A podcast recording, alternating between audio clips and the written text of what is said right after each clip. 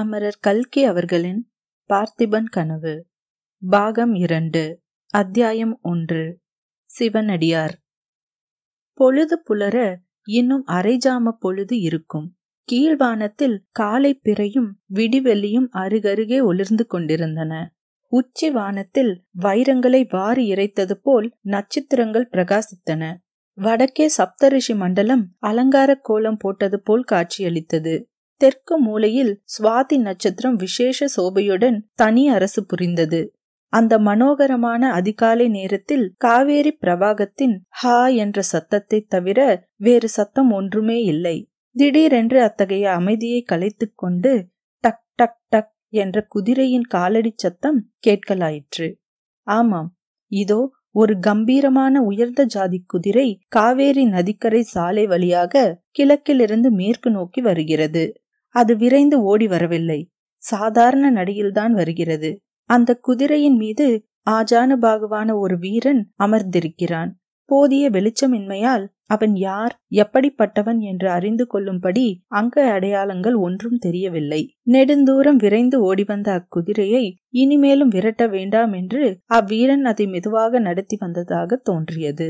அவன் தான் சேர வேண்டிய இடத்துக்கு கிட்டத்தட்ட வந்துவிட்டதாகவும் காணப்பட்டது. அவனுக்கு வலது கைப்புறத்தில் காவேரி நதியின் பிரவாகம், இடது புறத்திலோ அடர்ந்த மரங்களும் புதர்களும் நிறைந்த காடாக தோன்றியது. வீரன் இடது புறத்தையே உற்று பார்த்து கொண்டு வந்தான். ஓரிடத்திற்கு வந்ததும் குதிரையை இடது புறமாக திருப்பினான். குதிரையும் அந்த இடத்தில் திரும்பி பழக்கப்பட்டது போல் அனாயாசமாக செடி கொடிகள் அடர்ந்த காட்டுக்குள் புகுந்து சென்றது.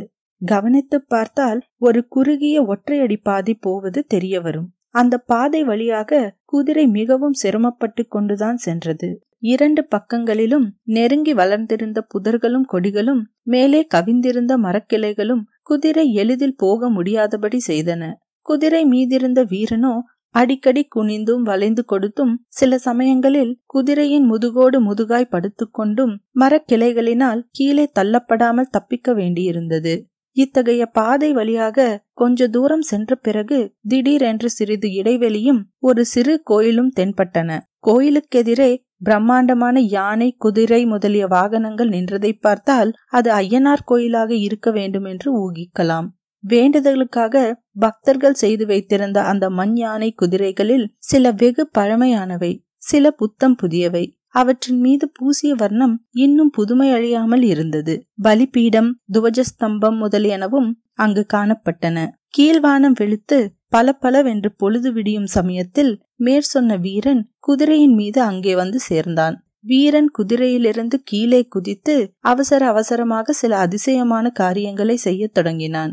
மண் யானைகளும் மண் குதிரைகளுக்கும் மத்தியில் தான் ஏறி வந்த குதிரையை நிறுத்தினான். குதிரை மீது கட்டியிருந்த ஒரு மூட்டையை எடுத்து அவிழ்த்தான். அதற்குள் இருந்த புலித்தோல், ருத்ராட்சம், பொய் ஜடாமுடி முதலியவைகளை எடுத்து தரித்து கொள்ள தொடங்கினான். சற்று நேரத்தில் பழைய போர்வீரன் உருவம் அடியோடு மாறி திவ்ய தேஜஸுடன் கூடிய சிவனடியாராக தோற்றம் கொண்டான். ஆம், வெண்ணாற்றங்கரையில் ரணகலத்தில் பார்த்திபனுக்கு வரமளித்த சிவனடியார்தான் இவர். தம்முடைய பழைய உடைகளையும் ஆபரணங்களையும் ஆயுதங்களையும் மூட்டையாக கட்டி உடைந்து விழுந்திருந்த மண்யானை ஒன்றின் பின்னால் வைத்தார் அந்த சிவயோகி. குதிரையை ஒரு தடவை அன்புடன் தடவி கொடுத்தார். குதிரையும் அந்த சமிக்ஞையை தெரிந்து கொண்டது போல் மெதுவான குரலில் கனைத்தது. பிறகு அங்கிருந்து அச்சிவனடியார் கிளம்பி ஒற்றையடி பாதை வழியாக திரும்பி சென்று காவேரி கரையை அடைந்தார். மறுபடியும் மேற்கு நோக்கி நடக்க ஆரம்பித்தார். ஒரு நாழிகை வழி நடந்த பிறகு சூரியன் உதயமாகும் தருணத்தில் இந்த சரித்திரத்தின் ஆரம்ப அத்தியாயத்தில் நான் பார்த்திருக்கும் தோணித்துறைக்கு வந்து சேர்ந்தார். அங்கே படகோட்டி பொன்னனுடைய குடிசைக்கு அருகில் வந்து நின்று பொன்னா என்று கூப்பிட்டார். உள்ளிருந்து சாமியார் வந்திருக்கிறார் வள்ளி என்று குரல் கேட்டது. அடுத்த வினாடி பொன்னன் குடிசைக்கு வெளியில் வந்து சிவனடியார் காலில் விழுந்தான். அவன் பின்னோடு வள்ளியும் வந்து வணங்கினாள். பிறகு மூவரும் உள்ளே போனார்கள். வள்ளி பயபக்தியுடன் எடுத்து போட்ட மணியில் சிவனடியார் அமர்ந்தார். பொன்னா, மகாராணியும் இளவரசரும் வசந்த மாளிகையில் தானே இருக்கிறார்கள் என்று அவர் கேட்டார். ஆம் சுவாமி, இன்னும் கொஞ்ச நாளில் நமது இளவரசரை மகாராஜா என்று எல்லோரும் அழைப்பார்கள் அல்லவா? ஆமாம், எல்லாம் சரியாக நடந்தால் நீ உடனே போய் அவர்களை அழைத்துக் கொண்டு வா என்றார் சிவனடியார். இதோ போகிறேன். வள்ளி, சாமியாரை கவனித்துக்கொள் என்று சொல்லிவிட்டு பொன்னன் வெளியேறினான். சிறிது நேரத்திற்கெல்லாம் படகு தண்ணீரில் போகும் சலசலப்பு சத்தம் கேட்கத் தொடங்கியது. அத்தியாயம் இரண்டு. வம்புக்கார வள்ளி. பொன்னன் போனதும் வள்ளி சிவனடியாருக்கு மிகுந்த ஸ்ரத்தையுடன் பணிவிடைகள் செய்ய தொடங்கினாள். அவருடைய காலை அனுஷ்டானங்கள் முடிவடைந்ததும் அடுப்பில் சுட்டுக் கொண்டிருந்த கம்பு அடையை சுட சுட கொண்டு வந்து சிவனடியார் முன்பு வைத்தாள். அவர் மிக்க ருசியுடன் அடை சாப்பிட்டு கொண்டே வள்ளியுடன் பேச்சு கொடுத்தார். வள்ளி, ராணி எப்படி இருக்கிறாள் தெரியுமா என்று கேட்டார் சிவனடியார். இளவரசர் பக்கத்தில் இருக்கும் போதெல்லாம் தேவி தைரியமாகத்தான் இருக்கிறார். அவர் அப்பால் போனால் கண்ணீர் விட தொடங்கி விடுகிறார் என்றாள் வள்ளி. பிறகு, சுவாமி, இதெல்லாம் எப்படித்தான் முடியும்? இளவரசர் நிஜமாக மகாராஜா ஆகிவிடுவாரா? அவருக்கு ஏதாவது நேர்ந்துவிட்டால் ராணி பொறுக்க மாட்டார், உயிரையே விட்டுவிடுவார் என்றாள். எனக்கென்ன தெரியும் அம்மா, கடவுளுடைய சித்தம் எப்படியோ அப்படிதான் நடக்கும். உனக்கு தெரிந்தவரை ஜனங்கள் என்ன சொல்லிக் கொண்டிருக்கிறார்கள்? ஜனங்கள் எல்லோரும் இளவரசர் பக்கம்தான் இருக்கிறார்கள். பல்லவ அதிகாரம் ஒழிய வேண்டும் என்றுதான் ஆசைப்படுகிறார்கள். பார்த்திப மகாராஜாவின் வீர மரணத்தை பற்றி தெரியாத குஞ்சு குழந்தை கூட கிடையாது சுவாமி. அந்த செய்தியை தாங்கள் தானே ஆறு வருஷத்துக்கு முன்னால் எங்களுக்கு வந்து சொன்னீர்கள். அதை நானும் ஓடக்காரரும் இதுவரையில் லட்சம் ஜனங்களுக்காகவாவது சொல்லியிருப்போம் என்றாள். நானும் இன்னும் எத்தனையோ பேரிடம் சொல்லி இருக்கிறேன். இருக்கட்டும், மாரப்ப பூபதி எப்படி இருக்கிறான்? இப்போது உன் பாட்டனிடம் ஜோசியம் கேட்க அவன் வருவதுண்டா என்று கேட்டார் சிவனடியார். ஆஹா, அடிக்கடி வந்து கொண்டுதான் இருக்கிறான் என்றாள் வள்ளி. உடனே எதையோ நினைத்து கொண்டவள் போல் இடி இடி என்று சிரித்தாள். சிவனடியார், என்னத்தை கண்டு அம்மா இப்படி சிரிக்கிறாய்? என்னுடைய மூஞ்சியை பார்த்தா என்றார். இல்லை சுவாமி, இல்லை. மாரப்ப பூபதியின் ஆசை என்னதென்று உங்களுக்கு தெரியுமா? காஞ்சி சக்கரவர்த்தியின் மகளை இவன் கட்டிக்கொள்ள போகிறானாம். கல்யாணத்துக்கு முகூர்த்தம் வைக்க வேண்டியதுதான் பாக்கி என்றாள். சிவனடியாரின் முகத்தில் ஒரு வினாடி நேரம் இருண்ட மேகம் படர்ந்தது போல் தோன்றியது. உடனே அவர் புன்னகையை வருவித்துக் கொண்டு, ஆமாம், உனக்கென்ன இதில் அவ்வளவு சிரிப்பு என்று கேட்டார். சக்கரவர்த்தியின் மகள் எங்கே? இந்த பேதை மாரப்பன் எங்கே? உலகத்தில் அப்படி ஆண் பிள்ளைகளே அற்றுப்போய்விடவில்லையே. நரசிம்ம பல்லவரின் மகளை இந்த கோளை பயங்காலிக்கு கொடுப்பதற்கு என்றாள் வள்ளி. ஆனால் உன் பாட்டந்தானே மாரப்பனை இப்படி பைத்தியமாக அடித்து தள்ளியது. இல்லாத பொல்லாத ஜோசியங்களையெல்லாம் சொல்லி என்றார் சிவனடியார். அப்படி சொல்லியிராவிட்டால் இந்த பாவி என் பிராணனை வாங்கியிருப்பான் சுவாமி. போகட்டும், சக்கரவர்த்தியின் குமாரி ரொம்ப அழகாமே, நிஜந்தானா? நீங்கள் பார்த்திருக்கிறீர்களா என்று வள்ளி ஆவலுடன் கேட்டாள். சிவனடியார் புன்னகையுடன், பார்த்திருக்கிறேன் அம்மா, பார்த்திருக்கிறேன். ஆனால் அழகை பற்றி எனக்கு என்ன தெரியும்? நான் துறவி என்றார். எங்கள் ராணியை விட அழகாயிருப்பாளா? சொல்லுங்கள். உங்கள் ராணி அவ்வளவு அழகா என்ன? எங்கள் ராணியா? இல்லை இல்லை, எங்கள் ராணி அழகே இல்லை, சுத்த அவலட்சணம். உங்கள் சக்கரவர்த்தி மகள்தான் ரதி. என்ன வள்ளி, இப்படி கோபித்துக் கொள்ளுகிறாய்? பின்ன என்ன, எங்கள் ராணியை நீங்கள் எத்தனையோ தடவை பார்த்திருந்தும் இப்படி கேட்கிறீர்களே. அருள்மொழி தேவியைப் போல் இந்த ஈரேழு பதினாலு உலகிலும் கிடையாது. நான் தான் சொன்னேனே அம்மா, ஆண்டியாகி எனக்கு அழகு என்ன தெரியும், அவலட்சணம்தான் என்ன தெரியும். உங்களுக்கு தெரியாது என்றுதான் தெரிகிறதே. ஆனால் காஞ்சி சக்கரவர்த்தியை எப்போதாவது பார்த்தால் கேளுங்கள், அவர் சொல்லுவார். அருள்மொழி தேவிக்கும் பார்த்திப மகாராஜாவுக்கும் கல்யாணம் ஆவதற்கு முன்னால் நடந்த செய்தி உங்களுக்கு தெரியுமா? அருள்மொழி தேவியின் அழகை பற்றி நரசிம்மவர்மர் கேள்விப்பட்டு அருள்மொழியை கல்யாணம் செய்து கொண்டால் செய்து கொள்வேன், இல்லாவிட்டால் தலையை மொட்டையடித்துக் கொண்டு புத்த சந்நியாசியாக போய்விடுவேன் என்று பிடிவாதம் பிடித்தார். ஆனால் அருள்மொழி தேவிக்கு அதற்கு முன்பே பார்த்திப மகாராஜாவுடன் கல்யாணம் நிச்சயமாகிவிட்டது. இன்னொரு புருஷனை மனத்தினால் கூட நினைக்க மாட்டேன் என்று கண்டிப்பாய் சொல்லி கடைசியில் பார்த்திப மகாராஜாவையே கல்யாணம் செய்து கொண்டார். சிவனடியார் முகத்தில் மந்தகாசம் தவழ, ஆமாம் அம்மா, நரசிம்மவர்மர் அப்புறம் என்ன செய்தார்? தலையை மொட்டையடித்துக் கொண்டு பௌத்த பிக்ஷு ஆகிவிட்டாரா என்று கேட்டார். ஆண் பிள்ளைகள் சமாசாரம் கேட்க வேண்டுமா சுவாமி? அதிலும் ராஜாக்கள் சக்கரவர்த்திகள் என்றால் மனம் ஒரே நிலையில் இருக்குமா? அப்புறம் அவர் பாண்டிய ராஜகுமாரியை கல்யாணம் செய்து கொண்டார். இன்னும் எத்தனை பேரோ, யார் கண்டது? நான் மட்டும் ராஜகுமாரியாய் பிறந்திருந்தால் எந்த ராஜாவையும் கல்யாணம் செய்து கொள்ள மாட்டேன். அரண்மனையில் பத்து சக்கரத்திகளோடு இருப்பதை காட்டிலும் கூரை குடிசையில் ஒருத்தியாய் இருப்பது மேல் இல்லையா? சிவனடியார் கலகலவென்று நகைத்தார். நீ சொல்வது நிஜம்தான் அம்மா. ஆனால் நரசிம்மவர்மன் நீ நினைப்பது போல் அவ்வளவு பொல்லாதவன் அல்ல என்றார். இருக்கட்டும் சுவாமி, அவர் நல்லவராகவே இருக்கட்டும். அவர்தான் உங்களுக்கு ரொம்ப வேண்டியவர் போலிருக்கிறதே. ஒரு காரியம் செய்யுங்களேன். சக்கரவர்த்தியின் மகளை எங்கள் இளவரசருக்கு கல்யாணம் செய்து வைத்து விடுங்களேன். சண்டை சச்சரவு எல்லாம் தீர்ந்து சமாதானமாகிவிடட்டுமே. நல்ல யோசனைதான் வள்ளி, ஆனால் என்னால் நடக்கக்கூடிய காரியம் அல்ல. நீ வேண்டுமானால் சக்கரவர்த்தியை போய் பார்த்து சொல்லேன். நான் சக்கரவர்த்தியை எப்போதாவது பார்த்தால் நிச்சயமாய் சொல்லத்தான் போகிறேன். எனக்கு என்ன பயம் என்றாள். அச்சமயத்தில் படகு கரைக்கு வந்து சேர்ந்த சத்தம் கேட்டது. படகு வந்துவிட்டது என்று வள்ளி சொல்லிக்கொண்டு குடிசைக்கு வெளியே வந்தாள். அத்தியாயம் மூன்று. சதியாலோசனை. சற்று நேரத்திற்கெல்லாம் அருள்மொழி தேவியும் இளவரசர் விக்கிரமனும் குடிசைக்குள் வந்து சுவாமி என்று சொல்லி சிவனடியாரின் பாதத்தில் வணங்கினார்கள். சிவனடியார் விக்கிரமனை தூக்கி எடுத்து அணைத்துக் கொண்டு ஆசிர்வதித்தார். ஆறு வருஷத்துக்கு முன் அரியா பாலகனாயிருந்த விக்கிரமன் இப்போது இளங்காலை பருவத்தை அடைந்து ஆஜானுபாகுவாக விளங்கினான். அவன் முகத்தில் வீரக்கலை திகழ்ந்தது. உள்ளத்தில் பொங்கிய ஆர்வத்தின் வேகம் கண்களில் அலை எறிந்தது. படபடவென்று பேசத் தொடங்கினான். சுவாமி, நேற்றிரவு கனவில் என் தந்தை வந்தார். என்னை அழைத்துக் கொண்டு சிராப்பள்ளி மலைக்கு போனார். அங்கே உச்சியில் பறந்து கொண்டிருந்த பல்லவர்களின் சிங்கக் கொடியை காட்டினார். சுவாமி, இனிமேல் என்னால் பொறுத்திருக்க முடியாது. நீங்கள் என்னை ஆசிர்வதிக்க வேண்டும் என்றான். என்னுடைய ஆசிர்வாதம் உனக்கு எப்போதும் இருக்கிறது விக்ரமா.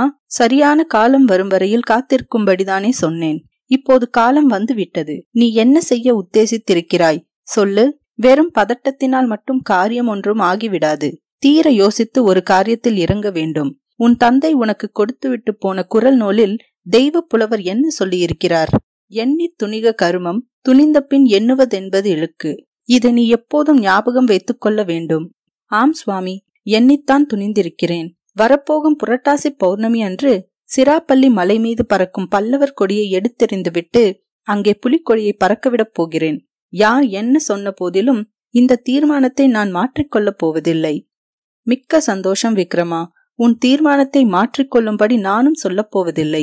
இந்த நாள் எப்போது வரப்போகிறதென்றுதான் நான் காத்து கொண்டிருந்தேன். ஆனால் உன் தீர்மானத்தை காரியத்தில் நிறைவேற்ற என்ன ஏற்பாடு செய்திருக்கிறாய்? அதை தெரிந்து கொள்ள மட்டும் விரும்புகிறேன். புலிக்கொடியை பறக்க விட்டுவிட்டால் போதுமா? அதை காத்து நிற்க படைகள் வேண்டாமா? பல்லவ தளபதி அச்சுதவர்மன் சும்மா பார்த்து கொண்டிருப்பானா? சுவாமி, அந்த கவலை தங்களுக்கு வேண்டவே வேண்டாம். சோழ நாட்டு மக்கள் எல்லாரும் சித்தமாயிருக்கிறார்கள். பொன்னனை கேளுங்கள், சொல்லுவான். புரட்டாசி பௌர்ணமியில் வீரர்கள் பலர் உறையூரில் வந்து கூடுவார்கள். புலிக்கொடி உயர்ந்ததும் அவர்கள் என்னுடைய படையில் பகிரங்கமாக சேர்ந்து விடுவார்கள். உறையூரில் உள்ள பல்லவ சைன்யத்தை சின்னா பின்னம் செய்து அச்சுதவர்மனையும் சிறைப்படுத்தி விடுவோம். இந்த அபாயகரமான முயற்சியில் உனக்கு யார் ஒத்தாசை செய்கிறார்கள்? யார் உனக்காக படை திரட்டுகிறார்கள்? நீயோ வசந்த மாளிகையை விட்டு வெளியே போவதே கிடையாதே. என் சித்தப்பா மாரப்ப பூபதி தான் எல்லா ஏற்பாடுகளும் செய்கிறார். அவர் ரகசியமாக ஒரு பெரிய படை திரட்டி வைத்திருக்கிறார். மாரப்ப பூபதி என்றதுமே சிவனடியாரின் முகம் கருத்தது. அவர் விக்கிரமனை நடுவில் நிறுத்தி, யார் மாரப்ப பூபதியா இதெல்லாம் செய்கிறான்? அவனிடம் உன் உத்தேசத்தை எப்போது சொன்னாய் என்று கேட்டார். சித்தப்பா முன்மாதிரி இல்லை. நீங்கள் கவலைப்பட வேண்டாம். அடியோடு புது மனிதராகிவிட்டார். முன்பு தாம் நடந்து கொண்ட விதத்துக்காக மிகவும் வருந்துகிறார். அதற்கு பரிகாரமாக இப்போது சோழ நாட்டின் விடுதலைக்கு உயிரையும் கொடுக்க சித்தமாயிருக்கிறார் என்றான் விக்கிரமன். சிவனடியார் அருள்மொழியை பார்த்து, தேவி, இது நிஜந்தானா என்று கேட்டார். ஆம் சுவாமி, மாரப்ப பூபதி மனம் திருந்தியவராகத்தான் காணப்படுகிறார் என்றாள் அருள்மொழி. மெத்த சந்தோஷம் விக்ரமா. உன்னுடைய முயற்சி நிறைவேறட்டும். தேவ சேனாதிபதியான கார்த்திகேயர் உன்னை காத்து நிற்கட்டும். உன் தோளுக்கும் வாளுக்கும் பராசக்தி பலம் அளிக்கட்டும். அவசியமான சமயத்தில் மறுபடியும் வருவேன். இப்போது போய் வருகிறேன் என்று எழுந்தார் சிவனடியார். சுவாமி, என் சித்தப்பா இப்போது வருவதாக சொல்லி இருக்கிறாரே. அவர் தங்களை பார்க்க மிகவும் ஆவலாயிருக்கிறார். தாங்கள் கொஞ்சம் இருந்து போக வேண்டும் என்றான் விக்கிரமன். இல்லை விக்ரமா, எனக்கு இருக்க நேரமில்லை. எது எப்படியானாலும் நீ உன் உறுதியை கைவிடாதே. உன் தந்தையின் வாக்கை மறந்து விடாதே என்றார். அருள்மொழி தேவி அப்போது பொன்னனை பார்த்து, பொன்னா, இளவரசரை அழைத்து கொண்டு நீ படகுக்கு போ. இதோ நான் வந்து விடுகிறேன் என்று சொல்ல, பொன்னனும் விக்கிரமனும் உடனே வெளியேறினார்கள். அருள்மொழி தேவி அப்போது சிவனடியார் பாதத்தில் நமஸ்கரித்து அந்த பாதங்களை பிடித்து கொண்ட வண்ணம் சொல்வாள், சுவாமி, தாங்கள் யாரோ எனக்கு தெரியாது. என்னவெல்லாமோ தங்களை பற்றி நான் சந்தேகித்தது உண்டு. ஆனால் தாங்கள் எங்கள் நன்மையை நாடுகிறவர் என்பதில் சந்தேகப்பட்டதே இல்லை. அதனால் தாங்களை யாரென்று தெரிந்து கொள்ளவும் நான் ஆசைப்படவில்லை. தாங்கள் யாராயிருந்த போதிலும் சரி, அடியாளுக்கு ஒரு வரம் தர வேண்டும். எனக்கு தங்களை தவிர வேறு கதி கிடையாது. சிவனடியாரின் கண்களில் கண்ணீர் துளித்தது. என்னால் முடிகிற காரியமாயிருந்தால் கட்டாயம் செய்கிறேன் அம்மா, கேள் என்றார். தாங்கள் மகான், தங்களால் முடியாத காரியம் ஒன்றுமே இருக்க முடியாது. வேறென்ன நான் கேட்கப் போகிறேன்? என் பிள்ளையின் உயிரை தாங்கள் காப்பாற்றித் தர வேண்டும். சுவாமி, இவன் இப்போது செய்ய போகிற காரியம் வெற்றி பெறும் என்ற நம்பிக்கை எனக்கில்லை. மகா சக்தி வாய்ந்த பல்லவ சக்கரவர்த்தியை எதிர்த்து இளம் பிள்ளையால் என்ன செய்ய முடியும்? எல்லாம் தெரிந்த தாங்களும் இந்த காரியத்தில் இவனை ஏவி விட்டிருக்கிறீர்கள். தங்களுடைய நோக்கம் என்னவோ தெரியாது சுவாமி.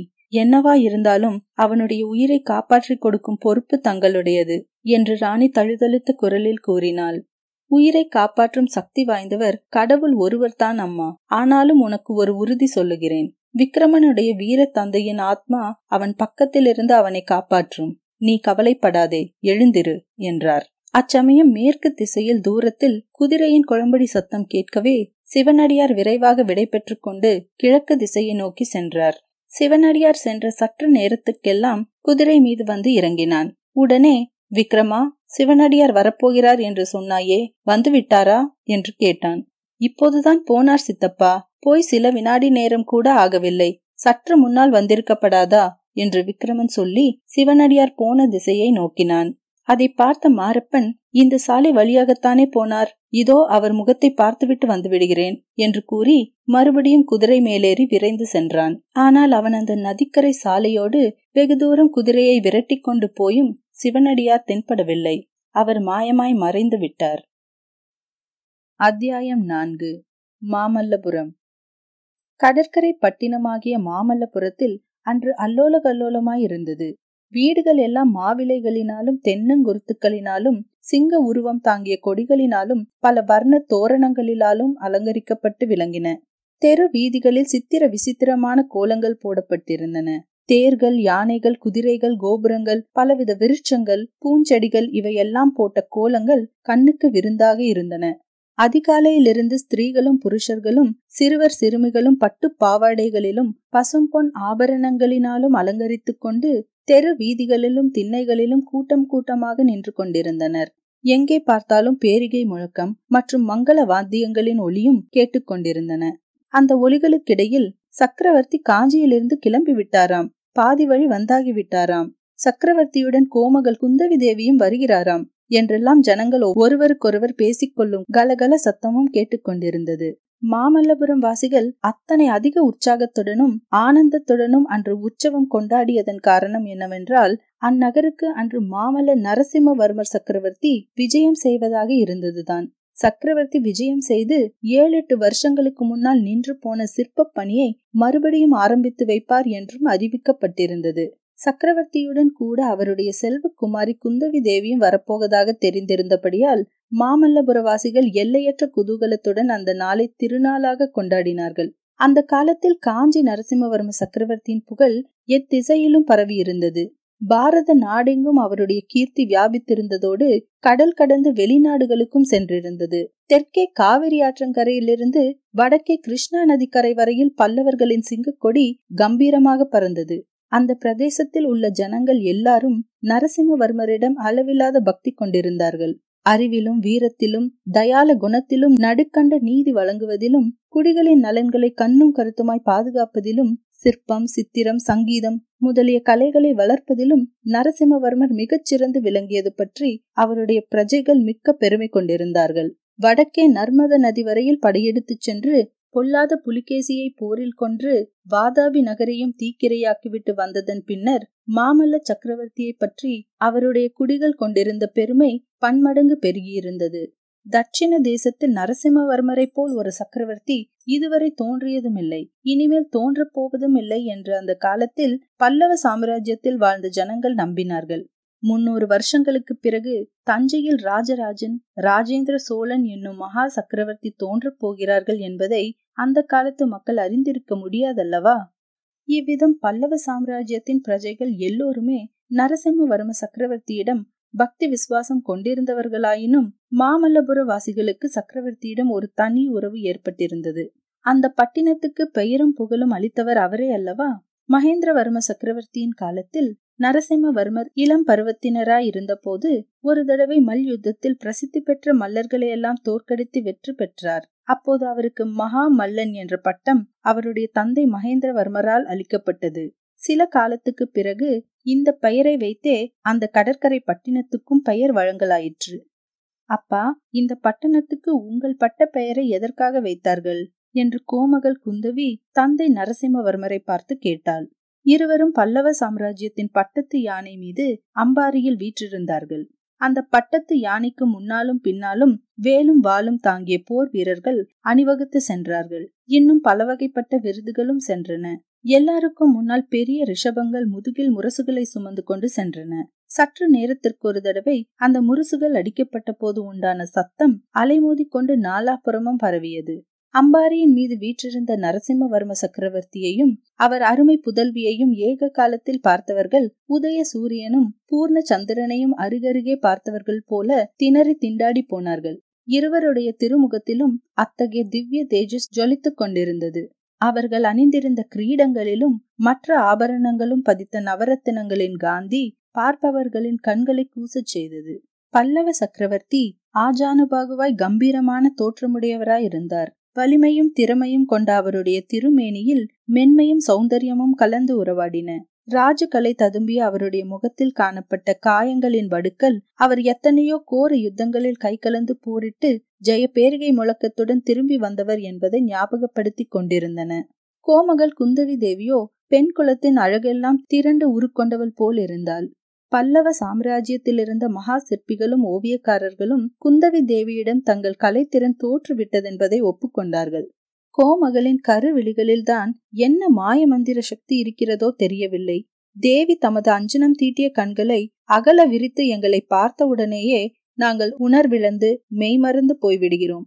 அப்புறம் சிற்பம் அமைப்பது எங்கே, சித்திரம் வரைவதெங்கே என்றார்கள். எங்களையெல்லாம் கர்வ பங்கம் செய்வதற்கென்றே பிரம்மன் குந்தவி தேவியை படைத்திருக்க வேண்டும் என்றும் அவர்கள் சொன்னார்கள். அப்பா, இந்த நகருக்கு தங்கள் பட்ட பெயரை எதற்காக வைத்தார்கள்? சொல்லுகிறேன் சொல்லுகிறேன் என்று ஏமாற்றிக் கொண்டு வருகிறீர்களே, இன்றைக்கு கட்டாயம் சொல்லியாக வேண்டும் என்று மறுபடியும் கேட்டாள் குந்தவி. அப்படியானால் இப்போது இந்த யானை மேலிருந்து நாம் இறங்கியாக வேண்டும் என்றார் சக்கரவர்த்தி. இப்படியே நான் தரையில் குதித்து விடட்டுமா என்றாள் குந்தவி. நீ சாதாரண மனுஷியா இருந்தால் குதிக்கலாம் அம்மா, குதித்து காலையும் ஒடித்துக் கொள்ளலாம். சக்கரவர்த்தியின் மகளாக இருப்பதால் அப்படியெல்லாம் செய்யக்கூடாது என்றார் சக்கரவர்த்தி. எதற்காக அப்பா அப்படி? சக்கரவர்த்தியின் மகளாய் இருப்பதால் யானையின் மேலிருந்து குதித்து காலை ஒடித்துக் கொள்ளக்கூடவா பாத்தியது இல்லை என்று சொல்லிக்கொண்டே குந்தவி கேட்டாள். ஆமாம் ஆமாம், காஞ்சி சக்கரவர்த்தியின் மகள் குந்தவி யானை மேலிருந்து குதித்தாளாம் என்ற செய்தி உலகமெங்கும் பரவிவிடும். அப்புறம் அங்க வங்க கலிங்க முதலிய ஐம்பத்தாறு தேசத்து ராஜகுமாரர்களில் யாரும் உன்னை கல்யாணம் செய்து கொள்ள முன்வரமாட்டார்கள். அப்புறம் உன் கல்யாணத்துக்கு சீதை விஷயத்தில் ஜனகர் செய்தது போல் நானும் ஏதாவது தந்திரம் செய்தாக வேண்டும். ஜனகர் தந்திரம் செய்தாரா? என்ன தந்திரம் அப்பா என்று குந்தவி கேட்டாள். அது தெரியாதா உனக்கு? சீதை சிறு பெண்ணாயிருந்த போது ஒரு நாள் ஒரு வில்லை தெரியாதனமாய் தூக்கி நிறுத்திவிட்டாள். இதற்காக அவளை ஐம்பத்தாறு தேசத்து ராஜகுமாரர்களும் கல்யாணம் செய்து கொள்ள மறுத்துவிட்டார்கள். கடைசியில் சீதையின் தகப்பனார் என்ன செய்தார் தெரியுமா? விஸ்வாமித்திர ரிஷியை அனுப்பி ராமன் என்ற அசட்டு ராஜகுமாரனை தந்திரமாய் அழித்து வர பண்ணினார். ஒரு பெரிய வில்லை நடுவில் முறித்து முறிந்தது தெரியாதபடி தந்திரமாய் பெட்டிக்குள் வைத்தார். ராமன் அந்த வில்லை விளையாட்டாக எடுத்ததும் வில் முறிந்து இரண்டு துண்டாக விழுந்து விட்டது. உடனே ஜனகர், ஐயையோ, எங்கள் குல சம்பத்தாகிய வில்லை ஒடித்து விட்டாயே, ஒன்று ஒடிந்த வில்லை சேர்த்துக்கொடு, இல்லாவிட்டால் என் மகள் சீதையை கல்யாணம் பண்ணிக்கொள் என்றார். ராமன் வேறு வழி இல்லாமல் சீதையை கல்யாணம் செய்து கொள்ள வேண்டியதாயிற்று. குந்தவி விழுந்து விழுந்து சிரித்துக்கொண்டே, அப்பா, நானும் ராமாயண கதை கேட்டிருக்கிறேன், நீங்கள் சொல்லுவது புதிய ராமாயணமாய் இருக்கிறதே என்றாள். சற்று சிரிப்பு அடங்கிய பிறகு அவள், ஆனால் உங்களுக்கு அதை பற்றி கவலை வேண்டாம் அப்பா, நான் கல்யாணமே செய்து கொள்ளப் போவதில்லை என்று சொன்னாள். சக்கரவர்த்தி மூக்கின் மேல் விரலை வைத்துக் கொண்டு, அது என்ன சமாசாரம்? கல்யாணம் ஒண்ணு என்ன பண்ணிற்று? அதன் மேல் ஏன் இவ்வளவு கோபம் என்று கேட்டார். அப்போது குந்தவி, கல்யாணம் செய்து கொண்டால் நான் உங்களை விட்டு பிரியத்தானே வேண்டும். உங்களை விட்டு விட்டு போக எனக்கு இஷ்டமில்லை. உங்களுடனேயே நான் எப்போதும் இருப்பேன் என்றாள். அப்படியா சமாசாரம்? குந்தவி, இன்னொரு தடவை சொல் என்றார் சக்கரவர்த்தி. அதெல்லாம் ஒரு தடவைக்கு மேல் சொல்ல மாட்டேன் அப்பா. நீங்கள் ஏக சந்த கிராகி என்பது உலகமெல்லாம் பிரசித்தியாயிருக்கிறதே. ஒரு தடவைக்கு மேல் ஏன் கேட்கிறீர்கள்? ஏ ஆபத் பாந்தவா, அநாத ரட்சகா, இந்த வாயாடி பெண்ணை கட்டிக்கொண்டு எந்த ராஜகுமாரன் திண்டாட போகிறானோ, யார் தலையில் இவ்விதம் இருக்கிறதோ அவனை நீதான் காப்பாற்றி அருள வேண்டும் என்று சொல்லியபடி சக்கரவர்த்தி தலைமேல் கைகூப்பி வானத்தை அண்ணாந்து நோக்கினார். உங்களுடைய பரிகாசம் இருக்கட்டும். இப்போது யானையை நிறுத்துகிறீர்களா இல்லையா? இல்லாவிடில் நான் கீழே குதித்து விட்டேனானால் அப்புறம் என்னை ஒரு ராஜகுமாரனும் கல்யாணம் செய்து கொள்ள மாட்டான். எப்போதும் உங்கள் பிராணனைத்தான் வாங்கி கொண்டிருப்பேன் என்று குந்தவி சொல்லி எழுந்து நின்று அம்பாரியிலிருந்து கீழே குதிப்பது போல் பாசாங்கு செய்தாள். வேண்டாம் வேண்டாம், அப்படிப்பட்ட விபரீதம் பண்ணி வைக்காதே என்று கூறி பல்லவ சக்கரவர்த்தி யானை பாகனை கூப்பிட்டு யானையை நிறுத்தச் சொன்னார். யானை நின்றதும் தந்தையும் மகளும் கீழே இறங்கினார்கள். சக்கரவர்த்தி குதிரையும் பல்லக்கும் கொண்டு வரும்படி சமிக்ஞை காட்டினார். அவை அருகில் வந்ததும் பரிவார தலைவனை அழைத்து, நீங்கள் நேரே போய் நகர்வாசலில் நில்லுங்கள், நாங்கள் அங்கே வந்து சேர்ந்து கொள்கிறோம் என்றார். பிறகு குதிரை மீது ஆரோகணித்து ராஜ மார்க்கத்திலிருந்து பிரிந்து குறுக்கு வழியாக போகத் தொடங்கினார். இளவரசி ஏறியிருந்த பல்லக்கும் அவரை தொடர்ந்து சென்றது. சக்கரவர்த்தி இம்மாதிரி எல்லாம் எதிர்பாராத காரியங்களை செய்வது சர்வ சகஜமாய் போயிருந்தபடியால் அவரை தொடர்ந்து வந்த பரிவாரங்கள் சிறிதும் வியப்பு அடையாமல் ராஜமார்க்கத்தோடு மேலே சென்றன. அத்தியாயம் ஐந்து. உறையூர் தூதன். இயற்கையாக பூமியில் எழுந்த சிறு குன்றுகளை அழகிய ரதங்களாகவும் விமானங்களாகவும் அமைந்திருந்த ஓர் இடத்துக்கு சக்கரவர்த்தியும் குந்தவி தேவியும் வந்து சேர்ந்தார்கள். அந்த விமான கோயில்களையொட்டி ஒரு கல் யானையும் கச்சிங்கமும் காணப்பட்டன. இவையும் இயற்கையாக பூமியில் எழுந்த பாறைகளை செதுக்கி செய்த வடிவங்கள்தான். அவற்றுள் யானையின் சமீபமாக சக்கரவர்த்தி வந்தார். குந்தவி, இந்த யானையை பார்த்தாயா? தத்ரூபமாய் உயிருள்ள யானை நிற்பது போலவே தோன்றுகிறதல்லவா? முப்பது வருஷங்களுக்கு முன்னால் இங்கே இந்த யானை இல்லை, ஒரு மொட்டை கற்பாறைதான் நின்றது என்றார். இந்த கோயில்கள் எல்லாமும் அப்படித்தானே மொட்டை மலைகளாயிருந்தன என்று குந்தவி கேட்டாள். ஆமாம் குழந்தாய், இன்று நீயும் நானும் வந்திருப்பது போல் முப்பது வருஷங்களுக்கு முன்னால் என் தகப்பனாருடன் நான் இங்கு வந்தேன். உன் தாத்தாவை பற்றித்தான் உனக்கு எல்லாம் தெரியுமே. சிற்பம் சித்திரம் என்றால் அவருக்கு ஒரே பைத்தியம். உங்களுக்கு பைத்தியம் ஒன்றும் குறைவா இல்லையே என்று குந்தவி குறுக்கிட்டாள். சக்கரவர்த்தி புன்னகையுடன், என்னை விட அவருக்குத்தான் பைத்தியம் அதிகம். செங்கலினாலும் மரத்தினாலும் அவர் ஆயிரம் கோயில்கள் கட்டினார். அப்படியும் அவருக்கு திருப்தி உண்டாகவில்லை. என்றும் அழியாத பரம்பொருளுக்கு என்றும் அழியாத கோயில்களை கட்ட வேண்டுமென்று ஆசைப்பட்டார். மலையை குடைந்து கோயில்கள் அமைக்க விரும்பினார். அந்த காலத்திலேதான் ஒரு நாள் அவரும் நானும் இந்த பக்கம் சுற்றி கொண்டு வந்தோம். அப்போது எனக்கு உன் வயதுதான் இருக்கும். தற்செயலாக ஆகாசத்தை பார்த்தேன். வெண்ணிறமான சிறு சிறு மேகங்கள் வானத்தில் அங்குமிங்கும் அலைந்து கொண்டிருந்தன. அந்த மேகங்கள் அவ்வப்போது வெவ்வேறு ரூபம் கொண்டு தோன்றின. ஒரு சிறு மேகம் யானையைப் போல் காணப்பட்டது. அதை பார்த்ததும் எனக்கு ஒரு யோசனை தோன்றியது. இந்த பாறையண்டை வந்தேன். கையில் கொண்டு வந்திருந்த காவி கட்டியினால் யானையின் உருவத்தை அதன் மேல் வரைந்தேன். அதை அப்பா பார்த்து கொண்டே இருந்தார். யானை உருவத்தை நான் எழுதி முடித்ததும் என்னை கட்டி தூக்கி கொண்டு கூத்தாடத் தொடங்கினார். நரசிம்மா, என்ன அற்புதமான யோசனை உன் யோசனை! இங்குள்ள பெரிய பாறைகளையெல்லாம் கோயில்களாக்கி விடுவோம். சின்ன சின்ன பாறைகளை எல்லாம் வாகனங்களாக செய்து விடுவோம். இந்த உலகமுள்ள அளவும் அழியாதிருக்கும் அற்புத சிற்பங்களை எழுப்புவோம் என்று வெறி பிடித்தவர் போல் கூறினார். அவ்விதமே சீக்கிரத்தில் இங்கே சிற்ப வேலைகள் ஆரம்பித்தார். அது முதல் இருபது வருஷ காலம் இந்த பிரதேசத்தில் இடைவிடாமல் ஆயிரக்கணக்கான கல்லூலிகளின் சத்தம் கேட்டுக்கொண்டிருந்தது. நான் வடதேசத்துக்கு படையெடுத்து போன போதுதான் நின்றது. இவ்விதம் சொல்லி சக்கரவர்த்தி நிறுத்தி ஏதோ யோசனையில் ஆழ்ந்தவர் போல் இருந்தார். சற்று பொறுத்து குந்தவி, ஆமாம் அப்பா, இருபது வருஷங்களாய் நடந்து வந்த சிற்பப்பணியை நிறுத்திவிட்டீர்களே என்ற சந்தோஷத்தினால் உங்கள் பெயரை இந்த பட்டினத்திற்கு வைத்தார்கள் போலிருக்கிறது என்று சொல்லிவிட்டு குறும்பாக புன்னகை செய்தாள். அதை கேட்ட சக்கரவர்த்தி உரக்க சிரித்துவிட்டு, இல்லை அம்மா, இந்த சிற்பபுரி தோன்றுவதற்கு நான் காரணமாயிருந்தபடியினால் என் தகப்பனார் இப்பட்டினத்திற்கு என் பெயரை அளித்தார். நரசிம்மன் என்ற பெயருடன் எத்தனையோ ராஜாக்கள் வரக்கூடும். மாமல்லன் என்ற பட்டப்பெயர் வேறொருவருக்கும் வைத்துக் கொள்ள மாட்டார்கள் என்று யோசித்து அப்பா இந்த பட்டினத்துக்கு மாமல்லபுரம் என்று பெயர் சூட்டினார். அப்பாவுக்கு என்மேல்தான் எவ்வளவு ஆசை என்று கூறி மறுபடியும் யோசனையில் ஆழ்ந்தார். ஆமாம், ஆனால் தாத்தாவுக்கு உங்கள் பேரில் இருந்த ஆசையில் நூறில் ஒரு பங்கு கூட உங்களுக்கு என் அண்ணாவின் மேல் கிடையாது. இருந்தால் என் அண்ணாவை கப்பல் ஏற்றி சிங்களத்துக்கு அனுப்புவீர்களா என்று கேட்டாள் குந்தவி. குழந்தாய் கேள், என்னுடைய இளம் வயதில் எனக்கு எத்தனையோ மனோரதங்கள் இருந்தன. அவற்றில் பல நிறைவேறின. ஆனால் ஒரே ஒரு மனோரதம் மட்டும் நிறைவேறவே இல்லை. கப்பல் ஏறி கடல் கடந்து தூர தூர தேசங்களுக்கெல்லாம் போய் வர வேண்டும் என்று நான் அளவில்லாத ஆசை கொண்டிருந்தேன். அதற்கு என் தந்தை அனுமதிக்கவில்லை. நான் இந்த பல்லவ சிம்மாதனத்தில் ஏறிய பிறகு கடற்பிரயாணம் செய்வதென்பது முடியாத காரியமாகிவிட்டது. எனக்கு கிடைக்காத பாக்கியம் என் பிள்ளைக்காவது கிடைக்கட்டுமே என்றுதான் உன் தமையனை சிங்களத்துக்கு அனுப்பினேன்.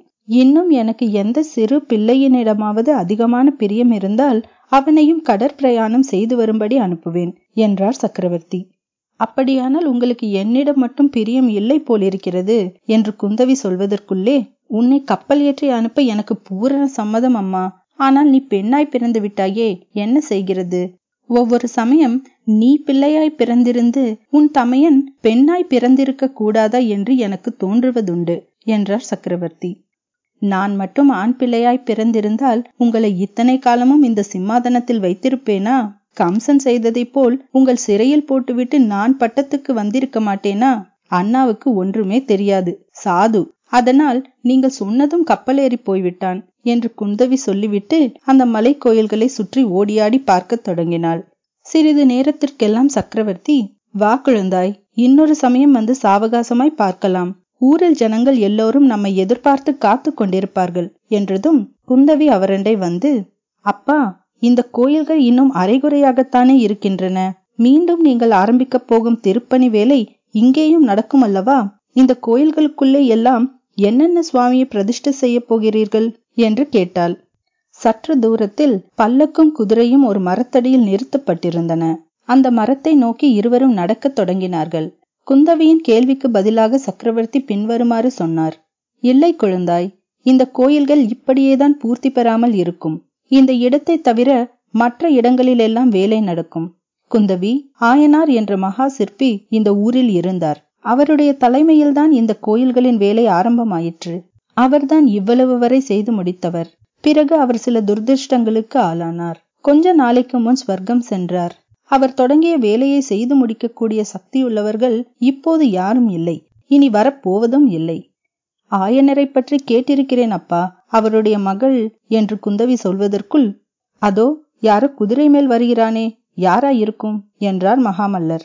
பேச்சை மாற்றுவதற்காகவே அவர் சொன்ன போதிலும் உண்மையில் கொஞ்ச தூரத்தில் ஒரு குதிரை வந்து கொண்டுதான் இருந்தது.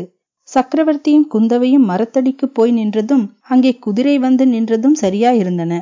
குதிரை மேலிருந்தவன் விரைவாக இறங்கி பயபக்தியுடன் சக்கரவர்த்தியின் அருகில் வந்து ஓர் ஓலையை நீட்டினான். அடியேன் தண்டம், உறையூரிலிருந்து வந்தேன். அச்சுத பல்லவராயர் இந்த ஓலையை ஒரு கணமும் தாமதியாமல் சக்கரவர்த்தியின் திருச்சமூகத்தில் சேர்ப்பிக்க வேண்டும் என்று கட்டளையிட்டார் என்றான். சக்கரவர்த்தி ஓலையை வாங்கிக் கொண்டார். அதில் என்ன எழுதியிருக்கிறது என்று பார்க்காமலேயே தூதனை நோக்கி, நீ போகலாம், இதில் அடங்கிய விஷயத்தை பற்றிய கட்டளை நேற்றே அனுப்பிவிட்டோம் என்றார். தூதன் தண்டம் சமர்ப்பித்துவிட்டு திரும்பி விரைந்து சென்றான். நன்றாயிருக்கிறது அப்பா, நீங்கள் ராஜ்யபாரம் செய்கிற லட்சணம். ஓலை வந்தால் அதை பிரித்து கூட பார்க்கிறதில்லையா என்று கோமகள் கேட்டாள். என்னுடைய ஞான திருஷ்டியில் உனக்கு நம்பிக்கை இல்லை போலிருக்கிறது. இந்த ஓலையில் என்ன எழுதியிருக்கிறது என்று சொல்லட்டுமா? சோழ ராஜகுமாரன் விக்கிரமன் இந்த புரட்டாசி பௌர்ணமி அன்று சோழ நாட்டின் சுதந்திர கொடியை உயர்த்த உத்தேசித்திருக்கிறான். அவனை என்ன செய்கிறது என்று தளபதி அச்சுத பல்லவராயன் கேட்டிருக்கிறான். நீ வேணுமானால் படித்துப்பார் என்று ஓலையை குந்தவியிடம் கொடுத்தார். குந்தவி அதை படித்துவிட்டு வியப்புடன் சக்கரவர்த்தியை நோக்கினாள். உங்களிடம் ஏதோ மந்திர சக்தி இருக்கிறது அப்பா, அந்த மந்திரத்தை எனக்கும் சொல்லிக் கொடுக்க கூடாதா என்றாள். சக்கரவர்த்தி குதிரையின் மேலும் குந்தவி பல்லக்கிலும் அமர்ந்தார்கள். வழியில் கோமகள், அப்பா, அந்த ராஜகுமாரனுக்கு என்ன இவ்வளவு அகந்தை? மாமல்ல சக்கரவர்த்தியின் கீழ் கப்பம் கட்டி கொண்டு வாழ கொடுத்து வைக்க வேண்டாமா? அவனை நீங்கள் சும்மா விடக்கூடாது. தகுந்த தண்டனை கொடுக்க வேண்டும் என்றாள். ஆமாம் குழந்தாய், ஆமாம், அவனை சும்மா விட போவதில்லை. காஞ்சிக்கு அழைத்து வரச் செய்து நானே தகுந்த தண்டனை விதிக்கப் போகிறேன் என்றார் சக்கரவர்த்தி. அத்தியாயம் ஆறு. கலை திருநாள். மாமல்லபுரத்தில் சக்கரவர்த்தி மூன்று தினங்கள் தங்கியிருந்தார். அந்த மூன்று நாட்களும் அந்நகரம் ஆனந்த கோலாகலத்தில் மூழ்கி கிடந்தது. முதல் நாள் பட்டண பிரவேச ஊர்வலம் வந்தது. சக்கரவர்த்தியையும் அவருடைய திருமகளையும் மாமல்லபுரவாசிகள் அவர்களுடைய வீட்டு வாசலில் தரிசித்து உபசரித்து மகிழ்ந்தார்கள். மறுநாள் சரஸ்வதி பூஜையன்று காலையில் நகரவாசிகள் தத்தம் வீடுகளில் வாணி பூஜை நடத்தினார்கள். பிற்பகலிலும் சாயங்காலத்திலும் பொது இடங்களில் கலைமகளின் திருநாளை கொண்டாடினார்கள். கோயில்கள், மடாலயங்கள், கலா மண்டபங்கள், வித்யாசாலைகள் எல்லாம் அமோகமான அலங்காரங்களுடன் விளங்கின. அன்று சக்கரவர்த்தியும் குந்தவி தேவியும் சிவன் கோயில்களுக்கும் விஷ்ணு ஆலயங்களுக்கும் சென்று சுவாமி தரிசனம் செய்து அர்ச்சகர்களுக்கு சன்மானம் அளித்தார்கள். கலை கூடங்களுக்கும் வித்யாசாலைகளுக்கும் விஜயம் செய்து ஆசாரியர்களுக்கு பொன்னும் புது வஸ்திரங்களும் பரிசளித்தார்கள். அவர்கள் நகரில் ஓரிடத்திலிருந்து மற்றொரு இடத்திற்கு போகும்போதெல்லாம் வீதியில் ஜனங்கள் கும்பல் கும்பலாக நின்று பலவித வாழ்த்தொலிகளினால் தங்களுடைய குதூகலத்தை தெரிவித்துக் கொண்டார்கள். ஆனால் மாமல்லபுர வாசிகளுடைய குதூகலத்தின் முழு அளவையும் மறுநாள் விஜயதசமி என்றுதான் பார்க்கக்கூடியதாயிருந்தது. அன்று திருவிழா நகருக்கு வெளியே நடந்தது. மாமல்லபுரத்திற்கு தெற்கே நெடுந்தூரத்திற்கு நெடுந்தூரம் பரவி நின்ற சிறு சிறு குன்றுகளும் பாறைகளும் அன்று அற்புதமான தோற்றம் கொண்டு விளங்கின. பாறைகளின் சுவர்களிலெல்லாம் விதம் விதமான வர்ணனை வேறுபாடுகளுடன் புராண கதைகள் சித்தரிக்கப்பட்டிருந்தன. ஒரு விசாலமான பாறையிலே நந்த கோகுலத்தில் பாலகோபாலன் செய்த லீலைகள், பூதனை சம்ஹாரம் முதல் காளிங்க நர்த்தனம் வரையில் வெகு அழகாக சித்தரிக்கப்பட்டிருந்தன. தயிர் கடைந்து கொண்டிருந்த யசோதையின் கழுத்தை கட்டிக்கொண்டு வெண்ணெய் வேண்டும் என்று கண் கொஞ்சிக் கொண்டிருந்த சித்திரத்தை பார்த்த வண்ணமே வாழ்நாளை கழித்து விடலாம் என்று தோன்றியது. இரு பிளவாக பிளந்திருந்த இன்னொரு பாறையில் ஆகாச கங்கையை பூமிக்கு கொண்டு வருவதற்காக பகீரதன் கடும் தவம் செய்த காட்சி சித்தரிக்கப்பட்டிருந்தது. அவனுடைய தவ மகிமையினால் கவரப்பட்டு தேவர்கள், முனிவர்கள் எல்லோரும் வந்து இருபுறமும் நிற்கிறார்கள். அவர்களுடைய முகங்களிலே வியப்பும் பக்தியும் காணப்படுகின்றன. இந்த ஒப்பற்ற சித்திர காட்சியை எழுதிய ஓவியக்காரன் நகைச்சுவை நிரம்ப உள்ளவனாகவும் இருந்திருக்க வேண்டும். ஏனெனில் ஒரு மூலையில் கண்ணை மூடிக்கொண்டு தவம் செய்வதாக பாசாங்கு செய்த ஒரு பூனையின் உருவத்தையும் அவன் எழுதியிருந்தான். இந்த மாதிரி எத்தனையோ அற்புத சித்திர காட்சிகள் ஒவ்வொரு பாறையின் முகப்பிலும் காணப்பட்டன. இக்காட்சிகளை பார்த்து கொண்டு ஸ்திரீகளும் புருஷர்களும் சிறுவர் சிறுமியரும் கும்பல் கும்பலாக அங்கமெங்கும் போய்கொண்டிருந்தார்கள். அவர்கள் எல்லோரும் பட்டுப்பாவாடைகளை அணிந்து திவ்ய ஆபரணங்களை பூண்டிருந்தார்கள். ஸ்திரீகள் கூந்தலில் மலர் சூடியிருந்தார்கள். புருஷர்கள் கழுத்தில் பூமாலைகளை அணிந்திருந்தார்கள். எங்கே பார்த்தாலும் ஒரே கோலாகலமாகவும் குதூகலமாகவும் இருந்தது. ஜனங்களின் குதூகலத்தை அதிகப்படுத்துவதற்கு சித்திர காட்சிகளை தவிர இன்னும் பல சாதனங்களும் அங்கிருந்தன. ஆங்காங்கு வாழை மரங்களாலும் தோரணங்களாலும் அலங்கரிக்கப்பட்ட சிறு சிறு பந்தல்கள் காணப்பட்டன. அந்த பந்தல்களில் இசை விருந்துகள் நடந்து கொண்டிருந்தன. ஒரு பந்தலில் இருந்து வீணையின் ஒலி எழுந்தது. இன்னொரு பந்தலில் இருந்து குழலோசை வந்து கொண்டிருந்தது. வேறொரு பந்தலில் வேதியர்கள் சாமகானம் செய்து கொண்டிருந்தார்கள். மற்றொரு பந்தலில் ஓர் இசைப்புலவர் அப்பர் பெருமானின் தேவார பதிகங்களை கல்லும் கனிய பாடிக்கொண்டிருந்தார். ஜனங்கள் அவரவர்களுக்கு இஷ்டமான இடத்திலே போய் நின்று சித்திர காட்சிகளையும் இசை விருந்துகளையும் அனுபவித்துக் கொண்டிருந்தார்கள். ஆங்காங்கே அமைக்கப்பட்டிருந்த தண்ணீர் பந்தல்களிலும் கூட்டத்திற்கு குறைவில்லை. அவல் பொரியும் சர்க்கரையும் பானகமும் நீர்மோரும் வந்தவர்களுக்கெல்லாம் உபசரிப்புடன் வழங்கப்பட்டன. இவ்விதம் கண்ணுக்கெட்டிய தூரம் ஒரே ஜனசமுத்திரமாய் தோன்றியதாயினும் அந்த ஜனத்திரளுக்கு மத்தியில் ஓரிடத்தில் மிகவும் நெருங்கிய ஜனக்கூட்டம் காணப்பட்டது. அக்கூட்டம் ஒரே இடத்தில் நிலைத்து நில்லாமல் போய்கொண்டிருந்தது. அந்த காட்சியானது சிறு சிறு அலைகள் எழுந்து விழுந்து கொண்டிருக்கும் சமுதிரத்தில் ஒரே ஒரு பெரிய அலை மட்டும் தொடர்ச்சியாக போய்கொண்டிருந்தது போல் தோன்றியது. இந்த பெரிய அலைக்கு காரணமாயிருந்தவர்கள் சக்கரவர்த்தியும் அவருடைய செல்வ புதல்வியும் தான். நரசிம்மவர்மர் உயர்ந்த ஜாதி புறவியொன்றின் மேல் வீற்றிருந்தார். குந்தவியோ பல்லக்கில் இருந்தாள். இவர்களுக்கு முன்னாலும் பின்னாலும் கூட்டத்தை விலக்கி வழி செய்வதற்காக ஒரு சில வீரர்கள் மட்டுமே சென்றார்கள். அவர்களுக்கு சற்று முன்னால் சக்கரவர்த்தியின் வருகையை அறிவிப்பதற்காக ஒரு பெரிய ரிஷபத்தின் மேல் முரசு வைத்து அடித்து கொண்டு போனார்கள். ஜனத்திரளுக்கு இடையே சென்று கொண்டிருந்த அந்த ஊர்வலம் ஆங்காங்கு நின்று நின்று போக வேண்டியதாயிருந்தது. சித்திர காட்சிகளை பார்ப்பதற்காக சக்கரவர்த்தி நின்ற இடங்களிலெல்லாம் அவர் மேலும் குந்தவி தேவியின் மேலும் பூமாரி பொழிந்தார்கள். நறுமணம் பொருந்திய பனி நீரை இறைத்தார்கள். சந்தன குழம்பை அள்ளி தெளித்தார்கள். ஜெய விஜயீபவ என்றும் தர்ம ராஜாதிராஜர் வாழ்க, திரிபுவன சக்கரவர்த்தி வாழ்க, நரசிம்ம பல்லவேந்திரர் வாழ்க, மாமல்ல மன்னர் வாழ்க என்றும் கோஷித்தார்கள். சக்கரவர்த்தி ஒவ்வொரு சித்திர காட்சியையும் விசேஷ சிரத்தையுடன் பார்வையிட்டு ஆங்காங்கு பயபக்தியுடன் நின்று கொண்டிருந்த ஓவியக்காரர்களிடமும் சிற்ப கலைக்காரர்களிடமும் தமது பாராட்டுதலை தெரிவித்துக் கொண்டு வந்தார். இவ்விதம் சுற்றி பார்த்து கொண்டு கடைசியாக ஊர்வலம் துர்கை ஆலயத்தண்டை வந்து சேர்ந்தது. அந்த துர்கை ஆலயம் மகேந்திரவர்மரின் காலத்திலே குன்றில் குடைந்து நிர்மாணித்தது. திருப்பணி வேலை இடையில் தடைப்பட்டு பூர்த்தியாகாமல் இருந்தது. அன்று நடந்த கோலாகலமான விழா கொண்டாட்டத்தில் இந்த துர்கை ஆலயம்தான் நடுநாயகமாயிருந்தது. அந்த பாறை கோயிலுக்கு எதிரே மிகவும் விஸ்தாரமான பந்தல் போடப்பட்டிருந்தது. அந்த பந்தலுக்கு உள்ளே அண்ணாந்து பார்த்தால் அம்மாவாசை அன்று நள்ளிரவில் துல்லியமான ஆகாசத்தை பார்க்கிறோமோ என்ற பிரமை உண்டாகும். அவ்விதம் பிரகாசமான நட்சத்திரங்களைப் போல் ஜொலித்த எண்கோண பொட்டுக்கள் அமைந்த நீல பட்டாடையினால் மேல் விதானம் கட்டியிருந்தார்கள். பந்தலின் தூண்களில் விதம் விதமான வர்ணப்பட்டாடைகளை சுற்றியிருந்தார்கள். பந்தலுக்கு மேலே வரிசை வரிசையாக சிங்கக்கொடிகள் மாலை கடற்காற்றில் அசைந்து ஆடிக்கொண்டிருந்தன. பந்தலின் விளிம்புகளில் இளம் தென்னங்குருத்துக்களினாலான தோரணங்கள் தொங்கி ஆடிக்கொண்டிருந்தன. பந்தலின் மத்தியில் தேவியின் சன்னதிக்கு எதிரே சக்கரவர்த்திக்கும் அவருடைய புதல்விக்கும் இரண்டு அழகிய சிம்மாசனங்களும் அவற்றைச் சுற்றிலும் வரிசை வரிசையாக இன்னும் பல ஆசனங்களும் அமைக்கப்பட்டிருந்தன. புலிகேசியின் படையெடுப்பினால் தடைப்பட்டு போன சிற்பத் திருப்பணியை இந்த துர்காதேவியின் கோயிலில் விஜயதசமி தினத்தில் மீண்டும் தொடங்குவதாக ஏற்பாடாகி இருந்தது. சக்கரவர்த்தி வருவதற்கு நெடுநேரத்திற்கு முன்னமே பந்தலில் மந்திரி மண்டலத்தாரும் மற்ற அதிகாரிகளும் வந்து அவரவருக்குரிய ஆசனங்களில் அமர்ந்து விட்டார்கள். சக்கரவர்த்தியும் குந்தவி தேவியும் பந்தலுக்குள் வந்ததும் சபையினர் அனைவரும் எழுந்து நின்றதுடன் ஜெய கோஷங்களும் வால்தொலிகளும் வாத்திய முழக்கங்களும் வானையளாவி எழுந்தன. அத்தியாயம் ஏழு. திருப்பணி ஆரம்பம். சக்கரவர்த்தியும் குந்தவியும் முதலில் கோயிலுக்குள்ளே சென்று அம்பிகையை தரிசித்துவிட்டு வந்தார்கள். பந்தலின் நடுவில் அமைந்திருந்த சிம்மாசனங்களில் சக்கரவர்த்தியும் குந்தவி தேவியும் வந்து அமர்ந்ததும் மந்திரி மண்டலத்தாரும் மற்றவர்களும் தத்தம் ஆசனத்தில் அமர்ந்தனர். கோயில் குருக்கள்மார் தொடர்ந்து வந்து சக்கரவர்த்திக்கும் மற்றவருக்கும் விபூதி குங்கும பிரசாதங்களை அளித்து மலர் மாலைகளை சூட்டி மரியாதைகள் செய்த பிறகு மங்கள வாத்தியங்களின் முழக்கங்களுக்கிடையே சக்கரவர்த்தி தம் திருக்கரத்தினால் ஆசாரிய ஸ்பதியின் தலையில் பட்டு பரிவட்டம் கட்டினார். பிறகு உயர்ந்த பட்டு வஸ்திரங்களும் நூறு பொன் களிஞ்சுகளும் வைத்திருந்த தாம்பூலத்தட்டையும் அவரிடம் கொடுத்தார். அவற்றை ஆசாரிய ஸ்தபதி வாங்கி கண்களில் ஒற்றிக்கொண்டார்.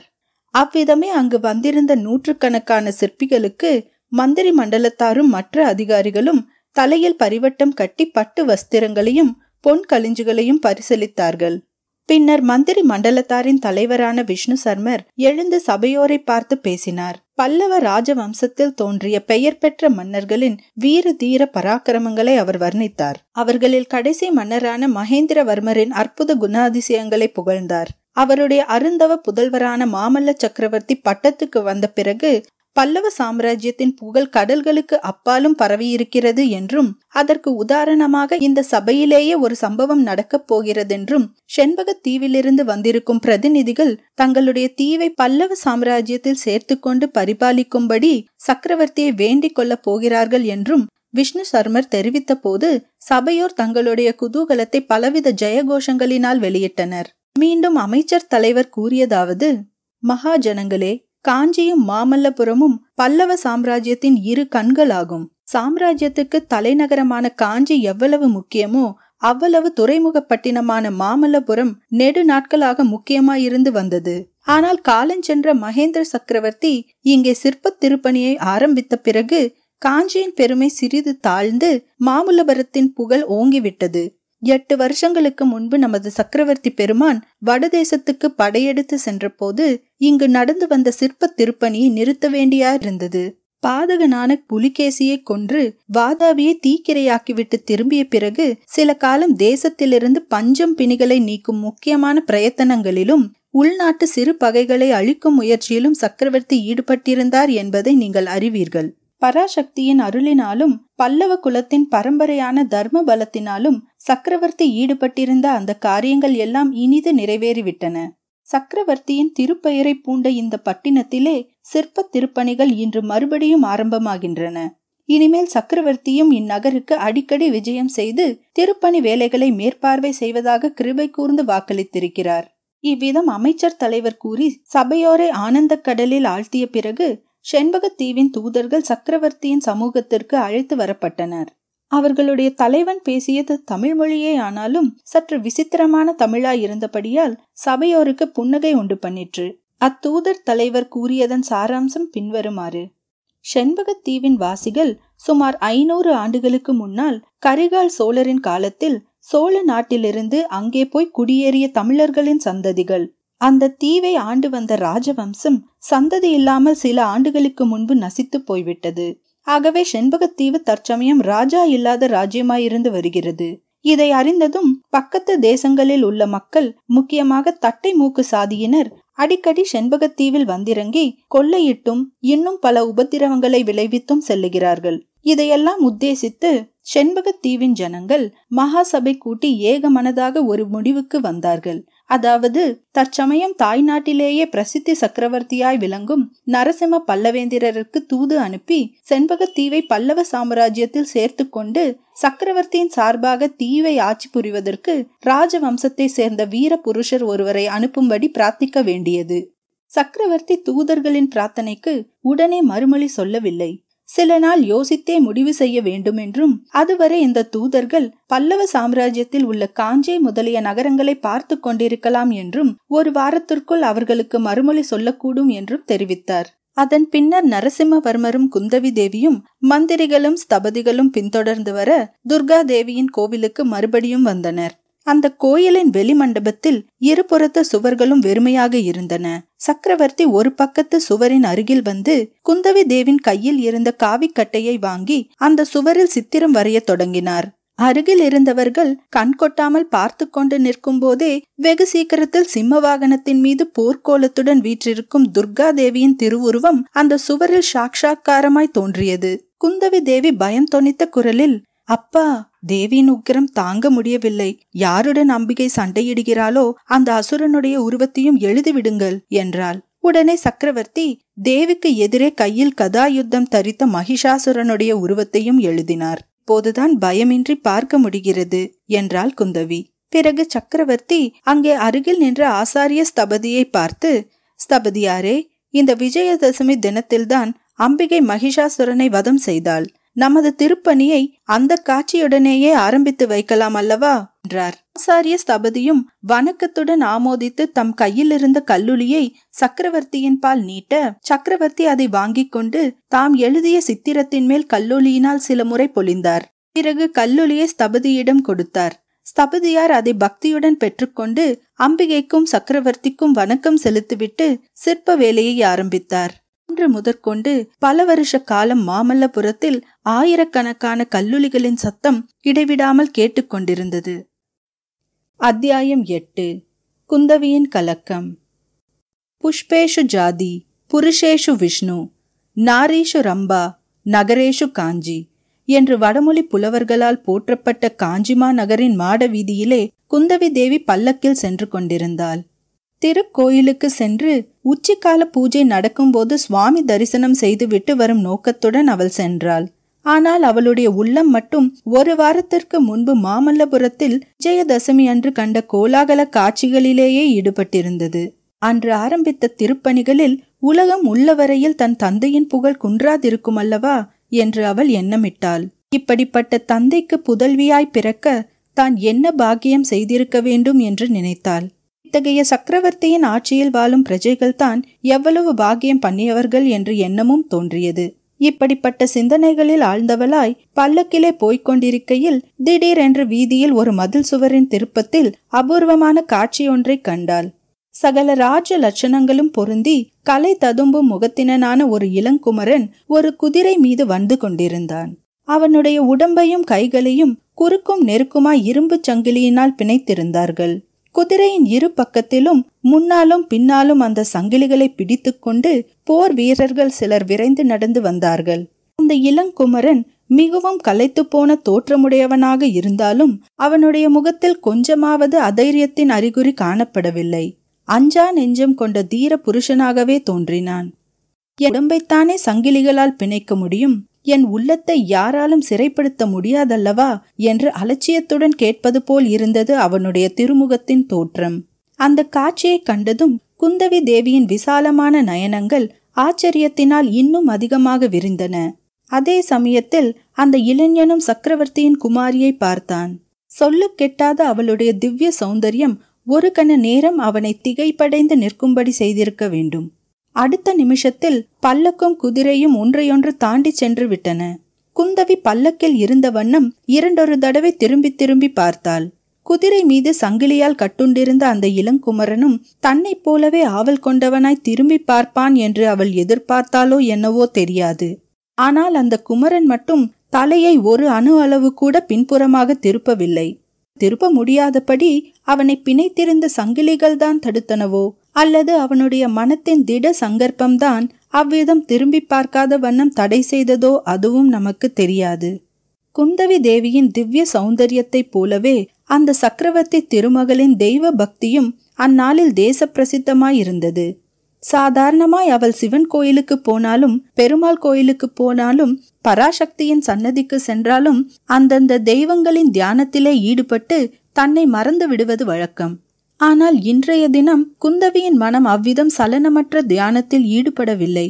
தெய்வ சன்னிதானத்தில் நின்றபோது கூட அவளுடைய மனக்கண்ணின் முன்னால் சங்கிலியால் கட்டுண்டு குதிரை மேல் வீற்றிருந்த இளங்குமரனுடைய முகம் வந்து நின்றது. அவள் எவ்வளவோ முயன்றும் அந்த முகத்தை மறக்க முடியவில்லை. இதுவரையில் அவள் அனுபவித்தறியாத இந்த புதிய அனுபவமானது அவளுக்கு ஒருவித அபூர்வ இன்ப கிளர்ச்சியையும் அதே சமயத்தில் பயத்தையும் உண்டு பண்ணிற்று. ஒருவாறு சுவாமி தரிசனத்தை முடித்துக்கொண்டு குந்தவி தேவி அரண்மனைக்கு திரும்பினாள். திரும்பும் காலையில் மனத்தை அந்த இளங்குமரன் மேல் செல்லாமல் வேறு நினைவில் செலுத்தும் முயற்சியை அவள் விட்டு விட்டாள். அவ்வளவு ராஜ லட்சணங்கள் பொருந்திய இளங்குமரன் யாராயிருக்கலாம்? அவனை எதற்காக சங்கிலியால் பிணைத்திருக்கிறார்கள்? எங்கே அழைத்து செல்லுகிறார்கள்? அவன் அத்தகைய குற்றம் என்னதான் செய்திருப்பான் என்றெல்லாம் சிந்திக்கத் தொடங்கினாள். திடீரென்று ஒரு ஞாபகம் வந்தது. உறையூர் ராஜகுமாரன் ஏதோ சக்கரவர்த்திக்கு விரோதமாக கலகம் செய்ய போகிறான் என்று மாமல்லபுரத்திற்கு ஓலை வந்ததல்லவா? அது விஷயமாக முன்னமே ஏற்பாடு செய்தாகிவிட்டது என்று சக்கரவர்த்தி மறுமொழி தந்தாரல்லவா? அந்த சோழ ராஜகுமாரன் தானோ என்னவோ இவன்? இந்த எண்ணம் தோன்றியதும் குந்தவிக்கு அக்குமரன் மேல் கோபம் உண்டாயிற்று. என்ன அகந்தை, என்ன இருமாப்பு இவனுக்கு! எவ்வளவு பெரிய துரோகமான காரியத்தை செய்துவிட்டு எவ்வளவு அலட்சியமாக கொஞ்சம் கூட பயப்படாமலும் வெக்கப்படாமலும் இருமாந்து உட்கார்ந்திருக்கிறான். நரசிம்ம பல்லவேந்திரருக்கு எதிராக கலகம் செய்யும்படி அவ்வளவு வந்துவிட்டதா அவனுக்கு? எத்தனையோ தூர தூர தேசங்களில் உள்ள ஜனங்கள் எல்லாரும் நரசிம்ம சக்கரவர்த்தியின் வெண்கொற்ற குடையின் நிழலில் வாழ்வதற்கு தவம் செய்கிறார்களே. செண்பக தீவின் வாசிகள் இதற்காக தூது அனுப்பியிருக்கிறார்களே. இந்த அற்ப சோழ நாட்டு இளவரசனுக்கு என்ன வந்துவிட்டது? ஆமாம், அவன் மட்டும் கலகம் செய்த இளவரசனாயிருந்தால் தந்தையிடம் சொல்லி கடுமையான தண்டனை விதிக்க செய்ய வேண்டும். அப்போதுதான் புத்தி வரும். இவ்வாறு எண்ணிய குந்தவியின் மனம் மறுபடியும் சஞ்சலம் அடைந்தது. ஐயோ பாவம், முகத்தை பார்த்தால் அப்படி ஒன்றும் கெட்டவனாக தோன்றவில்லையே. அவன் தானாக ஒன்றும் செய்திருக்க மாட்டான். ஒருவேளை யாராவது கெட்ட மனிதர்கள் பக்கத்தில் இருந்து தூண்டிவிட்டிருப்பார்கள். அவர்களை பிடித்து தண்டிக்க வேண்டுமேயன்றி இந்த சுகுமாரனை கடுமையாக தண்டிப்பதில் என்ன பயன்? அவனுடைய மார்பையும் தோலையும் கைகளையும் பிணித்திருக்கும் இரும்பு சங்கிலிகள் அந்த மிருதுவான தேகத்தை எப்படி துன்புறுத்துகின்றனவோ! நல்ல புத்தி சொல்லி எச்சரிக்கை செய்து அவனை விட்டுவிட்டால் என்ன? அப்பாவிடம் ராத்திரி சொல்ல வேண்டும். ஆனால் அவருக்கு தெரியாத விஷயமா? தர்மராஜாதி ராஜன் என்று புகழ் பெற்றவராயிற்றே. நியாயமும் தர்மமும் தவறி அவர் ஒன்றும் செய்ய மாட்டார். இந்த குமரனை மன்னித்துத்தான் விடுவார். இப்படியெல்லாம் கொந்தளித்துக் கொண்டிருந்த உள்ளத்துடன் குந்தவி தேவி அரண்மனையை அடைந்தாள். சூரியன் எப்போது அஸ்தமிக்கும், தகப்பனார் எப்போது ராஜசபையிலிருந்து அரண்மனைக்கு திரும்பி வருவார் என்று எதிர்பார்த்த வண்ணம் ஒவ்வொரு வினாடியையும் ஒவ்வொரு யுகமாக கழித்துக் கொண்டிருந்தாள். அத்தியாயம் ஒன்பது. தந்தையும் மகளும். குந்தவி தாயில்லா பெண். அவளுடைய அன்னையும் பாண்டிய ராஜகுமாரியும் நரசிம்மவர்மரின் பட்ட மகிஷியுமான வானமாதேவி குந்தவி ஏழு வயது குழந்தையாயிருக்கும் போதே ஸ்வர்க்கம் அடைந்தாள். அந்த துக்கத்தை அவள் அதிகமாக அறியாத வண்ணம் சில காலம் சிவகாமி அம்மை அவளை செல்லமாய் வளர்த்து வந்தாள். இந்த சிவகாமி தேவி பிரசித்தி பெற்ற ஆயன சிற்பியின் மகள். நரசிம்மவர்மரால் வாதாபியிலிருந்து சிறை மீட்டு வரப்பட்டவள். பட்ட மகிஷியின் மரணத்துக்கு பிறகு நரசிம்மவர்மர் சிவகாமியை மனம் புரிந்து கொள்வார் என்று சில காலம் பேச்சாயிருந்தது. ஆனால் அவ்விதம் ஒன்றும் நடக்கவில்லை. சில வருஷ காலத்துக்கெல்லாம் சிவகாமி தேவியும் ஸ்வர்க்கம் புகுந்து விட்டாள். பிறகு சக்கரவர்த்தியை குந்தவிக்கு தாயும் தகப்பனுமாயிருந்து அவளை வளர்க்க வேண்டியதாயிற்று. அந்த புறத்தில் குந்தவியின் பாட்டிமார்கள் மகேந்திரவர்மனுடைய பத்தினிகள் சிலர் இருந்தனர். ஆனால் அவர்களுக்கும் குந்தவிக்கும் அவ்வளவாக மனப்பொருத்தம் ஏற்படவில்லை. குந்தவியின் தாயாரை குறித்து தெற்கத்தியால் என்று அவர்கள் குறை கூறியதையும் சிவகாமி தேவியை பலவிதமாக நிந்தை செய்ததையும் குந்தவி குழந்தை பருவத்தில் கேட்டிருந்தாள். அதனாலேயே பாட்டிமார்களிடத்தில் அவளுக்கு பற்றுதல் உண்டாகவில்லை. குந்தவியின் நடை உடை பாவனைகளும் அவள் எதேச்சையாக செய்த காரியங்களும் அந்த பாட்டிமார்களுக்கு பிடிக்கவில்லை. நரசிம்மவர்மர் இந்த பெண்ணுக்கு ரொம்பவும் இடம் கொடுத்து கெடுத்து விடுகிறார் என்ற குறையும் அவர்களுக்கு உண்டு.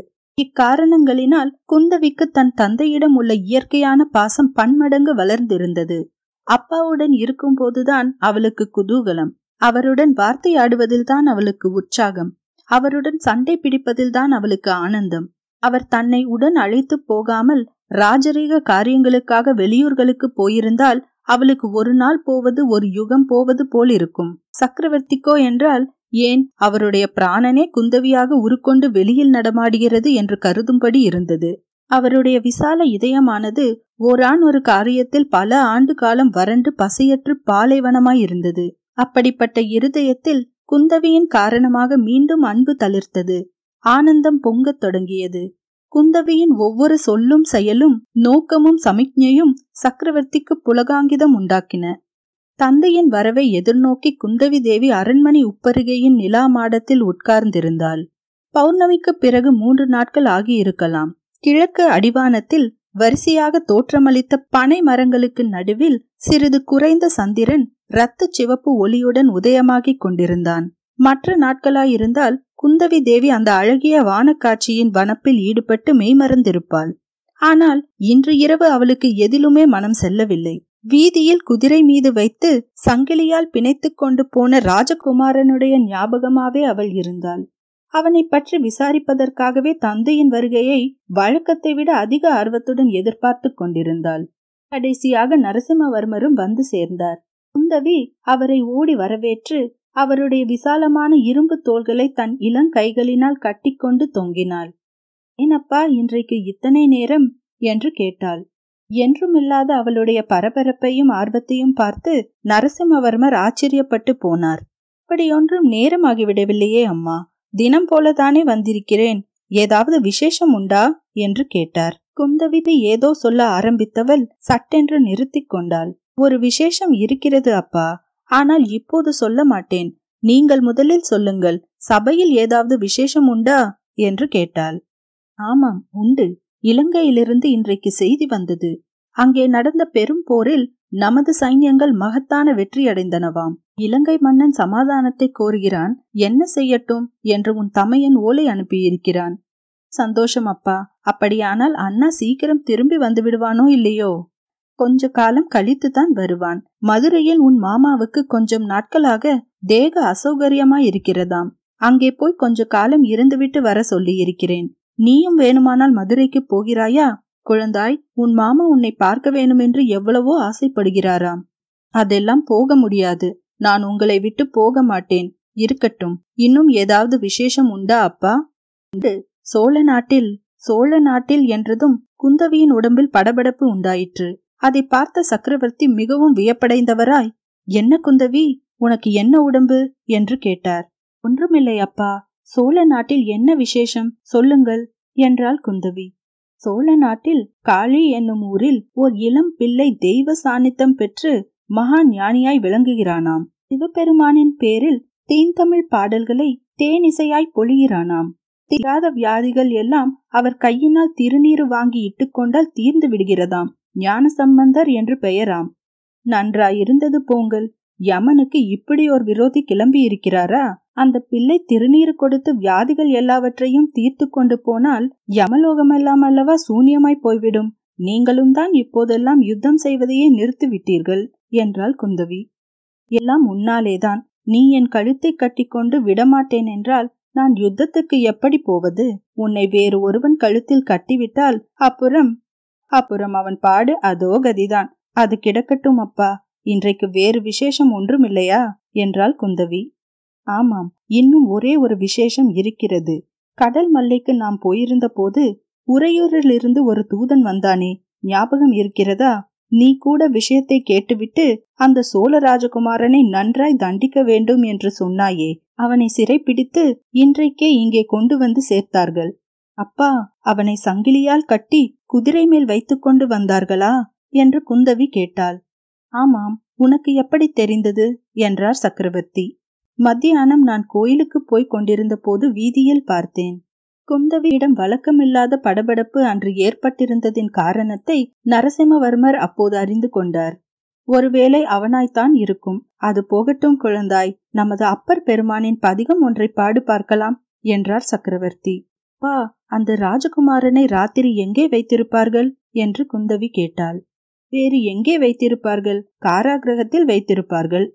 ஐயையோ, என்ன குழந்தாய், எதை கண்டு பயப்படுகிறாய் என்று நரசிம்மவர்மர் தூக்கி வாரி போட்டாற்போல் எழுந்து நாலு புறமும் பார்த்தார். குந்தவி அவரை கீழே அமர்த்தி, ஒன்றுமில்லை அப்பா, காராகிரகத்திலிருந்து அந்த ராஜகுமாரன் தப்பிக்கொண்டு போய்விட்டால் என்ன செய்கிறது என்று பயந்தேன் என்றாள். அவ்வளவுதானே என்று சக்கரவர்த்தி புன்னகை செய்து, அந்த மாதிரியெல்லாம் பயப்படாதே, பல்லவ ராஜ்யாதிகாரம் இன்னும் அவ்வளவு கேவலமாய் போய்விடவில்லை. விக்கிரமன் தப்ப முயன்றானால் அந்த க்ஷணமே பல்லவ வீரர்களின் பன்னிரண்டு ஈட்டி முனைகள் அவன் மீது ஏக காலத்தில் பாய்ந்துவிடும் என்று சொன்னார். இந்த கடூரமான வார்த்தைகளை கேட்டு குந்தவியின் உடம்பு இன்னும் அதிகமாய் பதறிற்று. அப்பா, நான் ஒன்று சொல்லுகிறேன், கேட்கிறீர்களா என்றாள் குந்தவி. நான் கேட்காவிட்டால் நீ என்னை விடத்தான் போகிறாயா என்றார் சக்கரவர்த்தி. அந்த ராஜகுமாரனுடைய முகத்தை பார்த்தால் அப்படியொன்றும் பொல்லாதவனாக தோன்றவில்லை அப்பா. யாரோ துஷ்ட மனிதர்கள் அவனுக்கு துர்போதனை செய்து இப்படி அவனை உங்களுக்கு விரோதமாய் கிளப்பி விட்டிருக்க வேண்டும். நீ சொல்வது ரொம்ப வாஸ்தவம். நான் கூட அவ்வாறுதான் கேள்விப்பட்டேன். யாரோ ஒரு சிவனடியார் அடிக்கடி அந்த விக்கிரமனையும் அவனுடைய தாயாரையும் போய் பார்த்ததுண்டாம். அந்த வேஷதாரிதான் விக்கிரமனை இப்படி கெடுத்திருக்க வேண்டும் என்று தகவல் கிடைத்திருக்கிறது. நான் எண்ணியது சரியாய் போயிற்றே. உறையூரில் என்னதான் நடந்ததாம்? பெரிய சண்டை நடந்ததோ? ரொம்ப பேர் செத்து போனார்களோ? பெரிய சண்டையும் இல்லை, சின்ன சண்டையும் இல்லை. அந்த அசட்டு பிள்ளை ஏமாந்து அகப்பட்டு கொண்டதுதான் லாபம். மாரப்ப பூபதி என்று இவனுக்கு ஒரு சித்தப்பன் இருக்கிறான். அவன் பெரிய படைகளை திரட்டி கொண்டு வருகிறேன் என்று இந்த பிள்ளையிடம் ஆசை காட்டியிருந்தான். அவன் அன்றைக்கு கிட்ட வரவே இல்லை. அதோடு நமது தளபதி அச்சுதவர்மரிடம் சமாசாரத்தையும் தெரியப்படுத்திவிட்டான். அன்று பல்லவ வீரர்கள் ஆயத்தமாயிருந்தார்கள். வெளியூர்களிலிருந்து வந்த சில ஜனங்களை ஊருக்கு வெளியிலேயே வளைத்து கொண்டு விரட்டி விட்டார்கள். விக்கிரமனோடு கடைசியில் சேர்ந்தவர்கள் ஒரு கிழக்கொல்லனும் ஒரு படகோட்டியும் இன்னும் நாலைந்து பேருந்தான். கிழவன் அங்கேயே செத்து விழுந்து விட்டான். மற்றவர்களையெல்லாம் சிறைப்படுத்தி விக்கிரமனை மட்டும் என் கட்டளைப்படி இங்கே அனுப்பினார்கள். ஐயோ பாவம் என்றாள் குந்தவி. எதற்காக பரிதாபப்படுகிறாய் அம்மா? ராஜ துரோகம் ஜெயிக்கவில்லையே என்று பரிதாபப்படுகிறாயா? இல்லை இல்லை, இந்த ராஜகுமாரன் இப்படி ஏமாந்து போய்விட்டானே என்றுதான். அப்பா, இந்த மாதிரி நடக்கப் போகிறதென்று உங்களுக்கு முன்னாலேயே தெரிந்திருந்ததே, அது எப்படி? என்னிடம்தான் மந்திர சக்தி இருக்கிறது என்று உனக்கு தெரியுமே. ஆமாம், அப்பர் பெருமானின் பதிகம் பாடப்போகிறாயா இல்லையா என்று மீண்டும் சக்கரவர்த்தி பேச்சை மாற்ற முயன்றார். அப்பா, எனக்கு ஒன்று தோன்றுகிறது. இந்த தடவை மட்டும் அந்த ராஜகுமாரனை நீங்கள் மன்னித்து விட்டால். என்ன சொன்னாய் குந்தவி? பெண் புத்தி என்பது கடைசியில் சரியாய் போய்விட்டதே. அன்றைக்கு அவனை கடுமையாய் தண்டிக்க வேண்டும் என்றாயே, அதனால்தான் பெண்களுக்கு ராஜ்ய உரிமை கிடையாது என்று பெரியவர்கள் வைத்திருக்கிறார்கள். பிசகு, பெண்களுக்கு ராஜ்ய உரிமை இருந்தால் உலகத்தில் சண்டையே இராது. அந்த ராஜகுமாரனை மட்டும் நான் சந்தித்து பேசினேனானால் அவனுடைய மனத்தை மாற்றி விடுவேன். முடியுமா முடியாதா என்று பார்க்கலாமா அப்பா? முடியலாம் குழந்தாய், முடியலாம். அவனுடைய மனத்தை மாற்றுவது உன்னால் முடியாத காரியம் என்று நான் சொல்லவில்லை. உனக்கு முன்னால் எத்தனையோ ஸ்திரீகள் புத்திசாலிகளை அசடுகளாக்கி இருக்கிறார்கள். வைராகிய சீலர்களை பைத்தியமாக்கி இருக்கிறார்கள். வீரர்களை கோழைகளாக்கி இருக்கிறார்கள். அதற்கு மாறாக சாதாரண மனுஷர்களை புத்திசாலிகளாகவும் வைராகிய புருஷர்களாகவும் வீரர்களாகவும் செய்த ஸ்திரீகளும் இருந்திருக்கிறார்கள். பெண் குலத்துக்கு இந்த சக்தி உண்டு, உண்மைதான். நீ நினைத்தாயானால் விக்கிரமனை சுதந்திரம் என்ற பேச்சையே மறந்துவிடும்படி செய்துவிடலாம். ஆனால் உன்னுடைய சாமர்த்தியத்தை நீ கொஞ்சம் முன்னாலேயே காட்டியிருக்க வேண்டும். அவன் குற்றம் செய்வதற்கு முன் உன் பிரயத்தனத்தை செய்திருக்க வேண்டும். மேல் பிரயோஜனம் இல்லை அம்மா. குற்றவாளியை தண்டித்தேயாக வேண்டும். இன்று விக்கிரமனை சும்மா விட்டுவிட்டால் நாளைக்கு ஒவ்வொரு ஊரிலும் ஒருவன் கலகம் செய்ய கிளம்புவான். அப்புறம் ராஜ்யம் போகிற வழி என்ன? இந்த வார்த்தை புயலில் அகப்பட்ட குந்தவி பதில் சொல்ல தெரியாமல் திகைத்து நின்றாள். சற்று நேரம் பொறுத்து, அப்பா, அவனுக்கு என்ன தண்டனை விதிப்பீர்கள் என்று கேட்டாள். இப்போது சொல்ல முடியாது குந்தவி. நாளைக்கு தர்மாசனத்தில் உட்கார்ந்து விசாரணை செய்யும் போது என்ன தண்டனை நியாயம் என்று தோன்றுகிறதோ அதைத்தான் அளிப்பேன். நியாயத்திலிருந்து ஓர் அணுவளவேனும் தவறினார்கள் என்ற அவச்சொல் இதுவரையில் பல்லவ வம்சத்திற்கு ஏற்பட்டதில்லை, இனிமேலும் ஏற்படாது என்றார் சக்கரவர்த்தி. அத்தியாயம் பத்து. துறைமுகத்தில். அன்றிரவு குந்தவி சரியாக தூங்கவில்லை. சோழ ராஜகுமாரனுடைய சோகமும் கம்பீரமும் பொருந்திய முகம் அவள் மனக்கண்ணின் முன்னால் இடைவிடாமல் தோன்றி அவளுக்கு தூக்கம் வராமல் செய்தது. நள்ளிரவுக்கு பிறகு சற்று கண்ணயர்ந்த போது என்னவெல்லாமோ பயங்கரமான கனவுகள் தோன்றியதால் அவள் அடிக்கடி திடுக்கிட்டு கண் விழிக்க வேண்டியதாயிற்று. சோழ ராஜகுமாரனை கழுத்து வரையில் பூமியில் புதைத்திருக்கிறது. அவனை நோக்கி ஒரு மத யானை அதிவேகமாக ஓடி வருகிறது. அடுத்த நிமிஷம், ஐயோ, யானையின் கால்கள், தூணையொத்த கால்கள் அந்த சுகுமாரனுடைய தலையை இடறிவிடப் போகின்றன. குந்தவி பதைப்பதைப்புடன் ஓடி வந்து யானை வரும் வழியில் நிற்கிறாள். யானை தன் துதிக்கையினால் அவளை லாகமாக தூக்கி தன் முதுகின் மேல் வைத்துக்கொண்டு மேலும் ஓடுகிறது. குந்தவி பயங்கரத்துடன் எதிரே பூமியில் புதைந்து நிற்கும் ராஜகுமாரனுடைய முகத்தை பார்க்கிறாள். அந்த சமயத்திலும் அந்த முகத்தில் அலட்சியமும் அவமதிப்பும் கலந்த புன்னகை குடிகொண்டிருப்பதை காண்கிறாள். ஐயோ என்று கதறிக்கொண்டு கண் விழிக்கிறாள். கண்டதெல்லாம் கனவென்று தெரிகிறது. ஆனாலும் அவள் உடம்பு வெகுநேரம் நடுங்கிக் கொண்டிருக்கிறது. சற்று நேரத்திற்கெல்லாம் மறுபடியும் கண்ணயர்ந்து வருகிறது. அரை தூக்கத்தில் மீண்டும் பயங்கரமான கனவு. கழுமரங்கள் வரிசையாக நட்டிருக்கின்றன. சோழ ராஜகுமாரனை கழுவேற்றுவதற்காக கொண்டு வந்து நிறுத்தி இருக்கிறார்கள். குந்தவி அவ்விடத்திற்கு ஓடோடியும் வருகிறாள். துர்க்கை அம்மனை மனத்தில் தியானித்துக் கொண்டு அந்த கழுமரங்கள் எல்லாம் பற்றி எரிய வேண்டும் என்று பிரார்த்திக்கிறாள். அவையெல்லாம் தீப்பற்றி எரிகின்றன. குந்தவி அளவில்லாத மகிழ்ச்சியுடன் ராஜகுமாரன் நின்ற இடத்தை நோக்குகிறாள். அந்தோ, அவனை சுற்றிலும் பன்னிரண்டு பல்லவ வீரர்கள் நின்று பன்னிரண்டு ஈட்டிகளை அவன் மீது செலுத்த சித்தமாயிருக்கிறார்கள். அடுத்த கணத்தில் ஈட்டிகள் அந்த அரசிலங்குமரனுடைய மிருதுவான தேகத்தில் பாயப்போகின்றன. குந்தவி ஐயோ என்று கதறிக்கொண்டு கீழே விழுகிறாள். கண் விழித்து பார்த்தால் மஞ்சத்திலிருந்து கீழே விழுந்திருப்பதாக தெரிகிறது. அதன் பிறகு குந்தவி தூங்குவதற்கு பிரயத்தனம் செய்யவில்லை. யானையின் காலில் வைத்து இடறுதல், கழுவேற்றுதல் முதலிய கொடூரமான தண்டனைகளெல்லாம் தன் தகப்பனாரின் தர்ம ராஜ்யத்தில் இல்லை என்பதை ஞாபகப்படுத்தி கொண்டு தைரியம் அடைந்தாள். ஒருவாறு இரவு கழிந்து பொழுது விடிந்தது. சக்கரவர்த்தி சபைக்கு புறப்படும் நேரமும் வந்தது. அவரிடம் மறுபடியும் சோழ ராஜகுமாரனை பற்றி பேச வேண்டும் என்று குந்தவி துடிதுடித்தாள். ஆனால் சக்கரவர்த்தியை பரிவாரங்கள் சூழ்ந்திருந்தபடியால் அது சாத்தியமாயில்லை. அவர் விடை பெற்று கொண்டு கொஞ்ச தூரம் சென்று விட்டார். ஏதாவது சொல்லாவிட்டால் குந்தவிக்கு நெஞ்சே வெடித்துவிடும் போல் இருந்தது. அப்பா, நான் சொன்னது ஞாபகம் இருக்கட்டும் என்றாள். நரசிம்மவர்மர் அவளை திரும்பி பார்த்து, எதை சொல்கிறாய் குந்தவி? ஓஹோ, சோழ ராஜகுமாரனை கடுமையாக தண்டிக்க வேண்டும் என்று சொன்னாயே, அதுதானே, ஞாபகம் இருக்கிறது என்று சொல்லிவிட்டு பின்னர் திரும்பி பார்க்காமலேயே சென்று விட்டார். குந்தவிக்கு சொல்ல முடியாத ஆத்திரமும் துக்கமும் பொங்கிக் கொண்டு வந்தன. விரைந்து பள்ளியறைக்கு சென்று மஞ்சத்தில் குப்புறப்படுத்து கொண்டு கொஞ்ச நேரம் விம்மி விம்மி அழுது கொண்டிருந்தாள். தன்னாலேதான் சோழ ராஜகுமாரன் கடும் தண்டனை அடையப் போகிறான் என்ற எண்ணம் அவள் மனத்தில் வேரூன்றி விட்டது. அது அவனுக்கு தெரியும் போது எவ்வளவு தூரம் தன்னை வெறுப்பான் என்ற எண்ணம் அவளை பெரு வேதனைக்கு உள்ளாக்கியது.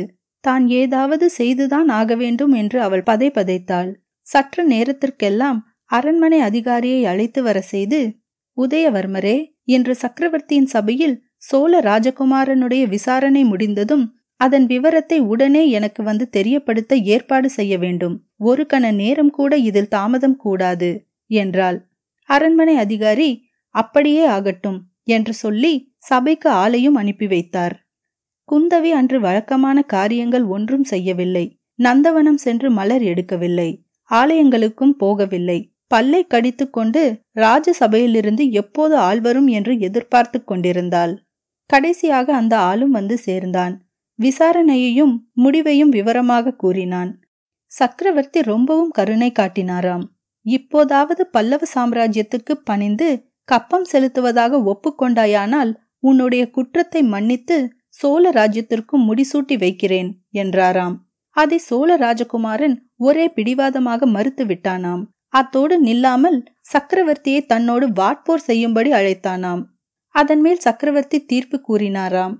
அவனுடைய இளம் பிராயத்தை முன்னிட்டு அவனுக்கு மரண தண்டனை விதிக்காமல் தேச பிரஷ்டை தண்டனை விதிப்பதாகவும், மறுபடியும் சோழ நாட்டுக்குள் அவன் பிரவேசித்தால் சிரசாக்கிணைக்கு உள்ளாக வேண்டும் என்று சொல்லி உடனே அவனை கப்பலேற்றி தீவாந்திரத்திற்கு அனுப்பிவிடும்படியும் கட்டளையிட்டாராம். அதன்படி அவனை உடனே மாமல்லபுரம் துறைமுகத்திற்கு கொண்டு போய் விட்டார்கள் என்பதையும் ராஜசபையிலிருந்து வந்த ஆள் தெரிவித்தான். விக்கிரமனுக்கு மரண தண்டனை விதிக்கப்படவில்லை என்ற செய்தி குந்தவிக்கு சிறிது ஆறுதல் அளித்தது. ஆனால் அவனை கப்பல் ஏற்றி அனுப்பப் போகிறார்கள், இனிமேல் என்றென்றைக்கும் அவனை தான் பார்க்க முடியாமற் போகலாம் என்ற எண்ணம் மிகுந்த துன்பத்தை உண்டாக்கிற்று.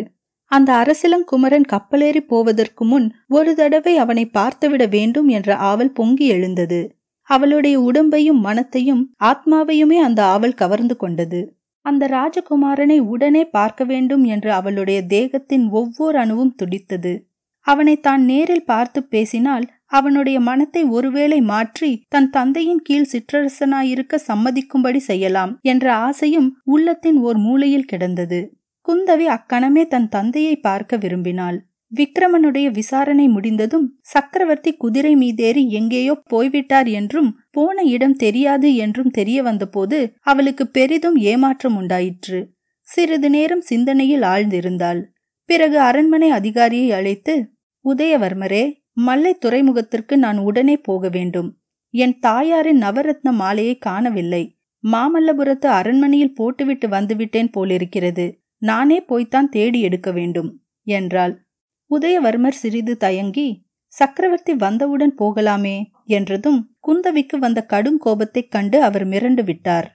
குந்தவி தேவியின் கட்டளைக்கு மாறு சொல்லும் வழக்கம் இதுவரை இல்லையாதலால் மாமல்லபுரத்துக்கு அவ்வளவு அவசரமாகவும் தனியாகவும் அவள் போகும் யோசனை ஆச்சரியம் அளித்தாலும் அரண்மனை அதிகாரி உடனே அதற்கு வேண்டிய ஏற்பாடுகளை செய்தார். சற்று நேரத்திற்கெல்லாம் குந்தவி பரிவாரங்களுடன் பல்லக்கில் மாமல்லபுரத்திற்கு பிரயாணமானாள். இதுவரையும் இல்லாத வழக்கமாக வழியில் பல்லக்கு சுமப்பவர்களை அவள் அடிக்கடி விரைந்து செல்லுமாறு ஆக்ஞாபித்தாள். கடைசியாக மாமல்லபுரத்தை அடைந்ததும் விக்கிரமனை ஏற்றிக்கொண்ட கப்பலானது துறைமுகத்திலிருந்து அப்போதுதான் பாய் விரித்து கிளம்பிக் கொண்டிருந்தது என்று தெரிய வந்தது. குந்தவியின் பல்லக்கு கடற்கரையை அடைந்த போது அவளுடைய கண் முன்னால் தோன்றிய காட்சி இருதயத்தை பிளப்பதாயிருந்தது. சிங்கக்கொடி பறந்த பாய் விரித்த கப்பல் கிளம்பி கடலோரமாக போய்கொண்டிருந்தது. அதில் நேற்று அவள் வீதியில் பார்த்த ராஜகுமாரன் கயிற்றினால் பிணைப்புண்ட கைகளை கூப்பிய வண்ணம் நின்று கொண்டிருந்தான். அச்சமயம் அவனுடைய பார்வை கரை மீதுதான் இருந்தது. அவ்வளவு பக்தி விசுவாசத்துடன் அவன் யாரை பார்க்கிறான் என்று குந்தவி தெரிந்து கொள்ள விரும்பி கரையில் அவனுடைய பார்வை சென்ற திசையை நோக்கினாள். ஜடாமுடி தரித்த கம்பீர தோற்றமுடைய சிவனடியார் ஒருவர் அங்கே நின்று கொண்டிருந்தார். அவர் தமது வலக்கரத்தை தூக்கி விக்கிரமனை ஆசீர்வதிக்கும் நிலையில் காணப்பட்டார். மறுபடியும் குந்தவி விக்கிரமனை நோக்கினாள். ஒரு கண நேரம் அவனுடைய பார்வை அவள் பக்கம் திரும்புவது போல் இருந்தது. இது நிஜந்தானா அல்லது பிரம்மையா என்று நிச்சயமாய் தெரிவதற்குள்ளே விக்கிரமன் முகத்தை திருப்பிக் கொண்டு மீண்டும் சிவனடியார் இருந்த திசையை நோக்கினான். குந்தவிக்கு அப்போது சட்டென்று ஒரு ஞாபகம் வந்தது. சோழ ராஜகுமாரனுக்கு துர்போதனை செய்து அவன் புத்தியை கெடுத்தவர் ஒரு சிவனடியார் என்பதாக நேற்று அப்பா சொல்லவில்லையா? அந்த பொல்லாத சாமியார் இவராகத்தான் இருக்க வேண்டும், சந்தேகமே இல்லை. அந்த சாமியாரை கையும் மெய்யுமாக பிடித்துவிட வேண்டும் என்ற எண்ணத்துடன் குந்தவி பல்லக்கை அவர் இருந்த திசையை நோக்கி விரைந்து போகும்படி கட்டளையிட்டாள். ஆனால் அடுத்த கணத்திலேயே சிவனடியார் துறைமுகத்தில் வேலை செய்து கொண்டிருந்த ஆட்களுக்கு பின்னால் மறைந்து மாயமாய் போய்விட்டார். குந்தவி எவ்வளவோ தேடியும் அவரை கண்டுபிடிக்க முடியவில்லை. அதற்குள்ளாக விக்கிரமன் இருந்த கப்பலும் கடலில் வெகு தூரம் போய்விட்டது. அத்தியாயம் பதினொன்று. பொன்னனின் சந்தேகம். பொன்னி ஆற்றின் வெள்ளத்தின் மீது மற்றொரு நாள் பாலசூரியனின் பொற்கிரணங்கள் படிய நதி பிரவாகமானது தங்க முருகி வெள்ளமாய் பெருகுவது போல் காட்சி தந்தது. அந்த பிரவாகத்தை குறுக்கே கிழித்து கொண்டும் வைரம் வைடூரியம் முதலிய நவரத்தினங்களை வாரி தெளித்து கொண்டும் பொன்னனுடைய படகு தோணி துறையிலிருந்து கிளம்பி வசந்த மாளிகையை நோக்கி செல்லலாயிற்று. படகில் ஜடா மகுடதாரியான சிவனடியார் வீற்றிருந்தார். கரையில் பொன்னனுடைய மனைவி நின்று படகு போகும் திசையை பார்த்து கொண்டிருந்தாள். நதியில் படகு போய்க் கொண்டிருந்த போது பொன்னனுக்கும் சிவனடியாருக்கும் பின்வரும் சம்பாஷணை நடந்தது. பொன்னா, கடைசியில் இளவரசருடன் எவ்வளவு பேர்தான் சேர்ந்தார்கள் என்று சிவனடியார் கேட்டார். அந்த அவமானத்தை ஏன் கேட்கிறீர்கள் சுவாமி? ஆஹா, அந்த கடைசி நேரத்தில் மகாராணிக்கு செய்தி சொல்லும்படி மட்டும் இளவரசர் எனக்கு கட்டளை இடாமற் போயிருந்தால் என்ன செய்து விட்டிருப்பாய் பொன்னா? பல்லவ சைனியத்தை நீ ஒருவனாகவே துவம்சம் செய்திருப்பாயோ? ஆமாம் ஆமாம், நீங்கள் என்னை பரிகாசம் செய்ய வேண்டியதுதான், நானும் கேட்டுக்கொள்ள வேண்டியதுதான். இந்த உயிரை இன்னும் வைத்துக் கொண்டிருக்கிறேன் அல்லவா? ஆனால் சுவாமி, என்னத்துக்காக நான் உயிரை வைத்துக் கொண்டிருக்கிறேன் தெரியுமா? மகாராணியின் வார்த்தைக்கு கட்டுப்பட்டு உடம்பை சுமக்கிறேன். மகாராணியின் வார்த்தைக்காக மட்டும்தானா? பொன்னா, நன்றாக யோசித்துப்பார். வள்ளிக்காக கொஞ்சம் கூட இல்லையா? வள்ளி அப்படிப்பட்டவள் இல்லை சுவாமி. எப்படியாவது உயிரை காப்பாற்றிக் கொண்டால் போதும் என்று நினைக்கிறவள் அவள் இல்லை. வீரபத்ர ஆச்சாரியின் பேத்தி அல்லவா வள்ளி? ஆஹா, அந்த கிழவரின் வீரத்தை நான் என்னவென்று சொல்வேன். வீரபத்ர ஆச்சாரி இதில் எப்படி வந்து சேர்ந்தான் பொன்னா? கிழவனார் சண்டை போடும் உத்தேசத்துடனேயே வரவில்லை. என்ன நடக்கிறது என்று தூரத்திலிருந்து பார்த்து கொண்டிருந்தார். ஆனால் அந்த சமயத்தில் இளவரசர் அனாதை போல் நிற்பதை பார்த்ததும் அவருக்கு ஆவேசம் வந்துவிட்டது. இளவரசருடைய கட்சியில் நின்று போரிடுவதற்கு ஆயிரம் பதினாறாயிரம் வீரர்கள் வருவார்கள் என்று எதிர்பார்த்து கொண்டிருந்தோம். உண்மையில் வந்தவர்கள் என்னை தவிர ஐந்தே பேர்தான். அவர்கள் கிராமங்களிலிருந்து வந்திருந்த குடியானவர்கள்.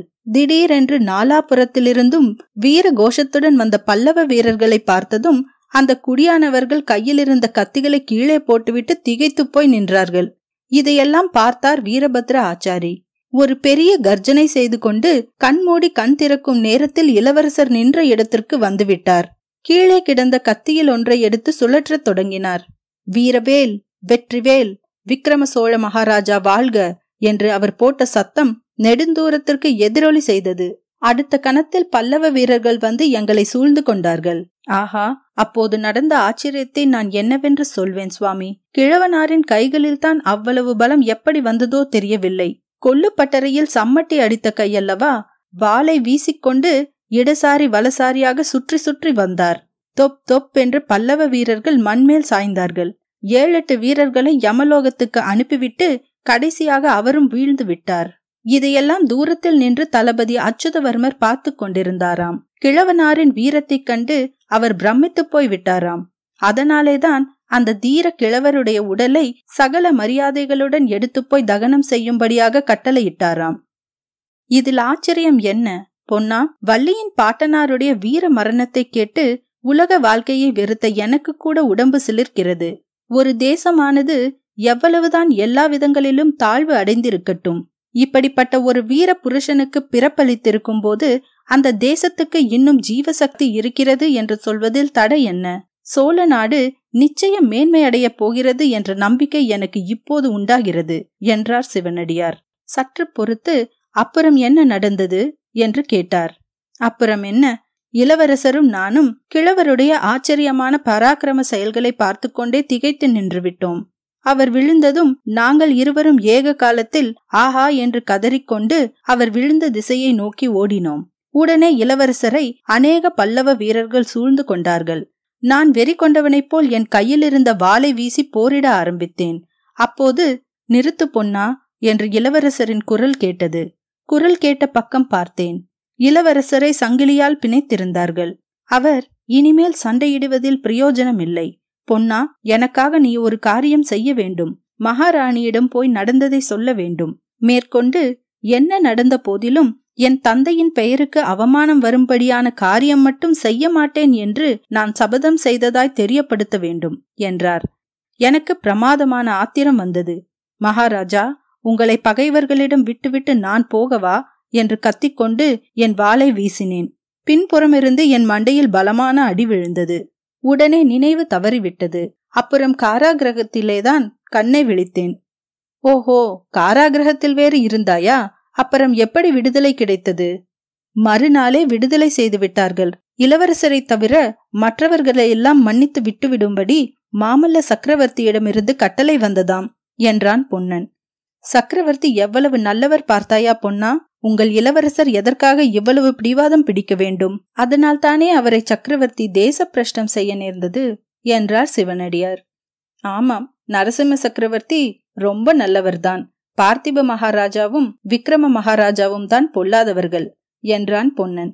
பிறகு, நான் சக்கரவர்த்தியை பார்த்ததே இல்லை, பார்க்க வேண்டும் என்று ரொம்ப ஆசையா இருக்கிறது. உறையூருக்கு எப்போதாவது வருவாரா சுவாமி என்றான். ஆமாம், சீக்கிரத்திலேயே வரப்போகிறார் என்றுதான் பிரஸ்தாபம். ஏது பொன்னா, சக்கரவர்த்தியிடம் திடீரென்று உனக்கு அபார பக்தி உண்டாகிவிட்டது போல் தெரிகிறதே. சண்டையில் செத்துப்போகவில்லை என்று கவலைப்பட்டாயே, இப்போது பார்த்தாயா? உயிரோடு இருந்ததால் தானே உனக்கு சக்கரவர்த்தியை பற்றிய உண்மை தெரிந்து அவரிடம் பக்தி உண்டாகியிருக்கிறது. ஆமாம், சக்கரவர்த்தியிடம் எனக்கு ரொம்ப பக்தி உண்டாயிருக்கிறது. எனக்கு மட்டும் இல்லை, இதோ என்னுடைய வேலுக்கும் பக்தி உண்டாகியிருக்கிறது என்று சொல்லிக்கொண்டே பொன்னன் படகின் அடியில் கிடந்த வேலை ஒரு கையால் எடுத்தான். இந்த வேலுக்கு சக்கரவர்த்தியிடம் சொல்ல முடியாத பக்தி. அவருடைய மார்பை எப்போது தழுவ போகிறோம் என்று தவம் கிடக்கிறது என்று சொல்லி பொன்னன் சிவனடியாரின் மார்புக்கு நேரே வேலை நீட்டினான். சிவனடியார் முகத்தில் அப்போது புன்சிரிப்பு தவழ்ந்தது. பொன்னா, நான் தான் சக்கரவர்த்தி என்று எண்ணிவிட்டாயா என்ன என்றார். பொன்னன் வேலை கீழே போட்டான். சுவாமி, சக்கரவர்த்தி எவ்வளவுதான் நல்லவராயிருக்கட்டும், மகா வீரராயிருக்கட்டும், தெய்வாம்சம் உடையவராகவே இருக்கட்டும், அவர் எனக்கு பரம சத்ரு. ஒரு நாள் இல்லாவிட்டால் ஒரு நாள் அவரை நான் நேருக்கு நேர் காண்பேன். அப்போது என்று பொன்னன் பல்லை நெற நெறவென்று கடித்தான். சிவனடியார் பேச்சை மாற்ற விரும்பியவராய், ஏன் பொன்னா, அன்றைய தினம் மாரப்ப பூபதி உங்களுக்கு அருகில் வரவே இல்லையா என்று கேட்டார். அந்த சண்டாளன் பேச்சை ஏன் கேட்கிறீர்கள்? அவன் இளவரசரையும் தூண்டிவிட்டு விட்டு அச்சுதவர்மரிடம் போய் சகல விவரங்களையும் தெரிவித்து விட்டான். அப்படிப்பட்ட துரோகி அன்றைக்கு ஏன் கிட்ட வரப்போகிறான்? ஆனால் சுவாமி, அவனுடைய வஞ்சக பேச்சில் நாங்கள் எல்லோருமே ஏமாந்து விட்டோம். வள்ளி ஒருத்தி மட்டும் பூபதி பொல்லாத வஞ்சகன், அவனை நம்பக்கூடாது என்று சொல்லிக் கொண்டிருந்தாள். அவள் சொன்னதுதான் கடைசியில் சரியா போச்சு என்றான் பொன்னன். வள்ளி ரொம்பவும் புத்திசாலி பொன்னா, சந்தேகமே இல்லை. அவள் ஒரு பெரிய தளபதியின் மனைவியாக இருக்க தகுந்தவள். என்ன சொன்னீர்கள் சுவாமி? வள்ளி ஒரு பெரிய சேனாதிபதியின் மனைவியாக இருக்க தகுந்தவள் என்றேன். நீங்கள் சொன்ன இதே வார்த்தையை இதற்கு முன்னாலும் ஒருவன் சொன்னதுண்டு. யார் அது? மாரப்ப பூபதிதான். அவன் சோழ சேனாதிபதியாயிருந்த காலத்தில் அப்படி சொன்னான். ஓஹோ, எனக்கு ஒவ்வொரு சமயம் என்ன தோன்றுகிறது தெரியுமா? தாங்கள் கோபித்துக் கொள்ளாமல் இருந்தால் சொல்லுகிறேன். தாராளமாய் சொல்லு பொன்னா. நான் சன்னியாசி, ஐம்புலன்களையும் அடக்கி காம குரோதங்களை வென்றவன். நீங்கள் கூட மாரப்ப பூபதியின் ஆளோ? அவனுடைய தூண்டுதலினால்தான் இப்படி வேஷம் போட்டுக்கொண்டு வஞ்சகம் செய்கிறீர்களோ என்று தோன்றுகிறது. சிவனடியார் கலகலவென்று சிரித்துவிட்டு, இதை பற்றி வள்ளியின் அபிப்பிராயம் என்ன? அவளை எப்போதாவது கேட்டாயா என்றார். வள்ளிக்கு உங்களிடம் ஒரே பக்தி. நயவஞ்சகனை நம்பி மோசம் போவாய், உத்தம புருஷனை சந்தேகிப்பாய் என்று என்னை ஏசுகிறாள். மாரப்ப பூபதி இப்படிப்பட்ட பாதகன் என்று தெரிந்த பிறகு அவளுடைய கை ஓங்கிவிட்டது. என்னை பரிகாசம் பண்ணிக்கொண்டே இருக்கிறாள். நான் தான் சொன்னேனே பொன்னா, வள்ளி புத்திசாலி என்று. அவள் புத்திமதியை எப்போதும் கேளு. வள்ளி தளபதியின் மனைவியாக தகுந்தவள் என்று நான் சொன்னது மாரப்ப பூபதி சொன்ன மாதிரி அல்ல. நீயும் தளபதியாக தகுந்தவன்தான். ஆமாம், யார் கண்டது? விக்ரம மகாராஜா சோழ நாட்டின் சிம்மாசனம் ஏறும்போது ஒருவேளை நான் தளபதி ஆனாலும் ஆவேன். இரண்டும் நடக்கக்கூடியதுதான். ஆஹா, இந்த பெரிய பாரத பூமியில் எங்கள் இளவரசருக்கு இடம் இல்லை என்று கப்பலில் ஏற்றி அனுப்பிவிட்டாரே சக்கரவர்த்தி. அவருடைய நெஞ்சு எப்படிப்பட்ட கல் நெஞ்சு! அதை காட்டிலும் ஒரே அடியாக உயிரை வாங்கியிருந்தாலும் பாதகமில்லை. நீ சொல்வது தவறு பொன்னா. உயிர் உள்ளவரையில் எப்படியும் நம்பிக்கைக்கு இடமுண்டு. ஒரு நாள் இல்லாவிட்டால் ஒரு நாள் நம்முடைய மனோரதங்கள் நிறைவேறும். நீ வேணுமானால் மகாராணியை கேட்டுப்பார். மகன் இந்த மட்டும் உயிரோடு இருக்கிறானே என்று மகாராணிக்கு சந்தோஷமாய்த்தான் இருக்கும். அதோ மகாராணி போல் இருக்கிறதே என்று சிவனடியார் வியப்புடன் சொன்னார். அப்போது படகு வசந்த மாளிகை தீவின் கரைக்கு சமீபமாக வந்து கொண்டிருந்தது. கரையில் அருள்மொழி தேவியும் ஒரு தாதியும் வந்து தோணி துறையின் அருகில் நின்றார்கள். அருள்மொழி தேவி படகில் இருந்த சிவனடியாரை நோக்கி பக்தியுடன் கைகூப்பி கொண்டு நிற்பதை பொன்னன் பார்த்தான். உடனே சிவனடியாரை நோக்கி, சுவாமி, ஏதோ நான் தெரியாத்தனமாக உளறிவிட்டேன், இதையெல்லாம் மன்னிக்க வேண்டும் என்று உண்மையான பச்சாதாபத்துடனும் பக்தியுடனும் கூறினான். அத்தியாயம் பன்னிரண்டு. ராணியின் துயரம். சிவனடியார் படகிலிருந்து இறங்கியதும் அருள்மொழி அவரை நமஸ்கரித்துவிட்டு நிமிர்ந்து பார்த்தாள். அவளுடைய கண்களில் நீர் ததும்பிற்று. சுவாமி, விக்கிரமன் எங்கே என்று சோகம் நிறைந்த குரலில் அவள் கதறி விம்மிய போது சிவனடியாருக்கு மெய் சிலிர்த்தது. பொன்னன் முகத்தை திருப்பிக் கொண்டான். மரங்களின் மீதிருந்த பறவை இனங்களும் அந்த சோக குரலை கேட்க சகிக்காதவை போல சிறகுகளை அடித்துக்கொண்டு பறந்து சென்றன. அருள்மொழி, இது என்ன பைத்தியம்? உன்னுடைய பதி உனக்கு என்ன சொல்லிவிட்டு போனார்? நீ வீரத்தாயாக இருக்க வேண்டும் என்று அவர் சொன்ன கடைசி வார்த்தையை மறந்து விட்டாயா? இப்படியும் தைரியத்தை இழக்கலாமா? வா, அரண்மனைக்கு போய் சாவகாசமாக பேசலாம் என்றார் சிவனடியார். மாஞ்சோலைக்கிடையே அமைந்திருந்த அழகிய பாதை வழியாக எல்லோரும் வசந்த மாளிகைக்கு போய் சேர்ந்தார்கள். ஒரு காலத்தில் எவ்வளவோ குதூகலமும் கொண்டாட்டமுமாயிருந்த அந்த வசந்த மாளிகை இப்போது பொலிவிழந்து சூன்யமாய் காணப்பட்டது. அரண்மனை ஊழியர்களின் முகங்களும் கலையின்றி சோகம் நிறைந்து தோன்றின. மாளிகை முன் மண்டபத்திலே புலித்தோல் விரித்திருந்த உயரமான பீடத்தில் சிவனடியார் அமர்ந்தார். அருள்மொழி கீழே வெறுந்தரையில் உட்கார்ந்தாள். அம்மா, உன் மனத்தை கலங்க விடக்கூடாது என்று சிவனடியார் ஆரம்பித்த போது அருள்மொழி அவரை தடுத்து துக்கம் பொங்கும் குரலில் கூறினாள்.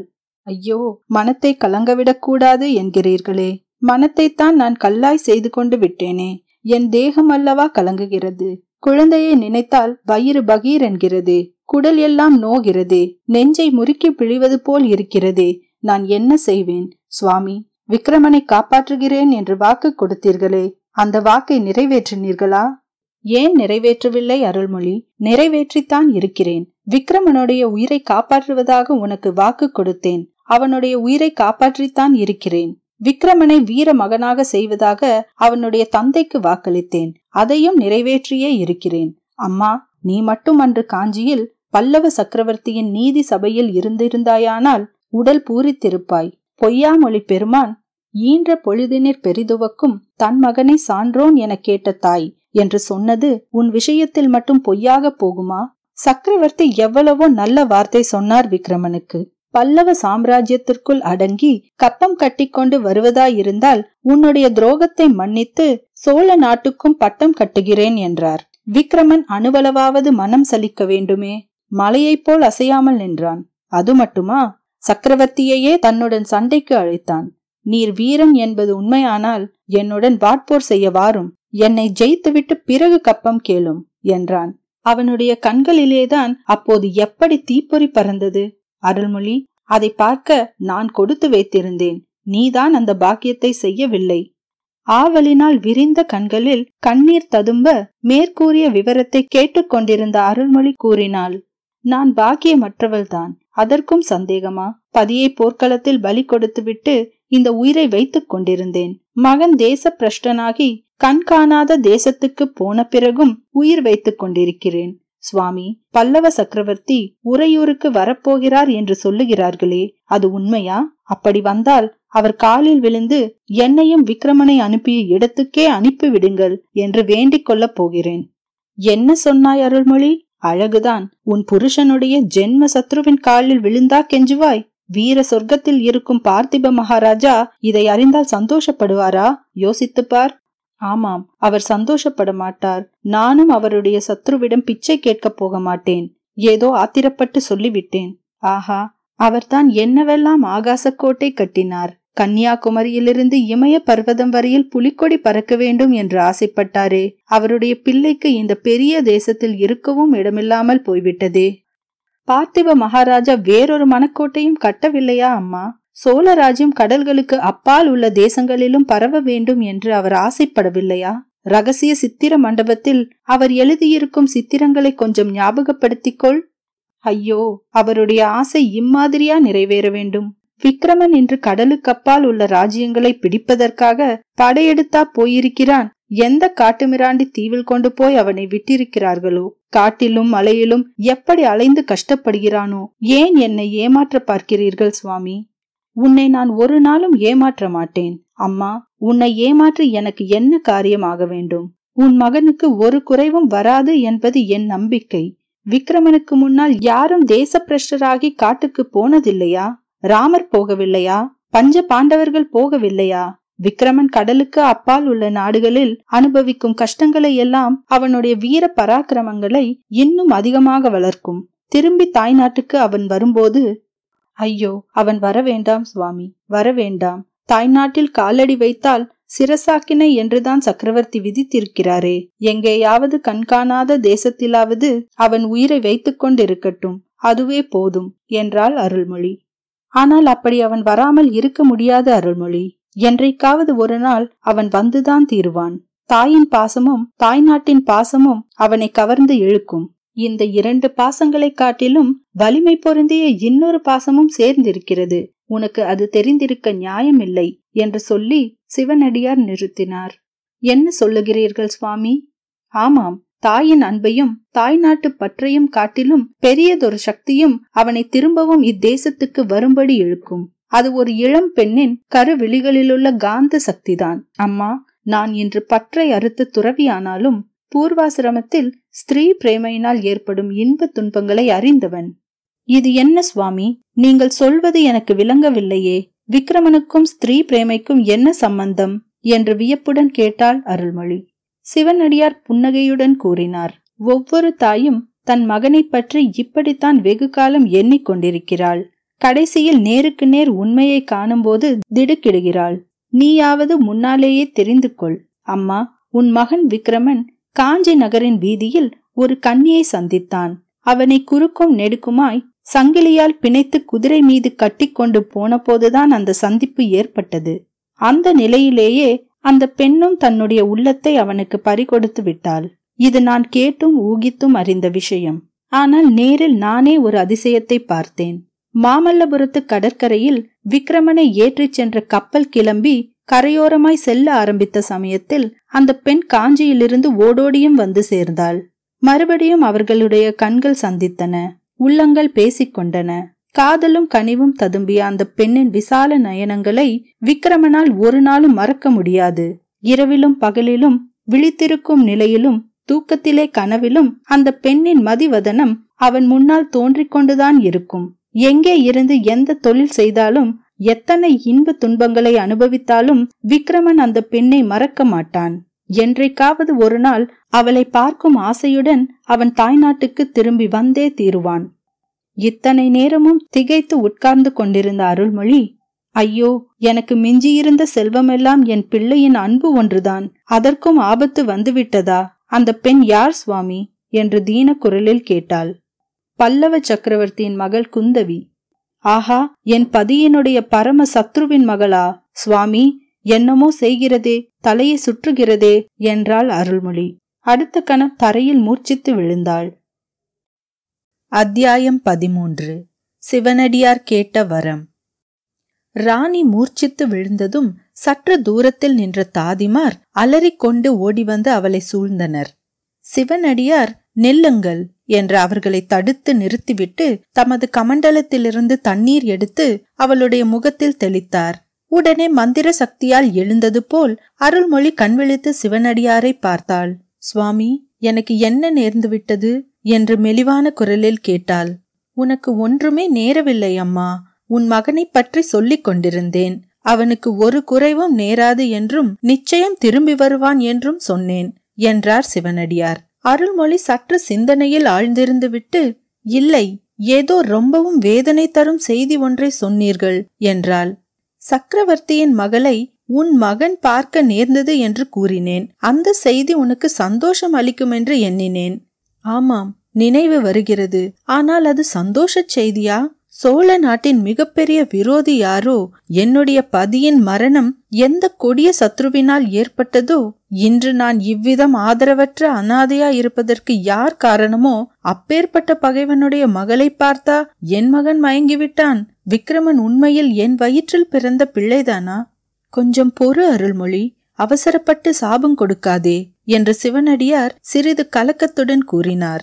அவர் மகா புத்திமானாயிருந்தும் அருள்மொழி இவ்வாறு பொங்குவாள் என்பதை எதிர்பார்க்கவில்லை என்று தோன்றியது. இதோ பாரம்மா, உன்னுடைய தீராத கோபத்துக்கு ஆளான நரசிம்மவர்மனுடைய மகள் அந்த பெண் என்பது உன் மகனுக்கு தெரியாது. அவர்கள் ஒருவரையொருவர் அருகில் நெருங்கியதும் இல்லை, ஒரு வார்த்தை பேசியதும் இல்லை. தூரத்திலிருந்தே ஒருவரையொருவர் பார்த்ததுதான்.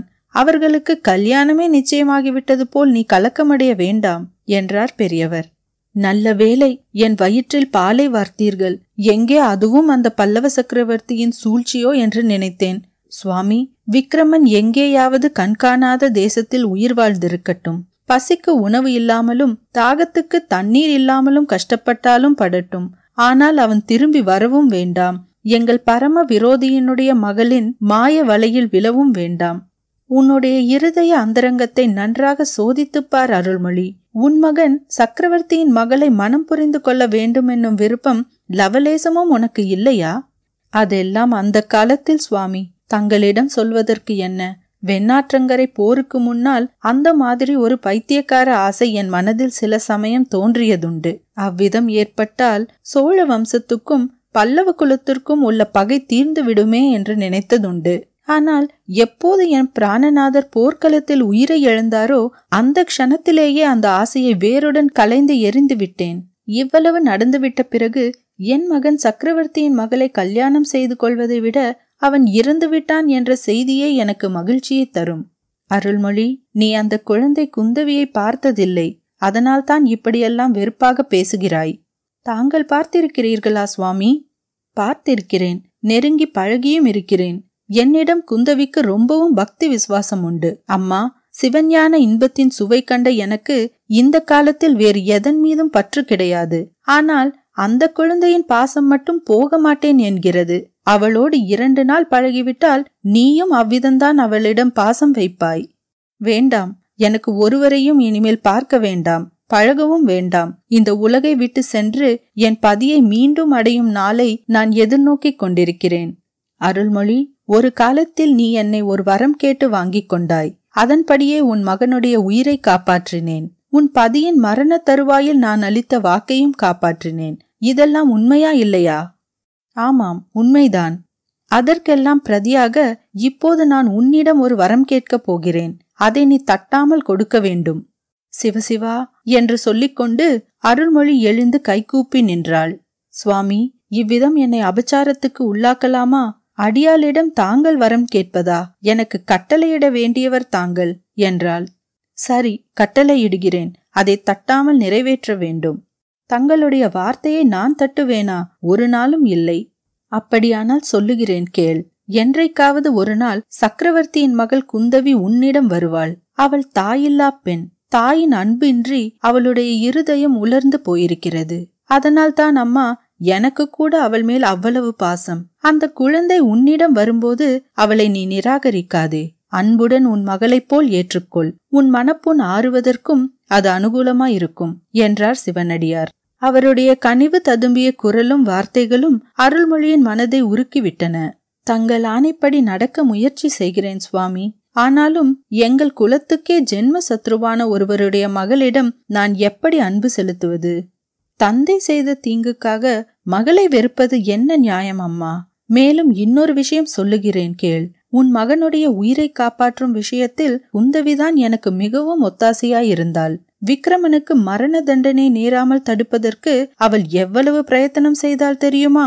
இது நாள் வரையில் தந்தையின் வார்த்தைக்கு மறுவார்த்தை பேசி அறியாதவள் விக்கிரமனுக்காக சக்கரவர்த்தியிடம் எவ்வளவோ சண்டை பிடித்தாள். அப்படியா சுவாமி?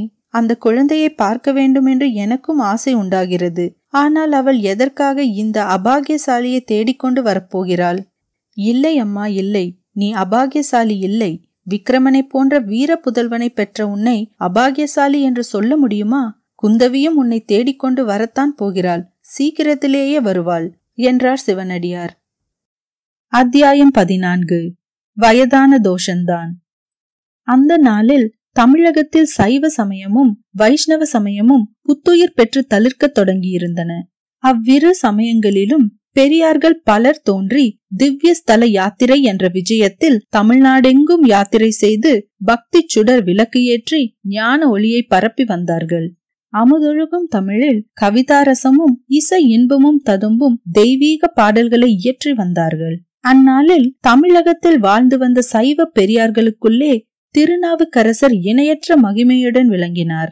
மகேந்திரவர்ம சக்கரவர்த்தியின் காலத்திலேயே பிரசித்தி அடைந்து தமிழகத்தின் போற்றுதலுக்கு உரியவராகிவிட்ட அப்பர் சுவாமிகள் விக்கிரமன் நாடு கடத்தப்பட்ட போது முதிர்ந்த மூப்பின் காரணமாக அதிகமாய் நடமாடவும் இயலாத தல்லாமையை அடைந்திருந்தார்.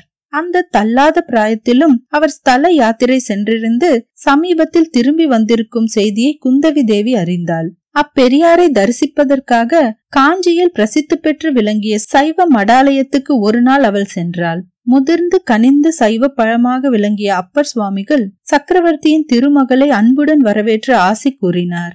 அவரை பார்த்து குந்தவி, சுவாமி, இவ்வளவு தள்ளாத நிலைமையில் எதற்காக தாங்கள் பிரயாணம் செய்ய வேண்டும்? தாங்கள் தரிசிக்காத ஸ்தலமும் இருக்கிறதா? எங்கே போயிருந்தீர்கள் என்று கேட்டாள். அதற்கு அப்பர், குழந்தாய், தில்லைப்பதி வரையிலே நான் போயிருந்தேன். பொன்னம்பலத்தில் ஆடும் பெருமானை எத்தனை தடவை தரிசித்தால்தான் என்ன? இன்னும் ஒரு முறை கண்ணார கண்டு இன்புற வேண்டுமென்ற ஆசை உண்டாகத்தான் செய்கிறது.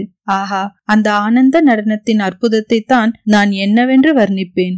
அந்த பேரானந்தத்தை அனுபவிப்பதற்காக மீண்டும் மீண்டும் மனித பிறவி எடுக்கலாமே என்று கூறிவிட்டு பாதி மூடிய கண்களில் ஆனந்த கண்ணீர் பெருக பின்வரும் பாசுரத்தை பாடினார். குனித்த புருவமும் கொவ்வை செவ்வாயில் குமின் சிரிப்பும் பனித்த சடையும் பவளம் போல் மேனியில் பால் வெந்நீரும் இனித்த முடைய எடுத்த பொற்பாதமும் காணப்பெற்றால் மனித பிறவியும் வேண்டுவதே இந்த மாநிலத்தே. பாட்டு முடிந்த பின்னர் அப்பர் சுவாமிகள் சற்று நேரம் மெய்மறந்து பரவச நிலையில் இருந்தார். முன்பெல்லாம் இப்படிப்பட்ட சந்தர்ப்பத்தில் குந்தவி பக்தி பரவசமடைந்து ஆனந்த கண்ணீர் பெருக்கி இருப்பாள். ஆனால் இன்றைக்கு அவள் மனம் அவ்வாறு பக்தியில் ஈடுபடவில்லை. அப்பர் ஒருவாறு சுய உணர்வு அடைந்த போது குந்தவி அவரை நோக்கி, சுவாமி, சோழ நாட்டில் யாரோ ஒரு சிவனடியார் புதிதாக தோன்றி ராஜரீக காரியங்களிலெல்லாம் தலையிடுகிறாராமே, தாங்களுக்கு அவரை தெரியுமா என்று வினவினாள். அவளுடைய வார்த்தைகளை அரைகுறையாகவே கேட்ட அப்பெரியார், என்ன குழந்தாய், சோழ நாட்டில் தோன்றியிருக்கும் சிவனடியாரை பற்றி கேட்கிறாயா? ஆஹா, அவரை பார்க்கத்தானே அம்மா நான் முக்கியமாக யாத்திரை கிளம்பினேன். நான் அவரை பார்க்க வருகிறேன் என்று தெரிந்ததும் அவரை என்னை தேடிக்கொண்டு புறப்பட்டார். தில்லைப்பதியிலே நாங்கள் சந்தித்தோம். ஆஹா, அந்த பிள்ளைக்கு ஞான சம்பந்தன் என்ற பெயர் எவ்வளவு பொருத்தம்! பால்மனம் மாறாத அந்த பாலகருக்கு எப்படித்தான் இவ்வளவு சிவஞான செல்வம் சித்தியாயிற்று? என்ன அருள்வாக்கு! அவர் தாய்ப்பால் குடித்து வளர்ந்த பிள்ளை இல்லை அம்மா, ஞானப்பால் குடித்து வளர்ந்த பிள்ளை. இல்லாவிட்டால் முகத்தில் மீசை முளைப்பதற்குள்ளே இப்படிப்பட்ட தெய்வீக பாடல்களை எல்லாம் பொழிய முடியுமா என்றெல்லாம் அப்பர் பெருமான் வர்ணித்து கொண்டே போனார். குந்தவி பொறுத்து பொறுத்து பார்த்தாள். கடைசியில் குறுக்கிட்டு, சுவாமி, நான் ஒருவரை பற்றி கேட்கிறேன், தாங்கள் இன்னொருவரை பற்றி சொல்லுகிறீர்கள். நான் சொல்லும் சிவனடியார் முகத்தில் மீசை முளைக்காதவர் அல்ல, ஜடா மகுடதாரி, புலித்தோல் போர்த்தவர் என்றாள். குழந்தாய், நீ யாரை பற்றி கேட்கிறாயோ எனக்கு தெரியாது. ஜடா மகுடத்துடன் புலித்தோல் தரித்த சிவனடியார்கள் எத்தனையோ பேர் இருக்கிறார்கள். இந்த மடாலயத்தில் நூறு பேருக்கு மேல் இருப்பார்கள். வேறு ஏதாவது அடையாளம் உண்டானால் சொல்லு என்றார் நாவுக்கரசர். நான் சொல்லுகிற சிவனடியார் ராஜரீக விஷயங்களில் எல்லாம் தலையிடுவாராம். என்னுடைய தந்தைக்கு விரோதமாக கலகங்களை உண்டு பண்ணி கொண்டிருக்கிறாராம். என்ன சொன்னாயம்மா? அதிசயமா இருக்கிறதே. அப்படிப்பட்ட சிவனடியார் யாரையும் எனக்கு தெரியாது. சைவத்தையும் வைஷ்ணவத்தையும் இரு கண்களை போல் காத்து வளர்த்து வருகிறவராயிற்றே உன் தந்தை. நரசிம்மவர்ம சக்கரவர்த்தியின் ஆட்சியில் சிவனடியார்கள் எதற்காக ராஜரீக காரியங்களில் ஈடுபட வேண்டும்? அதுவும் உன் தந்தைக்கு விரோதமாக கலகத்தை கிளப்புவதா? வேடிக்கைதான். அப்படி யாராவது இருந்தால் அவன் சைவனாகவோ வைஷ்ணவனாகவோ இருக்க மாட்டான். பாஷாண்ட சமயத்தான் யாராவது செய்தால்தான் செய்யலாம். நான் போய் வருகிறேன் சுவாமி என்று குந்தவி அவருக்கு நமஸ்கரித்து விடை பெற்று கொண்டு கிளம்பினாள். பல்லக்கில் ஏறி அரண்மனைக்கு போகும்போது அவள் பின்வருமாறு எண்ணமிட்டாள். முதுமை வந்துவிட்டால் எவ்வளவு பெரியவர்களாயிருந்தாலும் இப்படி ஆகிவிடுவார்கள் போலிருக்கிறது. பேச ஆரம்பித்தால் நிறுத்தாமல் வளவளவென்று பேசிக்கொண்டே போகிறார். கேட்டதற்கு மறுமொழி உண்டா என்றால் அதுதான் கிடையாது. எல்லாம் வயதான தோஷம்தான். அத்தியாயம் பதினைந்து. கடற்பிரயாணம். இளவரசன் விக்கிரமனை ஏற்றிக்கொண்டு கிளம்பிய கப்பல் சீக்கிரத்திலேயே வேகமடைந்து கிழக்கு நோக்கி செல்ல தொடங்கியது. சிறிது நேரத்துக்கெல்லாம் மாமல்லபுரத்து கடற்கரையும் கோவில் கோபுரங்களும் மரங்களின் உச்சிகளும் மறைந்து விட்டன. கரையோரத்தில் வெண்மையான நுரைகளுடனும் இரைச்சலுடனும் எழுந்து விழுந்து கொண்டிருந்த சிற்றலைகள் இப்போது காணப்படவில்லை. கடல் நீர் தூய நீல நிறமாயிருந்தது. அந்த நீல நிற பரப்பிலே பெரும் பள்ளங்களும் மேடுகளும் மாறி மாறி தோன்றும்படியாக பேரலைகள் பெருமூச்சு விட்டுக்கொண்டு மேலே எழும்பியும் கீழே விழுந்தும் அவதிப்பட்டு கொண்டிருந்தன. அதே சமயத்தில் துயரம் நிறைந்த ஹா என்ற இடைவிடாத புலம்பலொலியும் கேட்டுக்கொண்டிருந்தது. இவ்விதம் விக்கிரமன் வெளியே கண்ட காட்சியானது அவனுடைய உள்ளத்தின் நிலைமையை பிரதிபலிப்பதாயிருந்தது. கடலின் ஆழத்தில் குடிக்கொண்டிருக்கும் எல்லையற்ற மோன அமைதியைப் போல் அவனுடைய இதயத்தின் அடிவாரத்திலும் விவரிக்க ஒண்ணாத பரிபூரண சாந்தி நிலவிற்று. அதே சமயத்தில் அவனுடைய உள்ளத்தின் மேற்பரப்பில் என்னவெல்லாமோ எண்ணங்கள் அலையலையாக எழுந்து கொந்தளிப்பை உண்டாக்கின. பார்த்திப மகாராஜா சோழ நாட்டின் மேன்மையை குறித்து தாம் கண்ட கனவுகளை பற்றி சொன்னதெல்லாம் ஒவ்வொன்றாக ஞாபகம் வந்தன. கடற்பிரயாணம் செய்ய வேண்டும் என்று இளம் பிராயத்திலிருந்து அவனுடைய மனத்தில் குடிக்கொண்டிருந்த ஆசையும் நினைவுக்கு வந்தது. அந்த ஆசைதான் அடடா என்ன வினோதமான முறையில் என்று நிறைவேறுகிறது. புலிக்கொடி கம்பீரமாக பறக்கும் பெரிய பெரிய கப்பல்களில் சோழ நாட்டு வீரர் படைகளுடன் பிரயாணம் செய்து கடல்களுக்கு அப்பால் உள்ள தேசங்களிலெல்லாம் வெற்றி கொடி நாட்ட வேண்டும் என்ற மனோரதத்திற்கும், இன்று பல்லவர்களின் சிங்கக்கொடி பறக்கும் கப்பலில் கையும் காலும் சங்கிலியால் கட்டுண்டு தேச பிரஷ்டனாய் பிரயாணம் செய்வதற்கும் எவ்வளவு தூரத்திற்கு எவ்வளவு தூரம். இப்படி விக்கிரமன் சிந்தித்துக் கொண்டிருந்த போதே கப்பலின் தலைவன் சில ஆட்களுடன் அங்கு வந்து விக்கிரமனை பிணைத்திருந்த சங்கிலிகளை எடுக்க செய்தான். இது ஏன் என்று விக்கிரமன் வினவ, சக்கரவர்த்தியின் ஆணை என்றான் கப்பல் தலைவன். என்னை எங்கே கொண்டு போகிறீர்கள் என்று விக்கிரமன் கேட்டதற்கு, இங்கிருந்து பன்னிரண்டு நாள் பிரயாணத்தில் நடுக்கடலிலே ஒரு தீவு இருக்கிறது, அதன் அருகே தங்களை இறக்கி விட்டுவிட வேண்டும் என்று கட்டளை என்று மறுமொழி வந்தது. அங்கே வசிப்பவர்கள் யார் என்று விக்கிரமன் மேலும் கேட்டான். அதெல்லாம் எங்களுக்கு ஒன்றும் தெரியாது. தீவுக்கு போய் சேரும் வரையில் இந்த கப்பலுக்குள்ளே தாங்கள் எதேச்சையாக எங்கு வேண்டுமானாலும் போகலாம்.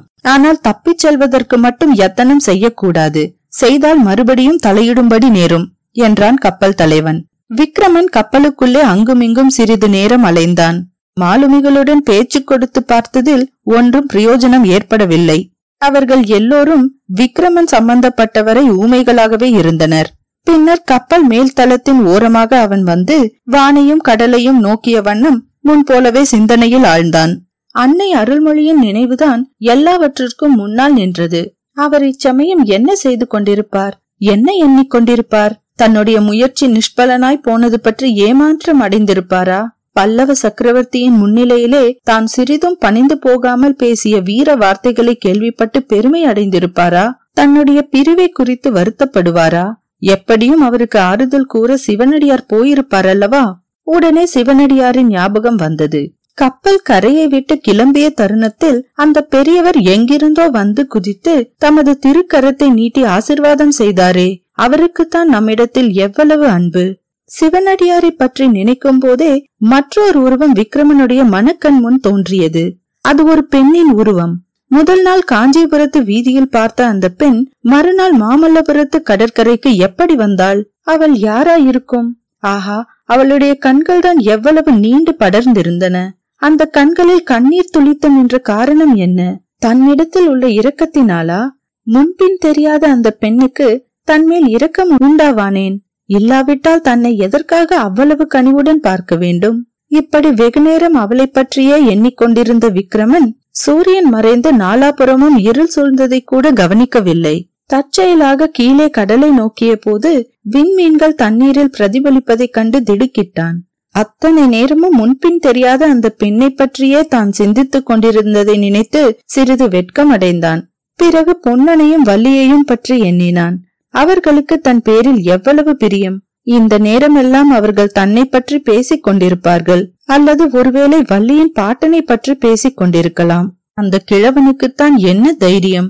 சோழ நாட்டு ஆண்மக்கள் எல்லாம் அவனை போன்ற வீரர்களாயிருக்க கூடாதா? இருட்டு ஒரு ஜாமம் ஆன போது நீல கடலை செம்பொற் கடலாக செய்து கொண்டு கீழ்வானத்தில் சந்திரன் உதயமானான். பூரண சந்திரன் இல்லை, முக்கால் சந்திரன்தான். பார்ப்பதற்கு ஒரு பெரிய பொற்கிண்ணம் கடலிலிருந்து வெளி கிளம்புவது போல் இருந்தது. முன்னம் பார்க்கடலை கடைந்த போது இந்த சந்திரனாகிய பொற்கிண்ணத்திலேதான் அமுதம் வந்ததோ என்னவோ. இன்றும் அப்பொற்கிண்ணத்திலிருந்து நிலவாகிய அமுதம் பொங்கி புவனமெல்லாம் பரவியதாக தோன்றியது. அந்த மோகன காட்சியை விக்கிரமன் பார்த்தான். கடலிலிருந்து எழும்பிய சந்திர பிம்பத்துடனேயே அவனுடைய மனக்கண்ணின் முன்னால் அந்த பெண்ணின் முகமும் மறுபடியும் எழுந்தது. இந்த உதய சந்திரனுடைய பொன்னிறந்தான் அவளுடைய முகத்தின் நிறமும். ஆஹா, அது என்ன அழகான முகம் என்ற எண்ணம் இப்போது விக்கிரமனுக்கு முதன் முதலாக தோன்றியது. அந்த பொன் முகத்தின் அழகை அதை கவர்ந்திருந்த கருங்கூந்தல் எவ்வளவு நன்றாய் எடுத்து காட்டிற்று. நிகரில்லாத சௌந்தர்யம் வாய்ந்தவள்தான் அந்த பெண்.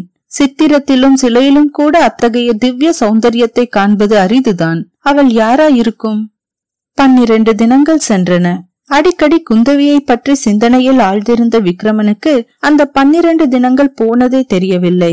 பதிமூன்றாம் நாள் பொழுது விடிந்த போது சூரியோதயமான திசையில் விக்கிரமன் கண்ட காட்சி அவனை ஆச்சரிய கடலில் மூழ்கடித்தது.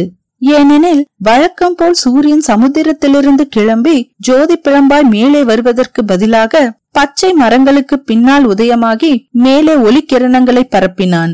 அந்த அபூர்வ காட்சியை பார்த்து கொண்டு விக்கிரமன் நிற்கும் போதே கப்பல் தலைவன் அவனை நெருங்கி, அதோ தெரிகிறதே, அந்த தீவின் அருகில்தான் தங்களை விட்டுவிடும்படி எங்களுக்கு கட்டளை. தங்களுக்கு நீந்த தெரியும் அல்லவா என்றான். கரைக்கு எவ்வளவு தூரத்தில் விடுவீர்கள்? ரொம்ப தூரத்தில் விடமாட்டோம். ஒத்தாசைக்கு ஒரு மரக்கட்டையும் போடுவோம். நான் இறங்க மாட்டேன் என்றால் என்ன செய்வீர்கள்? மரக்கட்டையில் கட்டி மிதக்க விட்டுவிடும்படி கட்டளை. தங்களுடைய விருப்பம் என்ன? நானே இறங்கி விடுகிறேன் என்றான் விக்கிரமன். அவ்வாறே கப்பல் இன்னும் சிறிது கரையை நெருங்கியதும் விக்கிரமனை கடலில் இறக்கிவிட்டு ஒரு மரக்கட்டையையும் போட்டார்கள்.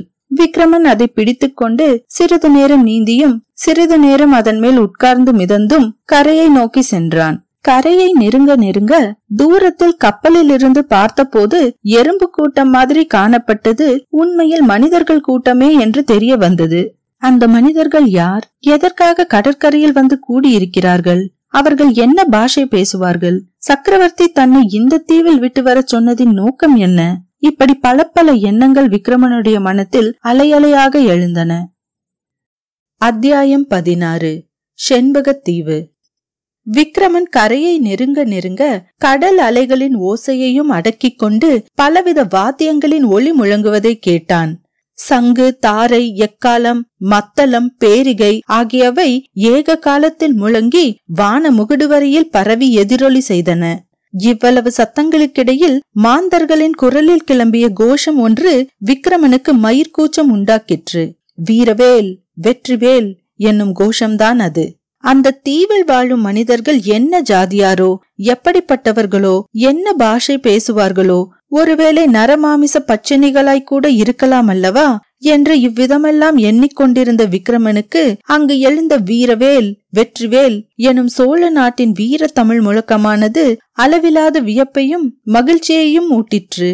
இது என்ன அதிசய தீவு! இங்கே சோழ நாட்டு தமிழரின் முழக்கம் கேட்கும் காரணம் என்ன? எதற்காக இவ்வளவு ஜனக்கூட்டம் இங்கே கூடியிருக்கிறது?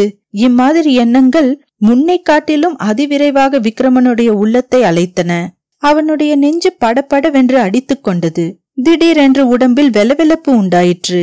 மரக்கட்டை பிடியின் என்று நழுவிற்று. தலை சுழலத் தொடங்கியது. கண் பார்வை குன்றியது. அதே சமயத்தில் பிரம்மாண்டமான ஒரு அலை வந்து விக்கிரமன் மீது பலமாக மோதியது. விக்கிரமனுக்கு அந்த நிமிஷத்தில் கடலில் உள்ள நீர் அவ்வளவும் புரண்டு வந்து தன் மீது மோதுவதாக தோன்றிற்று. ஒரு கணம் மூச்சு திணறிற்று. நமது வாழ்நாள் முடிந்து விட்டது என்று நினைத்தான் விக்கிரமன். பார்த்திப மகாராஜாவுக்கு அவன் அளித்த வாக்குறுதி நினைவுக்கு வந்தது.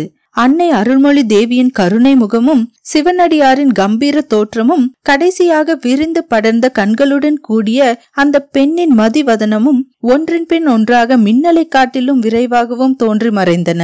பிறகு அவனுடைய அறிவை ஒரு மகா அந்தகாரம் வந்து மூடிவிட்டது. விக்கிரமனுக்கு மறுபடியும் பிரக்னை வந்தபோது தான் மணல் தரையில் கிடப்பதாக அவனுக்கு உணர்ச்சி உண்டாயிற்று. கண்கள் மூடியபடி இருந்தன. கடல் அலைகளின் ஓ என்ற ஓசை காதில் கேட்டுக்கொண்டிருந்தது. நெற்றியில் யாரோ திருநீர் இடுவது போல் தோன்றியது. மெதுவாக கண்ணை விழித்து பார்த்தான். சுற்றிலும் ஜனக்கூட்டம் நெருங்கி நிற்பது தெரிந்தது. ஒரு நொடி பொழுதில் எல்லாம் ஞாபகத்துக்கு வந்தன. அவன் கரையை நெருங்கிய போது அந்த ஜனக்கூட்டத்திலிருந்து கிளம்பிய வாத்திய முழக்கங்களும் வால்தொலிகளும் இப்போது கேட்கவில்லை. அதற்கு மாறாக அசாதாரணமான நிசப்தம் குடிகொண்டிருப்பதை அவன் உணர்ந்தான். கொஞ்ச தூரத்தில் எங்கேயோ மாஞ்சோலியில் குயில் ஒன்று குக்கூ குக்கூ என்று கூவிற்று. அந்த குயிலின் இனிய குரல் அங்கே குடிக்கொண்டிருந்த நிசப்தத்தை அதிகமாய் எடுத்து காட்டிற்று. கரையை நெருங்கிய போது தனக்கு நேர்ந்த விபத்தின் காரணமாகவே அங்கே குடியிருந்த ஜனங்கள் அவ்வளவு கவலையுடன் நிசப்தமாய் இருக்கிறார்கள் என்பதை அறிந்து கொண்டான். ஒரு பெரும் பிரயத்தனம் செய்து உடம்பை உதறிக்கொண்டு ஒரு குதி குதித்து எழுந்து நின்றான். அவ்வளவுதான், அந்த ஜனக்கூட்டத்திலிருந்து ஒரு மகத்தான ஆனந்த கோஷம் கிளம்பிற்று.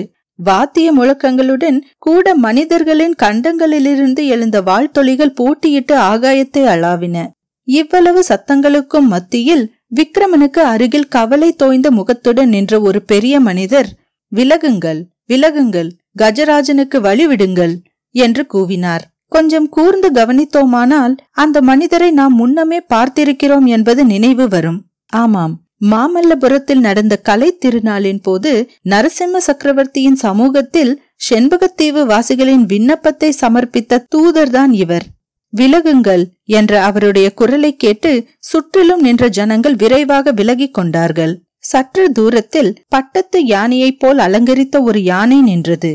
அதை யானைப்பாகன் நடத்தி கொண்டு விக்கிரமன் என்ற இடத்தை நோக்கி வந்தான். பட்டண பிரவேசத்திற்காக அலங்கரிக்கப்பட்டது போல காணப்பட்ட அந்த கஜராஜனுடைய தூக்கிய துதிக்கையில் ஓர் அழகான புஷ்பஹாரம் இருந்தது. விக்கிரமன் மந்திர சக்தியால் கட்டுண்டவனைப் போல் யானையை பார்த்தபடி கையை கட்டிக்கொண்டு அசையாமல் நின்றான். யானை மிகவும் சமீபத்தில் நெருங்கி வந்தபோது விக்கிரமனுடைய சிரம் அவனை அறியாமலேயே சிறிது வணங்கிற்று. யானை தன் துதிக்கையில் ஏந்தி வந்த மாலையை அவனுடைய கழுத்தில் சூட்டிற்று. அப்போது அந்த ஜனக்கூட்டத்தில் ஏற்பட்ட ஆரவாரத்தையும் முழக்கங்களையும் வர்ணித்தல் அசாத்தியமான காரியம். வீரவேல், வெற்றிவேல் என்னும் கோஷங்களுடன் விக்கிரம சோழ மகாராஜா வாழ்க, செண்பக நாட்டு மன்னர் பிரான் வாழ்க என்னும் கோஷங்களையும் கேட்டு விக்கிரமனுடைய உள்ளம் பெரும் கிளர்ச்சி அடைந்தது. மகா ஆச்சரியம் விளைவித்த இந்த சம்பவங்களை பற்றி யாரிடமாவது கேட்டு தெரிந்து கொள்ள வேண்டும் என்று அவனுக்கு துடிப்பாயிருந்தது. ஆனால் அருகில் நின்றவர்களிடம் பேசுவதற்கு கூட அச்சமயம் அவனுக்கு அவகாசம் கிடைக்கவில்லை. ஏக ஆரவாரங்களுக்கிடையில் விக்கிரமனை அந்த யானையின் மீது அமைந்திருந்த அம்பாரியில் ஏற்றினார்கள். யானை கடற்கரையிலிருந்து உள்நாட்டை நோக்கி கம்பீரமாக நடந்து செல்ல ஜனக்கூட்டமும் ஆரவாரத்துடன் அதை பின்தொடர்ந்து சென்றது. அம்பாரியின் மீது வீற்றிருந்த விக்கிரமனும், "இல்லை, இதெல்லாம் நிச்சயமாக உண்மை இல்லை, கனவுதான் காண்கிறோம், அல்லது இந்திரஜாலம் மந்திரஜாலம் என்று சொல்கிறார்களே, அப்படி ஏதாவது இருக்க வேண்டும்" என்று அடிக்கடி எண்ணிக்கொண்டான். சுற்றுமுற்றும் அவன் கண்ணில் பட்ட தென்னந்தோப்புகள், மாஞ்சோலைகள், கழனிகள், கால்வாய்கள் எல்லாம் அவனுக்கு சோழ நாட்டு காட்சிகளாகவே புலப்பட்டன. சிறிது தூரம் போன பிறகு ஒரு கிராமம் தென்பட்டது. அதுவும் தமிழ்நாட்டு கிராமமாகவே தோன்றியது. ஊருக்கு புறத்தில் இருந்த கிராம தேவதையின் கோயிலும் அப்படியே தமிழக கோயிலாக காட்சி தந்தது. இன்னும் சிறிது தூரம் போனதும் ஒரு பட்டணம் காணப்பட்டது. அதன் வீடுகள், வீதிகள், சதுக்கங்கள் எல்லாம் உறையூரின் மாதிரியிலேயே அமைந்திருந்தன. ஆனால் அவ்வளவு பெரிய பட்டணம் இல்லை, அவ்வளவு ஜன நெருக்கமும் கிடையாது, அத்தனை மாட மாளிகைகள் கோபுரங்களும் இல்லை. அப்பட்டணத்தின் வீதிகளில் அவரவர் வீட்டு வாசலில் நின்ற ஸ்திரீகள், புருஷர்கள், குழந்தைகள் எல்லாரும் சிறந்த ஆடை ஆபரணங்களை அணிந்து மலர்ந்த முகத்துடன் நின்றார்கள். அவர்கள் எல்லோரும் தமிழ்நாட்டு மக்களாகவே காணப்பட்டார்கள். அளவில்லாத ஆர்வம் பொங்கிய கண்களுடன் அவர்கள் விக்கிரமனை பார்த்து பலவித வாழ்த்துக்களினால் தங்களுடைய மகிழ்ச்சியை தெரிவித்துக் கொண்டார்கள். விக்கிரமனுக்கு திடீரென்று ஒரு சந்தேகம் உதித்தது. ஒருவேளை இதெல்லாம் அந்த பல்லவ சக்கரவர்த்தியின் கபட நாடகமாயிருக்குமோ? தன்னை ஏற்றி வந்த கப்பல் பல நாள் கடலில் பிரயாணம் செய்வதாக பாசாங்கு செய்துவிட்டு கடைசியில் சோழ நாட்டின் கடற்கரையிலேயே தன்னை இறக்கிவிட்டிருக்குமோ? இந்த ஆரவார ஊர்வலமெல்லாம் தன்னை ஏமாற்றி பல்லவ சக்கரவர்த்தியின் ஆதிக்கத்தை ஒப்புக்கொள்ளும்படி செய்வதற்கு ஒரு சூழ்ச்சியோ? இவ்விதமாக எண்ணிய போது விக்கிரமனுக்கு கோபம் பொங்கிக் கொண்டு வந்தது. இதற்குள் யானையானது அந்த பட்டணத்துக்குள்ளேயே பெரிய மாளிகையாக தோன்றிய ஒரு கட்டடத்துக்கு வெளியே வந்து நின்றது. விக்கிரமனை யானை மீதிருந்து கீழே இறக்கினார்கள். ஜன கூட்டமெல்லாம் வெளியில் நிற்க, முன்னமே நமது கவனத்திற்காலான பெரியவர் மட்டும் விக்கிரமனை அழைத்து கொண்டு மாளிகைக்குள் சென்றார். "மகாராஜா, இதுதான் இந்த செண்பக நாட்டின் மன்னர்கள் பரம்பரையாக வாழ்ந்து வந்த அரண்மனை. தாங்களும் இந்த அரண்மனையில் வசிக்க வேண்டும் என்பது இந்நாட்டு பிரஜைகளின் விண்ணப்பம்" என்றார் அப்பெரியவர். "இந்நாட்டின் பெயர் என்னவென்று நீங்கள் சொன்னீர்கள்?" "செண்பக நாடு மகாராஜா." "இந்த பட்டணத்தின் பெயர் என்னவோ?" "செண்பக நாட்டின் தலைநகரம் இது. இதன் பெயர் குமாரபுரி." "குமாரபுரி தானே, மாயாபுரி அல்லவே?" இல்லை அரசே, குமாரபுரிதான். நீர் யார் என்று கொஞ்சம் சொன்னால் நன்றாயிருக்கும். அடியன் பெயர் சித்தார்த்தன். காலஞ்சென்ற விஷ்ணுவர்தன மகாராஜாவுக்கு நான் முதல் மந்திரி. தங்களுக்கு விருப்பம் இருந்தால்... என்ன சொன்னீர்? மந்திரி என்றீரா, மந்திரவாதி என்றீரா? மந்திரிதான் மகாராஜா. ஒருவேளை மந்திரவாதியோ என்று நினைத்தேன். ஆமாம், நீர் மந்திரவாதி இல்லாவிட்டால் நான் யார் என்பதும், என்னை இன்று காலை இந்த தீவுக்கருகில் கொண்டு வந்து இறக்கிவிடுவார்கள் என்பதும் எப்படி தெரிந்தது? அது பெரிய கதை மகாராஜா. சாவகாசமாக எல்லாம் சொல்கிறேன். இப்போதைக்கு இப்போதைக்கு இது உண்மையாகவே அரண்மனை தானா அல்லது சிறைச்சாலையா என்று மட்டும் சொன்னால் போதும்.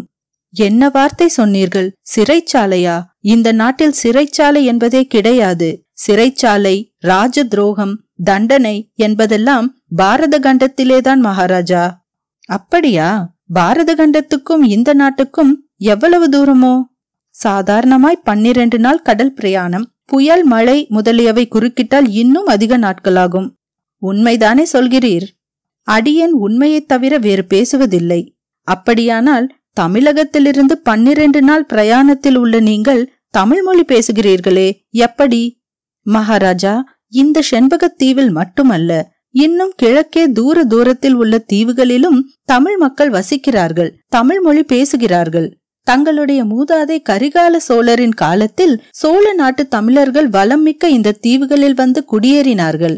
கரிகால சோழரின் குமாரர் தான் இந்த பட்டினத்தை ஸ்தாபித்தார். அதனாலேயே குமாரபுரி என்று இதற்கு பெயர் ஏற்பட்டது. அந்த நாளில் சோழ சேனாதிபதி ஒருவர் சக்கரவர்த்தியின் ஆக்ஞையின் பெயரில் இந்நாட்டை ஆட்சி புரியலானார். அவருடைய சந்ததியார் பத்து வருஷங்களுக்கு முன்பு வரையில் இந்நாட்டின் அரசர்களாயிருந்து செங்கோல் செலுத்தி வந்தார்கள். அந்த வம்சத்தின் கடைசி அரசரான விஷ்ணுவர்தனர் சந்ததியில்லாமல் காலமானார். பிறகு இந்த நாடு இன்று வரையில் அரசர் இல்லாத நாடாயிருந்து வந்தது. அக்கம் பக்கத்து தீவுகளில் உள்ளவர்கள் அடிக்கடி வந்து இந்த நாட்டின் பட்டணங்களையும் கிராமங்களையும் சூறையாட ஆரம்பித்தார்கள். வெவ்வேறு பாஷை பேசுவோரும் அநாகரிகர்களும் தட்டை மூஞ்சிக்காரருமான பற்பல சாதியினர் இந்த தீவை சுற்றியுள்ள தேசங்களில் வசித்தார்கள்.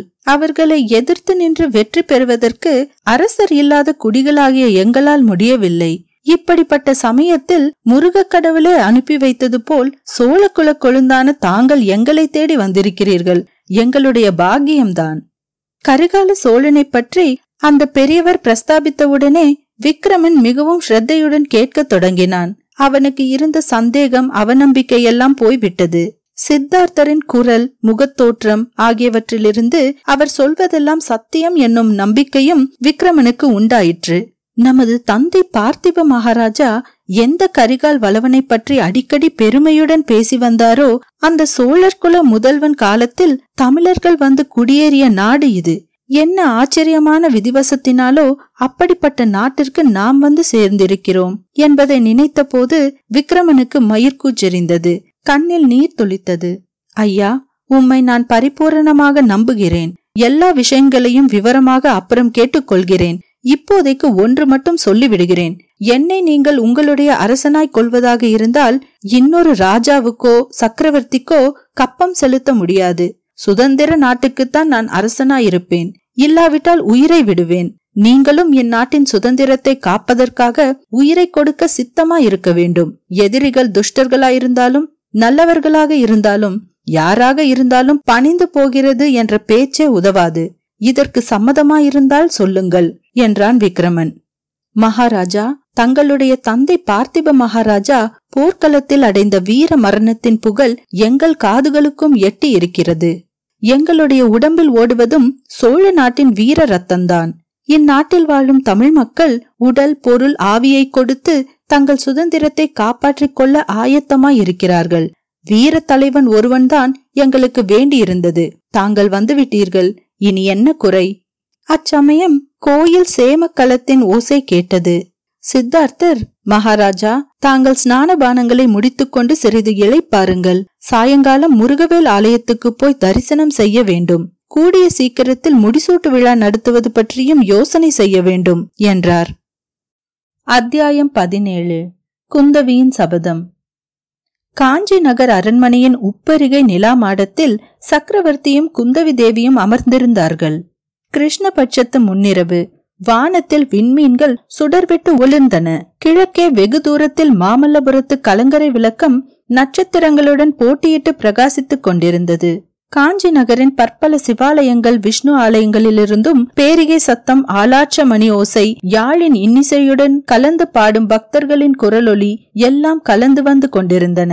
அரண்மனை பூந்தோட்டத்திலிருந்து செண்பகம், பன்னீர், பாரிஜாதம் ஆகிய மலர்களின் சுகந்தம் குளிர்காற்று கலந்து லேசாக வந்து கொண்டிருந்தது.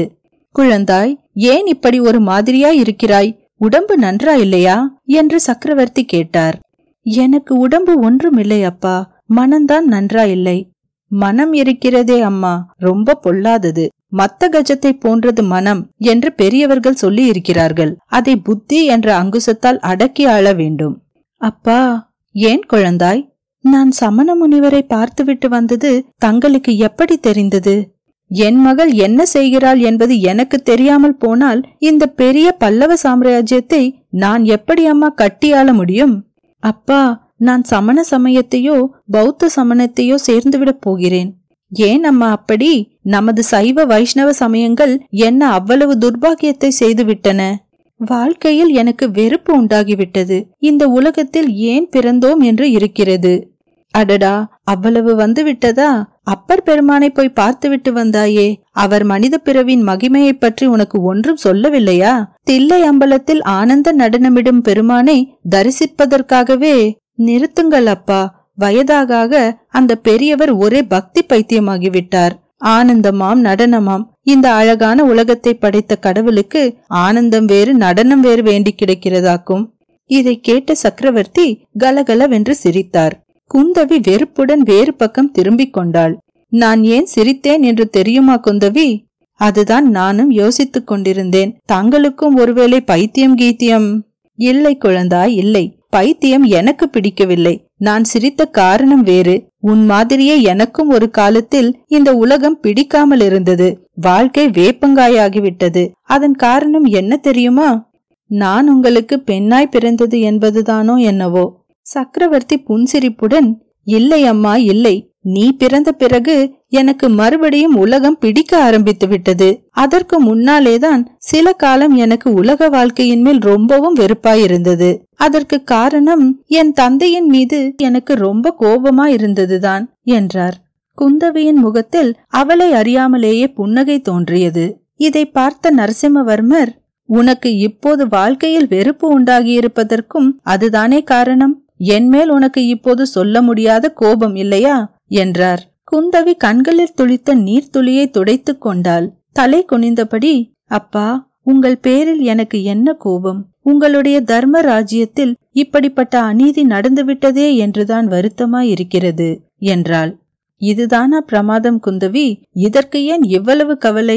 அநியாயத்தை செய்வதற்கு எனக்கு சக்தி உண்டு என்றால் அதை நிவர்த்திப்பதற்கும் சக்தி உண்டல்லவா? உண்மையில் அநீதி நடந்து விட்டதாக எனக்கு தெரிந்தால் உடனே அதற்கு பரிகாரம் செய்துவிட்டு மறு காரியம் பார்க்கிறேன் என்றார் சக்கரவர்த்தி. நிஜந்தானே அப்பா? சோழ ராஜகுமாரனுடைய செயலுக்கு அவன் பொறுப்பாளி இல்லை என்று தெரிந்தால் தண்டனையை மாற்றி விடுவீர்கள் அல்லவா? அப்போது குந்தவி தன் மனத்துக்குள், அந்த வேஷதாரி சிவனடியாரை எப்படியாவது கண்டுபிடித்து அவருடைய தாடியை பற்றி இழுத்து கொண்டு வந்து சக்கரவர்த்தியின் முன்னால் நிறுத்தாவிட்டால் என் பெயர் குந்தவி அல்ல என்று சபதம் செய்து கொண்டாள். குந்தவி, என்ன யோசனையில் ஆழ்ந்து விட்டாய்? இன்னும் இரண்டு நாட்களில் நான் உறையூருக்கு போகப் போகிறேன். நீயும் வருவாயல்லவா என்று சக்கரவர்த்தி கேட்டார். வருகிறேன் அப்பா. அங்கே எனக்கும் ஒரு காரியம் இருக்கிறது. அதற்கு நீங்கள் குறுக்கே ஒன்றும் சொல்லக்கூடாது. என்ன காரியம் என்று எனக்கு சொல்லலாமா? அதுவும் ரகசியமா?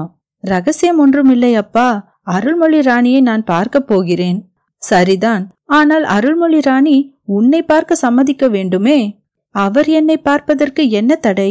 எதற்காக மறுக்கிறார்?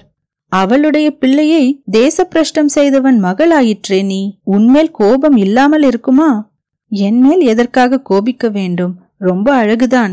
நானா அவருடைய பிள்ளைக்கு துர்போதனை செய்து சக்கரவர்த்திக்கு விரோதமாய் கலகம் செய்யும்படி தூண்டினேன்? என்மேல் கோபித்துக் கொண்டு என்ன பிரயோஜனம் என்றாள் குந்தவி. அதை கேட்ட சக்கரவர்த்தி தம் மனத்துக்குள், பெண்ணாய் பிறந்தவர்களிடம் தர்க்க ரீதியை எதிர்பார்ப்பதிலேயும் பிரயோஜனம் இல்லைதான் என்று எண்ணிக்கொண்டார். அத்தியாயம் பதினெட்டு. பொன்னனின் அவமானம். சென்ற மூன்று தினங்களாக பொன்னனின் குடிசைக்குள்ளே இடியும் மழையும் புயலும் பூகம்பமுமாக இருந்தது. நான் செய்தது தப்பு என்றுதான் ஆயிரம் தடவை சொல்லிவிட்டேனே, மறுபடியும் மறுபடியும் என் மானத்தை வாங்குகிறாயே என்றான் பொன்னன். தப்பு தப்பு என்று இப்போது அடித்துக் கொள்கிறாயே, என்ன பிரயோஜனம்? இந்த புத்தி அப்போது எங்கே போச்சு என்று வள்ளி கேட்டாள். இப்போது என்ன குடிமுழுகி போய்விட்டதென்று ஓட ஓட விரட்டுகிறாய் வள்ளி. அந்த சக்கரவர்த்தி எங்கே போய்விட்டார்? என் வேல் தான் எங்கே போச்சு? வேல் வேறையா வேல்? கெட்ட கேட்டுக்கு பட்டு குஞ்சம்தான்.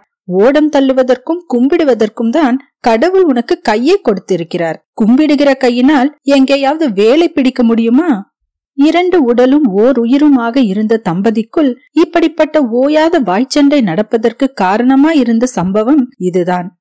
இரண்டு நாட்களுக்கு முன் இந்த காவேரிக்கரை சாலை வழியாக நரசிம்ம சக்கரவர்த்தியும் குந்தவி தேவியும் அவர்களுடைய பரிவாரங்களும் உறையூரை நோக்கி போய்கொண்டிருந்த போது தோணித்துறைக்கு அருகில் சக்கரவர்த்தி சிறிது நின்றார். தோணித்துறையையும் காவேரியின் மத்தியில் இருந்த தீவையும் அந்த தீவில் பச்சை மரங்களுக்கிடையே காணப்பட்ட வசந்த மாளிகையின் பொற்கலசத்தையும் குந்தவிக்கு சுட்டிக்காட்டி ஏதோ சொல்லிக் கொண்டிருந்தார். அச்சமயம் குடிசையின் வாசலில் நின்று கொண்டிருந்த பொன்னன் வள்ளி இவர்களின் மேல் சக்கரவர்த்தியின் பார்வை விழுந்தது.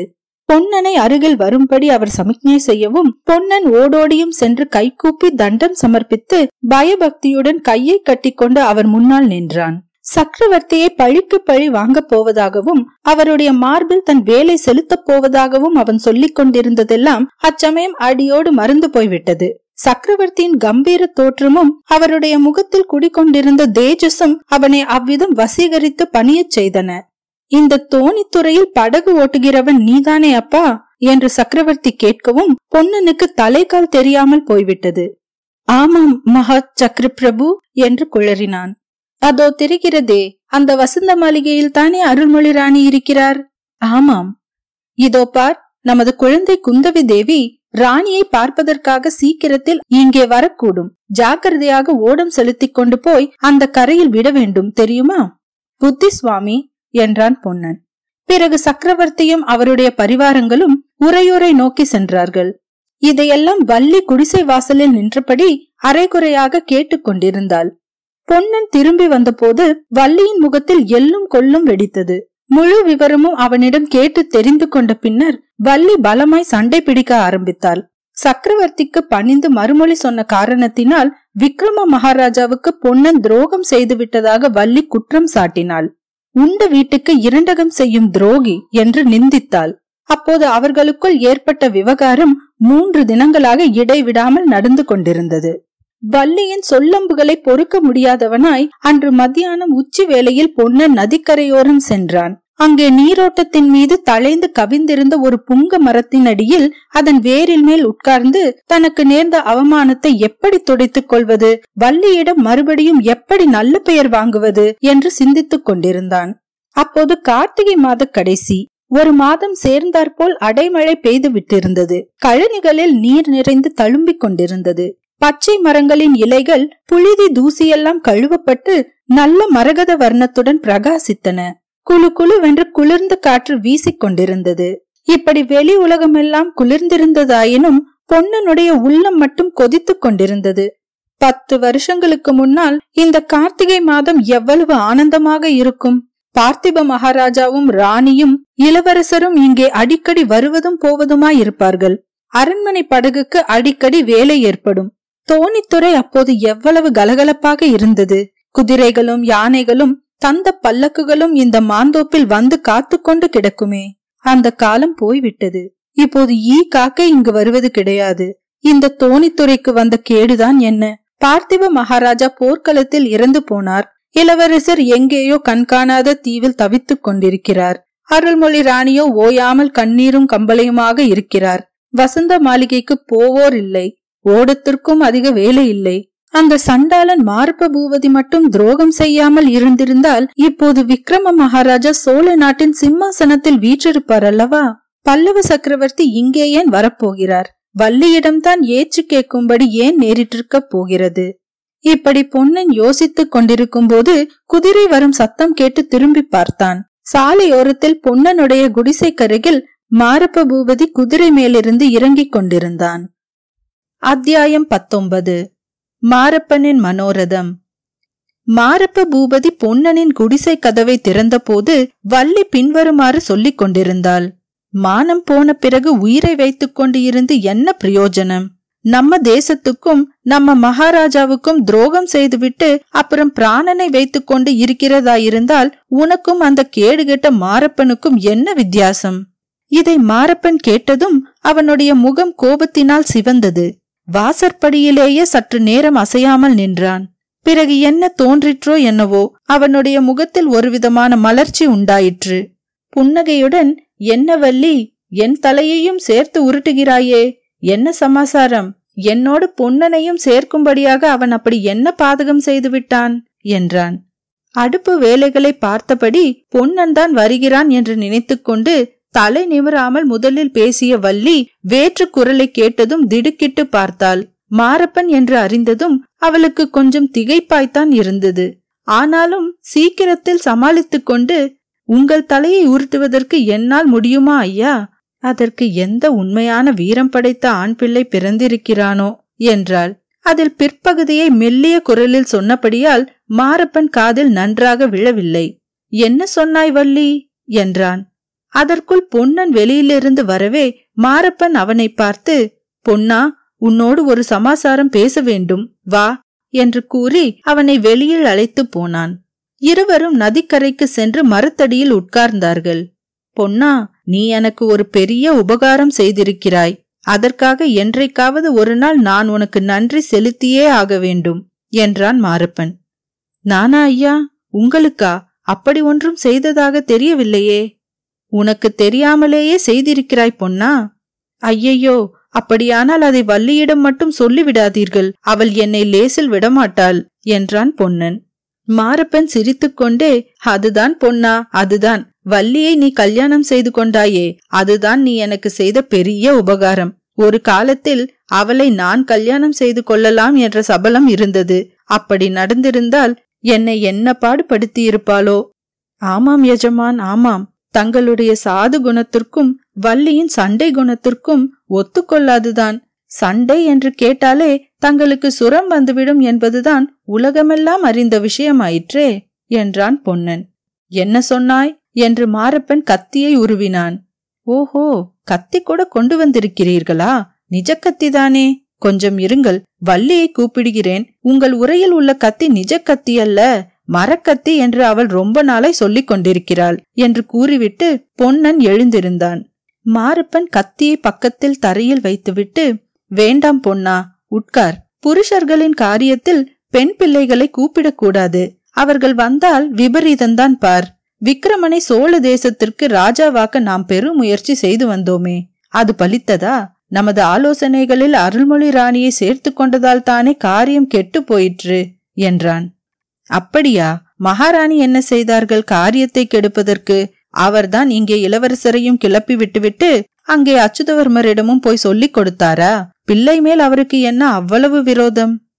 இல்லை பொன்னா, ராணி யாரோ ஒரு சிவனடியாரை நம்பி அவரிடம் எல்லாவற்றையும் சொல்லிவிட்டாள். அந்த வேஷதாரியை நம்ப வேண்டாம் என்று நான் எவ்வளவோ சொன்னேனே, கேட்டால்தானே? உண்மையில் அந்த கபட சந்நியாசி பல்லவ சக்கரவர்த்தியின் ஒற்றன், எல்லாவற்றையும் போய் சொல்லிவிட்டான். இதை கேட்டதும் பொன்னனுக்கு ஏற்கனவே அந்த சிவனடியார் மேல் ஏற்பட்டிருந்த சந்தேகம் கொஞ்சம் பலப்பட்டது. ஒருவேளை அவருடைய வேலையாகவே இருந்தாலும் இருக்கலாம். நாம் அனாவசியமாக மாரப்ப பூபதியை சந்தேகித்தோமே என்று சிறிது வெட்கமடைந்தான். சிவனடியாராயிருந்தாலும் சரி, யாராயிருந்தாலும் சரி, என்றைக்காவது ஒரு நாள் உண்மை வெளியாகப் போகிறது. அப்போது துரோகம் செய்தவனை என்று பொன்னன் பல்லை நர நரவென்று கடித்த வண்ணம் மாரப்ப பூபதிக்கு பக்கத்தில் தரையில் கிடந்த கத்தியை சட்டென்று எடுத்து ஒரு சுழற்று சுழற்றி அங்கே இருந்த புங்கை மரத்தில் ஒரு போடு போட்டான். வைரம் பாய்ந்திருந்த அந்த அடிமரத்தில் கத்தி மிக ஆழமாய் பதிந்தது. மாரப்பனுடைய உடம்பு பாதாதி கேசம் ஒரு கண நேரம் வெடவெடவென்று நடுங்கிற்று. எனினும் பொன்னன் தன்னை திரும்பி பார்ப்பதற்குள் ஒருவாறு சமாளித்து கொண்டான். பழைய கதையை இனிமேல் மறந்துவிடு பொன்னா. இளவரசர் என்னவோ இனிமேல் திரும்பி வரப்போவதில்லை. நம்முடைய காரியத்தை நாம் பார்க்க வேண்டியதுதான். நம்முடைய காரியம் என்ன இருக்கிறது இனிமேல்? எல்லாம் தான் போய்விட்டதே. எல்லாம் போய்விடவில்லை. நானும் நீயும் இருக்கிற வரையில் எல்லாம் போய்விடாது. ஆனால் யுத்தியை மாற்றிக்கொள்ள வேண்டும். சண்டையினால் முடியாத காரியத்தை சமாதானத்தினால் முடித்துக் கொள்ள வேண்டும். நீ கெட்டிக்காரன் பொன்னா, நான் எல்லாம் கேள்விப்பட்டேன். சக்கரவர்த்தி இந்த வழியாக போன போது உன்னை அழைத்து பேசினாராம், நீயும் அவருக்கு பணிந்தாயாம். இதுதான் சரியான யுத்தி. பெண் பிள்ளை பேச்சை கேட்காதே. வள்ளி ஏதாவது உளறிக்கொண்டுதான் இருப்பாள். நீ மாத்திரம் எனக்கு கொஞ்சம் ஒத்தாசை செய்தாயானால் சோழ நாட்டை காப்பாற்றலாம். விக்கிரமன் ஒருவேளை திரும்பி வந்தால் அவனிடம் ராஜ்யத்தை ஒப்புவிக்கலாம். ராஜ்யம் அடியோடு கையை விட்டு போய்விட்டால் அப்புறம் திரும்பி வராதல்லவா? ஆரம்பத்தில் மாரப்பனின் பேச்சு பொன்னனுக்கு வேப்பங்காயாக இருந்தது. விக்கிரமனுக்கு ராஜ்யத்தை திருப்பிக் கொடுப்பது பற்றி பிரஸ்தாபித்ததும் பழைய சேனாதிபதி சொல்வதில் ஏதேனும் உண்மை இருக்குமோ என்று பொன்னனுக்கு யோசனை உண்டாயிற்று. நான் என்ன ஒத்தாசை செய்ய முடியும் என்று கேட்டான். பிரமாதமாக ஒன்றும் செய்ய வேண்டியதில்லை. சக்கரவர்த்தியின் மகள் குந்தவி தேவி அருள்மொழி ராணியை பார்க்க வரப்போவதாக பிரஸ்தாபம். நீதான் படகு விடுவாய். சந்தர்ப்பம் நேரும் போது எல்லாம் என்னை பற்றி பேசு. உனக்குத்தான் தெரியுமே பொன்னா, வள்ளியின் பாட்டன் ஜோசியம் சொல்லி இருக்கிறான் அல்லவா? எல்லாம் இந்த ஜோசியம் பழிப்பதற்கு ஏற்றபடியே நடந்து வருகிறது. இல்லாவிட்டால் குந்தவி தேவி இப்போது இங்கே வரவேண்டிய காரணமில்லை பார் என்றான். குந்தவி தேவியை விக்கிரமன் மணந்து கொள்ள வேண்டும் என்னும் அருள்மொழி ராணியின் பழைய விருப்பம் பொன்னனுக்கு ஞாபகம் இருந்தது. எனவே மாரப்பன் மேற்கொண்டவாறு பேசியதும் பொன்னனுக்கு அவனிடம் இருந்த வெறுப்பெல்லாம் திரும்பி வந்துவிட்டது. உள்ளுக்குள் கோபம் பொங்கிற்று. ஆயினும் அதை வெளியில் காட்டிக்கொள்ளாமல், அதற்கென்ன, சமயம் நேர்ந்தால் கட்டாயம் உங்களை பற்றி குந்தவி தேவியிடம் பேசுகிறேன் என்றான். நீ செய்யும் உதவியை மறக்க மாட்டேன் பொன்னா. சக்கரவர்த்தி என்னை கூப்பிட்டிருக்கிறார். நாளைக்கு பார்க்க போகிறேன். சேனாதிபதி வேலையை இப்போது எனக்கு கொடுக்க போகிறார். பிறகு சோழ ராஜ்யமே என் கைக்குள் வருவதற்கு அதிக நாளாகாது. அப்போது உன்னை கவனித்துக் கொள்வேன் என்று சொல்லிக்கொண்டே மாரப்பன் குதிரை மீதேறி அதை தட்டிவிட்டான். அத்தியாயம் இருபது. சக்கரவர்த்தி சந்நிதியில். மாரப்ப பூபதி போனவுடனே பொன்னன் குதித்துக் கொண்டு குடிசைக்குள் சென்றான். வள்ளியின் கோபத்தை மாற்றுவதற்கு ஒரு வழி கிடைத்தது என்ற எண்ணம் அவனுக்கு குதூகலம் உண்டாக்கிற்று. மாரப்பன் சொன்னதையெல்லாம் கொஞ்சம் கைசரக்கும் சேர்த்து அவன் வள்ளியிடம் தெரிவித்த போது உண்மையாகவே அவன் எதிர்பார்த்த பலன் கிட்டிற்று. அதாவது வள்ளியின் கோபமெல்லாம் மாரப்பன் மேல் திரும்பிற்று. ஓஹோ, சக்கரவர்த்தியின் மகளை இவன் கல்யாணம் செய்து கொள்ள வேண்டும், அதற்கு நீ தூது போக வேண்டுமோ? என்னிடம் மட்டும் அவன் இந்த மாதிரி சொல்லியிருந்தால் தலையில் உடனே ஒரு சட்டி நெருப்பை கொட்டி இருப்பேன். நீ கேட்டுக்கொண்டு சும்மா வந்தாய் என்றாள். சும்மாவா வந்தேன்? உனக்கு என்ன தெரியும்? எப்பேற்பட்ட கோபம் அப்போது எனக்கு வந்தது தெரியுமா வள்ளி? அவன் வாளை கொண்டே அவன் தலையை வெட்டி போட பார்த்தேன். புங்க மரம் நடுவிலே நின்று தடுத்து விட்டது என்றான். ஆமாம், நீ வாய் வெட்டுதான் வெட்டுவாய். வாள் வெட்டுக்கு உன் கையிலே சக்தி இருக்கிறதா என்றாள் வள்ளி. இங்கே வா, நான் சொல்லுகிறது நிஜமா இல்லையா என்று காட்டுகிறேன் என்று சொல்லி அவள் கையை பிடித்து கரகரவென்று இழுத்து கொண்டு போனான். புங்க மரத்திலே கத்திவெட்டு ஆழமாய் பதிந்திருந்ததை காட்டினான். அதை பார்த்ததும் வள்ளியின் முகம் மலர்ந்தது. இந்த வெட்டை மரத்திலே ஏன் போட்டாய்? பாவம் பச்சை மரம், அவன் மேலேயே போடுகிறது தானே என்றாள். இருக்கட்டும், ஒரு காலம் வரும், அப்போது போடாமலா போகிறேன் என்றான் பொன்னன். பிறகு இருவரும் மேலே என்ன செய்வது என்று வெகுநேரம் யோசித்தார்கள். மாரப்ப பூபதி எவ்வளவு துர்நடத்தை உள்ளவன் என்பதை சக்கரவர்த்திக்கு எப்படியாவது தெரிவித்துவிட வேண்டும் என்று அவர்கள் முடிவு செய்தார்கள். ஆனால் எவ்விதம் தெரிவிப்பது? நீதான் அன்றைக்கு சக்கரவர்த்திக்கு கும்பிடு போட்டு காலில் விழுந்தாயே, அவரை உறையூரில் போய் பார்த்து எல்லாவற்றையும் சொல்லிவிடேன் என்றாள் வள்ளி. நான் கலகத்தில் சம்பந்தப்பட்டவன் என்று உறையூரில் எல்லாருக்கும் தெரியுமே. உறையூருக்குள் என்னை போக விடமாட்டார்கள். அதிலும் சக்கரவர்த்தியை பார்க்க வேண்டும் என்று சொன்னால் சந்தேகப்பட்டு காராகிரகத்தில் பிடித்து போட்டு விடுவார்கள் என்று பொன்னன் சொன்னான். அப்படியானால் நான் போய்விட்டு வரட்டுமா என்றாள் வள்ளி. நீ எப்படி சக்கரவர்த்தியை பார்ப்பாய்? உன்னை யார் விடுவார்கள்? இப்படி இவர்கள் பேசிக் கொண்டிருக்கும் போது குடிசையின் வாசலில் குதிரைகள் வந்து நிற்கும் சத்தம் கேட்டது. யார் எப்போது குதிரை மேல் வந்திருக்க முடியும் என்று யோசித்துக் கொண்டே வள்ளியும் பொன்னனும் வெளியில் வந்தார்கள். பல்லவ வீரர்கள் ஐந்தாறு பேர் வந்திருப்பதை பார்த்ததும் அவர்களுக்கு கொஞ்சம் திடுக்கிட்டது. வந்த வீரர்களின் தலைவன், ஓடக்காரா, உன்னை கைப்பிடியாய் பிடித்து கொண்டு வரும்படி சக்கரவர்த்தியின் கட்டளை. மரியாதையாக உடனே புறப்பட்டு வருகிறாயா? விலங்கு பூட்ட சொல்லட்டுமா என்றான். பொன்னன் கலவரம் அடைந்த முகத்துடன் வள்ளியை பார்த்தான். வள்ளி துணிச்சலுடன் வீரர் தலைவனை நோக்கி, சோழ நாட்டில் மரியாதைக்கு எப்போதும் குறைச்சல் இல்லை ஐயா. நீங்கள் பிறந்த ஊரில்தான் மரியாதைக்கு பஞ்சம் போல் இருக்கிறது என்றாள். ஓஹோ, நீதான் வாயாடி வள்ளியா? உன்னையும் தான் கொண்டு வர சொன்னார் சக்கரவர்த்தி. ஆஹா, வருகிறேன். உங்கள் சக்கரவர்த்தியை எனக்கும் தான் பார்க்க வேண்டும். பார்த்து உறையூரிலிருந்து காஞ்சிக்கு போகும்போது கொஞ்சம் மரியாதை வாங்கிக் கொண்டு போங்கள் என்று சொல்ல வேண்டும் என்றாள். சக்கரவர்த்தியின் விஜயத்தை முன்னிட்டு உறையூர் வீதிகள் அழகாக அலங்கரிக்கப்பட்டிருப்பதை பார்த்தபோது பொன்னனுக்கும் வள்ளிக்கும் ஆத்திரமும் துக்கமும் பொங்கிக் கொண்டு வந்தன. முன் தடவை உறையூர் இவ்வளவு அழகாக அலங்காரத்துடன் காட்சியளித்தது பார்த்திப மகாராஜா போருக்கு கிளம்பிய சமயத்தில்தான். ஆஹா, அதையெல்லாம் சோழ நாட்டு ஜனங்கள் அடியோடு மறந்து விட்டார்கள் போலிருக்கிறது. பார்த்திப மகாராஜாவின் மரணத்திற்கு காரணமான நரசிம்ம சக்கரவர்த்தியின் விஜயத்திற்காக இப்படியெல்லாம் நகரலங்காரம் செய்திருக்கிறார்களே, இது என்ன அவமானம்! சோழ நாட்டுக்கு என்ன கதி நேர்ந்து விட்டது? அருள்மொழி ராணி இப்போது உறையூருக்கு வந்து இந்த கோலாகலங்களை எல்லாம் பார்த்தால் மனம் சகிப்பாரா? இவ்விதம் பேசிக்கொண்டே பொன்னனும் வள்ளியும் சக்கரவர்த்திக்கென்று புதிதாக அமைக்கப்பட்டிருந்த அரண்மனையை அடைந்தார்கள். அந்த அரண்மனையின் பெருமிதமும் அதில் காணப்பட்ட சிற்ப வேலைப்பாடுகளும் அவர்களை பிரமிக்க செய்தன. அவர்களின் ஆத்திரத்தையும் அதிகப்படுத்தின. சோழ மன்னர்கள் அமர்ந்து ஆட்சி செலுத்த வேண்டிய இடத்தில் வெளியூரான் வந்தல்லவா இவ்வளவு ஆர்ப்பாட்டம் செய்கிறான்? அரண்மனைக்குள் அவர்கள் ஓர் அறையில் கொண்டு வந்து நிறுத்தப்பட்டார்கள். அதற்கு அடுத்த அறையில் பேச்சு குரல்கள் கேட்டுக்கொண்டிருந்தன. கம்பீரமான ஓர் ஆண் குரல் அதிகமாக கேட்டது. ஓர் இளம் பெண்ணின் இனிய குரலும் சிரிப்பன் ஒளியும் இடையிடையே கேட்டன.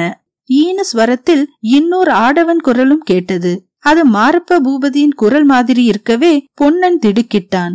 சக்கரவர்த்திக்கு விரோதமான சதி ஆலோசனையில் கலந்து கொண்டதன் பொருட்டு விசாரிப்பதற்காகத்தான் சக்கரவர்த்தி தங்களை அழைத்து வர செய்திருக்க வேண்டும் என்று பொன்னனும் வள்ளியும் கிளம்பும் போது ஊகித்தார்கள்.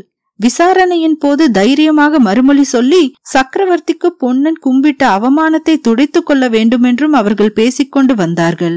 மாரப்ப பூபதியின் ஈன குரலிலிருந்து தாங்கள் ஊகித்தது சரிதான் என்று அவர்களுக்கு பட்டது. அப்போது வள்ளி பொன்னன் காதோடு ஏதோ சொன்னாள். அவள் சொல்லி முடிப்பதற்குள் உள்ளே இருந்து கம்பீரமான குரல், எங்கே அந்த ஓடக்காரனை கொண்டு வா என்று கட்டளையிட்டது. பொன்னனையும் வள்ளியையும் அந்த அறைக்குள் கொண்டு போனார்கள். அங்கே நவரத்ன கசிதமான சிங்காதனத்தில் சக்கரவர்த்தி கம்பீர தோற்றத்துடன் வீற்றிருப்பதையும் அவருக்கு அருகில் குந்தவி தேவி சாய்ந்து கொண்டு நிற்பதையும் எதிரே மாரப்பன் குனிந்த தலையுடனும் நடுங்கிய உடம்புடனும் என்சான் உடம்பும் ஒரு சானாய் குறுகி நிற்பதையும் வள்ளியும் பொன்னனும் போகும்போதே பார்த்து கொண்டார்கள். சக்கரவர்த்தியின் எதிரில் போய் நின்ற பிறகு அவர்களால் தலை நிமிர்ந்து பார்க்க முடியவில்லை. சக்கரவர்த்தியின் முகத்தில் பொங்கிய தேஜஸானது அப்படி கண்களை கூச செய்து அவர்களுக்கு அடக்க ஒடுக்கத்தை அளித்தது. மாமல்ல சக்கரவர்த்தி இடிமுழக்கம் போன்ற குரலில் சொன்னார், ஓஹோ, இவன்தானா? தோணித்துறையில் அன்றைக்கு பார்த்தோமே, வெகு சாதுவை போல் வேஷம் போட்டு நடித்தான். நல்லது நல்லது, படகு தள்ளுகிறவன் கூட பல்லவ சாம்ராஜ்யத்திற்கு விரோதமாக சதி செய்வது என்று ஏற்பட்டு விட்டால் அப்புறம் கேட்பானேன், அழகுதான். இவ்விதம் சக்கரவர்த்தி சொன்னபோது பொன்னனும் வள்ளியும் அடியோடு தைரியத்தை எழுந்து விட்டார்கள். அவர்களுடைய நெஞ்சு படபடவென்று அடித்துக் கொண்டது. தோணித்துறையில் இனிய வார்த்தை பேசிய சக்கரவர்த்திக்கும் இங்கே நெருப்பு பொறி பறக்கும்படி பேசும் சக்கரவர்த்திக்கும் காணப்பட்ட வித்தியாசம் அவர்களை திகைக்க செய்து விட்டது. சக்கரவர்த்தி மேலும் சொன்னார், இருக்கட்டும், உங்களை பின்னால் விசாரித்துக் கொள்கிறேன். ஓடக்காரா, நான் இப்போது கேட்பதற்கு மறுமொழி சொல்லு. ஏன் தலையை குனிந்து கொள்கிறாய்? நிமிர்ந்து என்னை பார்த்து உண்மையை சொல்லு. நமது சாம்ராஜ்யத்திற்கு விரோதமாக கலகம் செய்யும்படி விக்கிரம இளவரசரை முக்கியமாக தூண்டிவிட்டது யார்? பொன்னன் பளிச்சென்று நிமிர்ந்து பார்த்து, பிரபோ, இதோ உங்கள் முன்னால் நிற்கிறாரே, இந்த மாரப்ப பூபதிதான் என்றான். அத்தியாயம் இருபத்தொன்று. வள்ளியின் சாபம். பொன்னனுடைய குற்றச்சாட்டை கேட்டபோது மாரப்பன் திடீரென்று ஆயிரம் தேல் கொட்டியவனைப் போல் துடிதுடித்தான். பொன்னனை பார்வையினாலேயே எரித்து விடுகிறவனைப் போல் ஒரு கண நேரம் கொடூரமாய் பார்த்தான். பின்னர் திரும்பி தலையை குனிந்து கொண்டு நின்றான். பூபதி, இதற்கு என்ன சொல்லுகிறாய் என்று சக்கரவர்த்தியின் இடிக்குரல் கேட்கவும் மாரப்பனுக்கு மறுபடியும் தூக்கி வாரி போட்டது. ஆத்திரத்தினாலும் கோபத்தினாலும் அவனுக்கு அழுகை வந்துவிட்டது. பிரபு, அவன் சொல்வது போய் போய் போய் இளவரசனை நான் தூண்டிவிடவில்லை. இவர்களுடைய சதி ஆலோசனையை பற்றி நன்றாக தெரிந்து கொள்வதற்காக சிறிது காலம் இவர்களுக்கு உதவியாய் இருப்பது போல் நடித்தேன், அவ்வளவுதான். உடனுக்குடனே தங்களுடைய தளபதி அச்சுதவர்ம பல்லவரிடம் எல்லா விவரங்களையும் சொல்லிக் கொண்டிருந்தேன். அப்போது பாவி, துரோகி என்று மெல்லிய பெண் குரல் கேட்டது.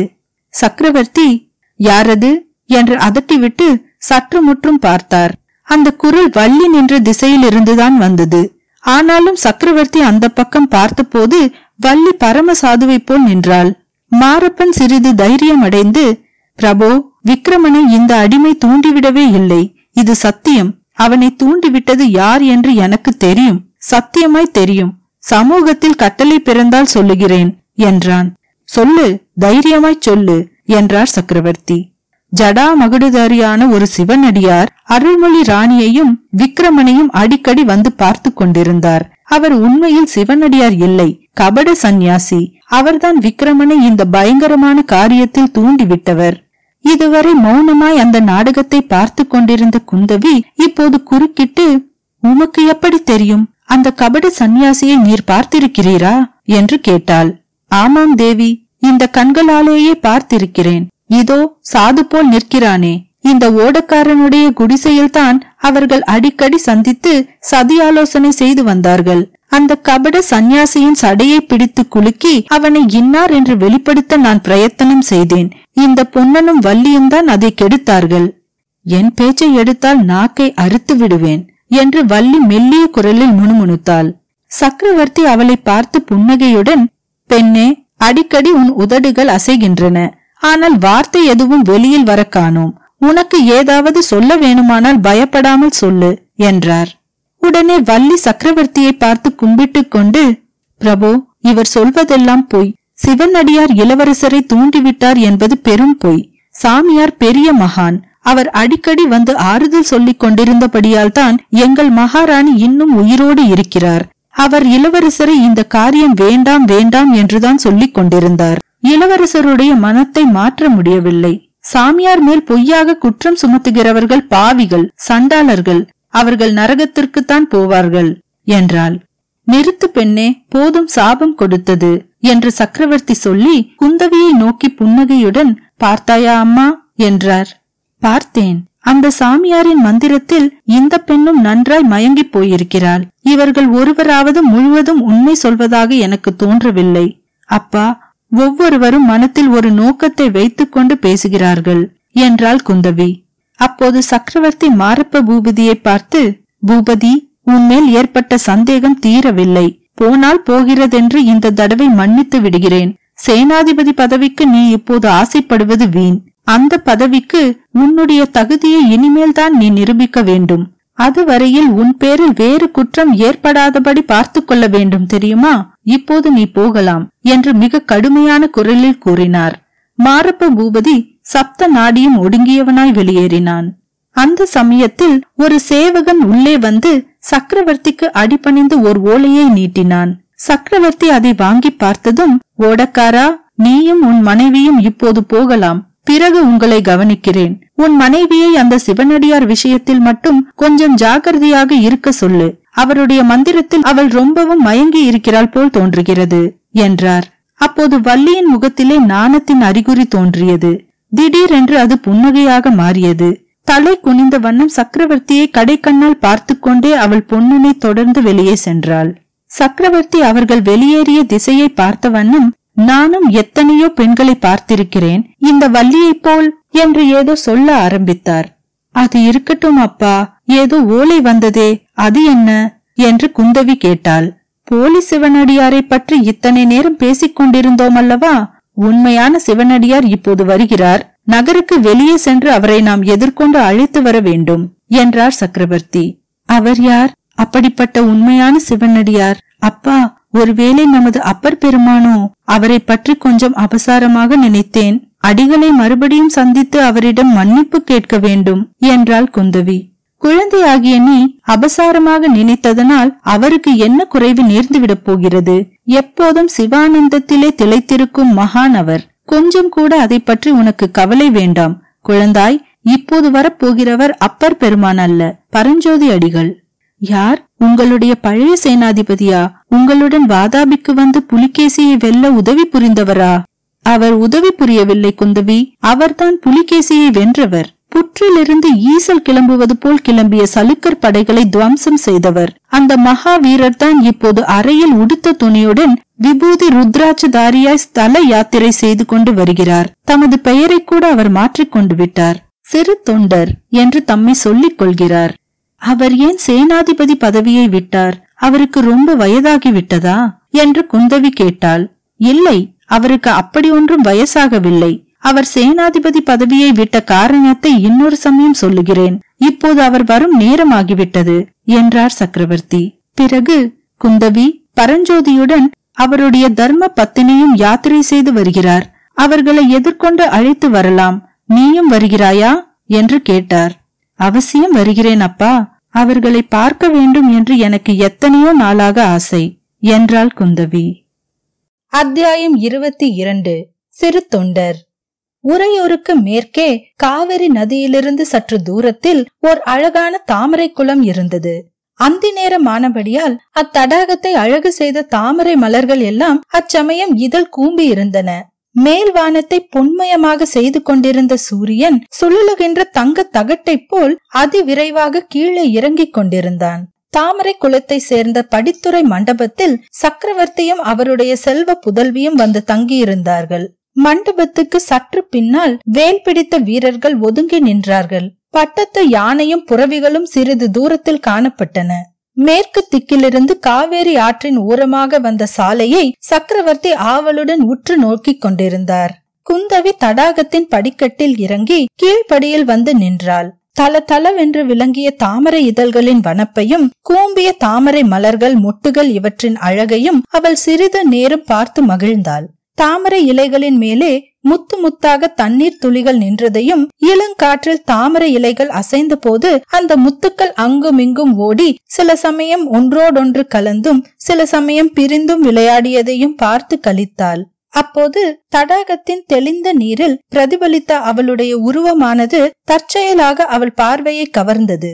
சந்தன நிற தந்தத்தினால் செய்தவை போல் விளங்கிய குந்தவியின் அழகிய நீண்ட புஜங்களும் பங்கஜ மலர் பாதங்களும் பளிங்கு போல் தெளிந்த தண்ணீரிலே பிரதிபலித்த போது பன்மடங்கு வனப்பும் சோபையும் பெற்று விளங்கின. குந்தவி தன்னுடைய பிரதிபிம்பத்தை தானே பார்த்த வண்ணமாக சற்று நேரம் ஸ்தம்பித்து நின்றாள்.